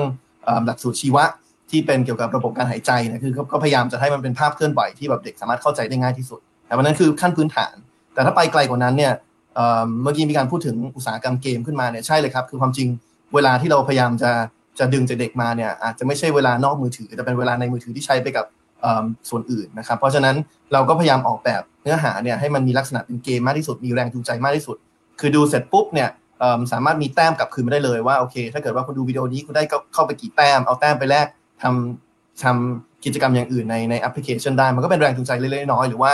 ถ้าเกิดว่าในอนาคตเรากำลังพัฒนาสิ่งที่ว่าให้เด็กสามารถมาวางแผนได้ว่าฉันจะสัญญานะว่าฉันจะเรียน หนึ่งชั่วโมงวันเสาร์นี้เนี่ยแล้วถ้าฉันเข้ามาแล้วก็เรียนตามที่ฉันสัญญาไว้เมื่อสองสัปดาห์ที่แล้วได้เนี่ยฉันจะได้รางวัลกลับคืนไปนะก็เป็นแรงจูงใจเล็กน้อยแล้วก็พยายามให้มันมีสังคมอะครับ community ในตัวแอปด้วยก็คือว่าไม่ใช่ฉันเข้ามาเรียนคนเดียว แต่ว่าฉันสามารถไปดูโน้ตของเพื่อนคนอื่นที่เข้ามาเรียนในแอป แล้วก็แล้วก็แชร์โน้ตเกี่ยวกับหัวข้อนี้ขึ้นมา มีกระทู้ที่สมมติไม่เข้าใจแทนที่จะรอถามคุณครูอย่างเดียวคือถามเข้าไป แล้วถ้ามีเพื่อนนักเรียนที่เข้าใจตรงนี้มาตอบก็จะมีปฏิสัมพันธ์กันได้เพราะฉะนั้นผมว่าหลักการเรื่องการออกแบบการเรียนรู้ให้มันสนุก ให้มันมีแรงจูงใจให้มันมีการเรียนรู้ร่วมกัน แล้วก็แล้วก็เป็นแบบ micro learning ครับที่แยกหัวข้อออกมาเนี่ยก็เป็นแนวทางที่เราเราเรากำลังพัฒนาอยู่แล้วก็เดี๋ยวพอพัฒนาไปแล้วมีคนมาเริ่มใช้แล้ว work ไม่ work ยังไงเดี๋ยวยินดีกลับมาแชร์ให้ฟังครับผมได้ครับ ในรอบสุดท้ายนี้นะครับอยากจะเชิญชวนทุกท่านนะฮะทิ้งท้ายการละท่าละประมาณ1-2 นาทีนะครับในประเด็นที่เราพูดคุยกันไปทั้งหมดนะครับเรื่องของการ วางระบบวางรูปแบบการศึกษาหลังโควิดครับมีปัญหาเรื่องความเหลื่อมล้ำที่เราต้องกังวลกัน มีเทคโนโลยีที่จะเข้ามามีบทบาทมากขึ้น แล้วก็แน่นอนว่าวิกฤตครั้งนี้จะเป็นโอกาสในการปฏิรูปการศึกษาของไทยนะครับ เริ่มต้นกันที่อาจารย์วิรยุทธ์ก่อนครับ ครับผมชอบที่อาจารย์อธิษฐาบอกว่าให้เด็กเรียนรู้ความผิดพลาดของตัวเองนะครับ ผมคิดว่าเป็นขั้นตอนสำคัญของของชีวิตคนเราเลยว่า เราเคยชอบอะไรไม่ชอบอะไรทำผิดอะไรแล้วสุดท้ายได้กลับมาเรียนรู้ตัวเองนะครับ รวมกับที่คุณพริษฐ์บอกว่า ตั้งแต่ต้นนะครับ ว่าให้มองเทคโนโลยีเป็น backup นะครับเป็นเป็นกองหลังที่เอาไว้ support ผมคิดว่าอันนี้สำคัญเพราะว่าโอเค personalized learning ก็ต้องทำไป แต่ก็ต้องให้ความสำคัญกับเรื่อง collective ด้วยใช่ไหมครับว่าจะกลับมาเข้าใจคนอื่น หรือว่าทำงานร่วมกันกับคนอื่นยังไง ก็คงต้องทำไปพร้อม ๆ กันนะครับ ถ้าขออนุญาตทิ้งท้ายแบบเศรษฐศาสตร์การเมืองนะครับ ผมคิดว่าถ้ามีการเลือกตั้งครั้งหน้าภายใน1นสปีนะครับนโยบายการศึกษาจะกลับมาเป็นเรื่องสำคัญอีกครั้งสำหรับประเทศไทย และอาจจะทำให้มีการ เป็นจุดเปลี่ยนได้จริง ๆ เพราะว่าเลือกตั้งคราวที่แล้วเนี่ยคนสนใจเรื่องประชาธิปไตยกับเผด็จการกันเยอะนะครับทำให้ไม่ค่อยจะคุยแม้แต่เรื่องเศรษฐกิจหรือเรื่องการศึกษาเลย ผมคิดว่าถ้ามีการเลือกตั้งภายใน1นสปีนี้นะครับนโยบายการศึกษาจะเป็นจุดสำคัญ ทั้งเรื่องการกระจายอำนาจรวมถึงเรื่องตัวเนื้อหา และและเรื่องความเหลื่อมล้ำต่างๆนะครับ ดังนั้นผมคิดว่าน่าจะทวีความสำคัญมากขึ้นเนี่ยนะเพราะคนรู้แล้วว่าโรคหลังโควิดเนี่ยมันไม่แน่นอนสูง การศึกษาจะมีความสำคัญทั้งต่อตัวพ่อแม่เอง แล้วก็ต่อตัวเด็กในอนาคตนะครับ อบคุณครับ ครับ อาจารย์สารินีครับ ทิ้งท้ายหน่อยครับ ลืมเปิดเสียงไม้นะครับค่ะค่ะก็ขอขออนุญาตให้กำลังใจนะคะ กับผู้ปกครองแล้วก็ครูผู้บริหารโรงเรียนนะคะอาจารย์วิเชียนคุณดรภูมิชรันแล้วก็ทุกท่านที่ทำงานนะคะรวมถึงคุณพริษนะคะที่กำลังทำงานที่สำคัญมากนะคะ เรื่องเทคโนโลยีกับการศึกษา แล้วก็ คิดว่าวิกฤตครั้งนี้เนี่ยลักษณะรูปแบบแล้วก็ผลกระทบที่เราสะท้อนกันไปเนี่ยจะยาวนานแค่ไหนก็คงส่วนหนึ่งก็ขึ้นอยู่กับมาตรการนะคะแล้วก็ระยะเวลาที่จะเกิดขึ้นนะคะ แต่ว่าคิดว่าก็ยังเชื่อนะคะว่าทุกวิกฤตเนี่ยมันมีโอกาสอยู่นะคะ แต่ว่าเราจะฉวยโอกาสจากวิกฤตได้มากน้อยแค่ไหนเนี่ยส่วนหนึ่งก็อยู่ที่การติดตามนะคะผลกระทบของสิ่งที่กำลังดำเนินไปนะคะ ในเรื่องการศึกษาก็รวมถึงเรื่อง คุณภาพการศึกษาเรื่องของการเข้าถึงนะคะ ก็ติดตามงานวิจัย แล้วก็อยากจะให้มีคนมาทำงานเรื่องการเก็บข้อมูลนะคะ ในเรื่องผลกระทบช่วงนี้อีกเยอะนะคะ เพราะว่าคิดว่าก็จะเป็นอินพุตหรือว่าจะเป็นข้อมูลหนึ่งที่สำคัญสำหรับครั้งต่อไปที่เราจะได้คุยกันเรื่องอการปฏิรูปการศึกษานะคะ ก็เชื่อให้คล้ายอาจารย์วิยุทธ์ว่าจะกลับมาเป็นเรื่องร้อนนะคะแน่ๆนะคะ โดยเฉพาะถ้าเกิดว่าผลกระทบที่เกิดขึ้นเนี่ยมันมันลากยาวนะคะ แล้วก็ ความซับซ้อนที่เราพูดกันไปบ้างแล้ว เรื่องความเหลื่อมล้ำว่ามันจะเป็นลูกโซ่อะไรยังไงเนี่ย มันจะเริ่มเป็นรูปธรรมมากขึ้นนะคะ ก็ขอให้กำลังใจนะคะ ทุกท่านในทอล์กนี้ค่ะขอบคุณค่ะครับเชิญอาจารย์ภูมิสรันครับ ครับก็คิดว่าสิ่งที่อยากจะฝากไว้ก็คือ อันนี้ก็เป็นตัวอย่างที่ให้เห็นว่าจริงๆแล้วคนที่มาทำงานภาคการศึกษาที่มาช่วยกันเนี่ยก็มาได้จากหลายหลายภาคส่วนนะครับ ทั้งภาควิชาการภาคที่เป็นฝ่ายปฏิบัติการจริง ๆ หน้างานจริง ๆ ภาคเทคโนโลยี คนรุ่นใหม่ คนรุ่นใหม่ไฟแรงต่างๆเนี่ยหรือว่าภาคประชาสังคมเนี่ยหรือว่าโรงเรียนที่มีต้นแบบมีวิธีการปฏิบัติที่สามารถที่จะเอามาเป็นตัวอย่างเป็นตัวอย่างเป็นคนที่ ก็คือผมอยากว่าอยากจะมองว่าอยากจะให้คนทุก ๆ กลุ่มเนี่ยที่สนใจเรื่องของการศึกษาเนี่ยมีพื้นที่หรือว่ามีบทบาทที่จะสามารถที่จะมาทำงานร่วมกันได้นะครับ ก็คือพยายามที่จะให้มีการ ไม่แยกส่วนในการทำงานในการคิดในการกำหนดอะไรต่างๆเนี่ยก็คืออยากจะให้มีกระบวนการที่ทำงานร่วมกันนะครับ แล้วก็อาจจะมีความสัมพันธ์ที่อาจจะดีในเพื่อให้เกิดสิ่งที่ดีในระบบนิเวศของการศึกษาไทยนะครับ จริงๆ ถ้าในในนามของกสศเนี่ยผมก็อยากเชิญชวนว่าถ้าเกิดไม่ว่าใครก็ตามเนี่ยถ้าเกิดว่ามีความคิดดีๆ เกี่ยวกับการศึกษา หรือว่ามี อุดมการณ์หรือมีแนวคิดอะไรต่างๆ หรือแม้แต่ภาคธุรกิจภาคสตาร์ทอัพต่างๆเนี่ยถ้าเกิดว่าอยากจะทำอะไรเพื่อการศึกษาเนี่ยก็ขอมีโอกาสก็แวะมาคุยกันได้นะครับ จริงๆ ทางกสศเราก็พอจะมี resource อะไรประมาณหนึ่งที่อาจจะสามารถ mobilize หรือว่าช่วยขับเคลื่อนอะไรบางอย่างเพื่อให้แก้ปัญหาการศึกษาไทยได้ครับ ขอบคุณครับครับ ขอขออนุญาตเสริมอาจารย์ภูมิสลานหน่อยนะอย่างกสศเนี่ยนะครับก็แน่นอนว่าเป็นกองทุนที่ทำงานเพื่อลดความเหลื่อมล้ำทางด้านการศึกษานะครับแน่นอนว่างบประมาณของภาครัฐอย่างเดียวเนี่ยอาจจะไม่เพียงพอนะครับถ้าคุณผู้ชมที่อยากจะเข้าไปสนับสนุน เข้าไปลดความเหลื่อมล้ำทางด้านการศึกษาเนี่ยก็สามารถเข้าไปดูการเข้าไปมีส่วนร่วมเข้าไปช่วยเหลือนะครับที่เว็บไซต์ของกสศได้ด้วยเช่นกันนะครับ มาที่อาจารย์อธิษฐาครับเชิญครับ ค่ะชมหน้าการศึกษาไทยน่าจะเปลี่ยนไปแน่ ๆนะคะ หลังโควิด มันมันมีการเปลี่ยนแปลงแน่นอน ห้องเรียนจะไม่เป็นแบบเดิมนะคะ แล้วการมีส่วนร่วมน่าจะเพิ่มมากขึ้น อีกอันนึงที่น่าจะเกิดขึ้นแน่ ๆ ก็คือระบบที่มันยืดหยุ่นขึ้น เพื่อที่จะเหมือนพร้อมที่จะรับมือ แล้วก็พร้อมที่จะปรับเปลี่ยนไปกับบริบทหรือสภาพปัญหาความท้าทายของการเปลี่ยนแปลงที่มันเกิดขึ้นนะคะ ของโลกแล้วก็ของสังคมบ้านเรา ชุมชนอาจจะต้องเข้ามามีส่วนร่วมมากขึ้น สิ่งที่หวังมากๆที่อยากจะเห็นก็คือการกระจายอำนาจค่ะ ให้กับครูให้กับโรงเรียน ให้เขาได้มีอิสระในการที่เขาจะตัดสินใจออกแบบแล้วก็เลือกที่จะจัดการศึกษาที่มันเหมาะสมกับบริบทพื้นที่ของเขานะคะ อีกอันนึงที่คิดว่าอาจจะสำคัญเหมือนกันก็คือความเห็นว่าวิกฤตมันคือโอกาสแล้ววางใจในศักยภาพอะในในศักยภาพของตัวเราเองอะค่ะในฐานะมนุษย์คนหนึ่งว่าจริง ๆ เราเนี่ยมีพลังที่จะลุกขึ้นมาช่วยกันได้ แล้วก็ทำอะไรเพื่อสร้างการเปลี่ยนแปลงแล้วก็รับมือกับปัญหาได้ อยากให้เราวางใจตรงนี้แล้วก็มองไปยัง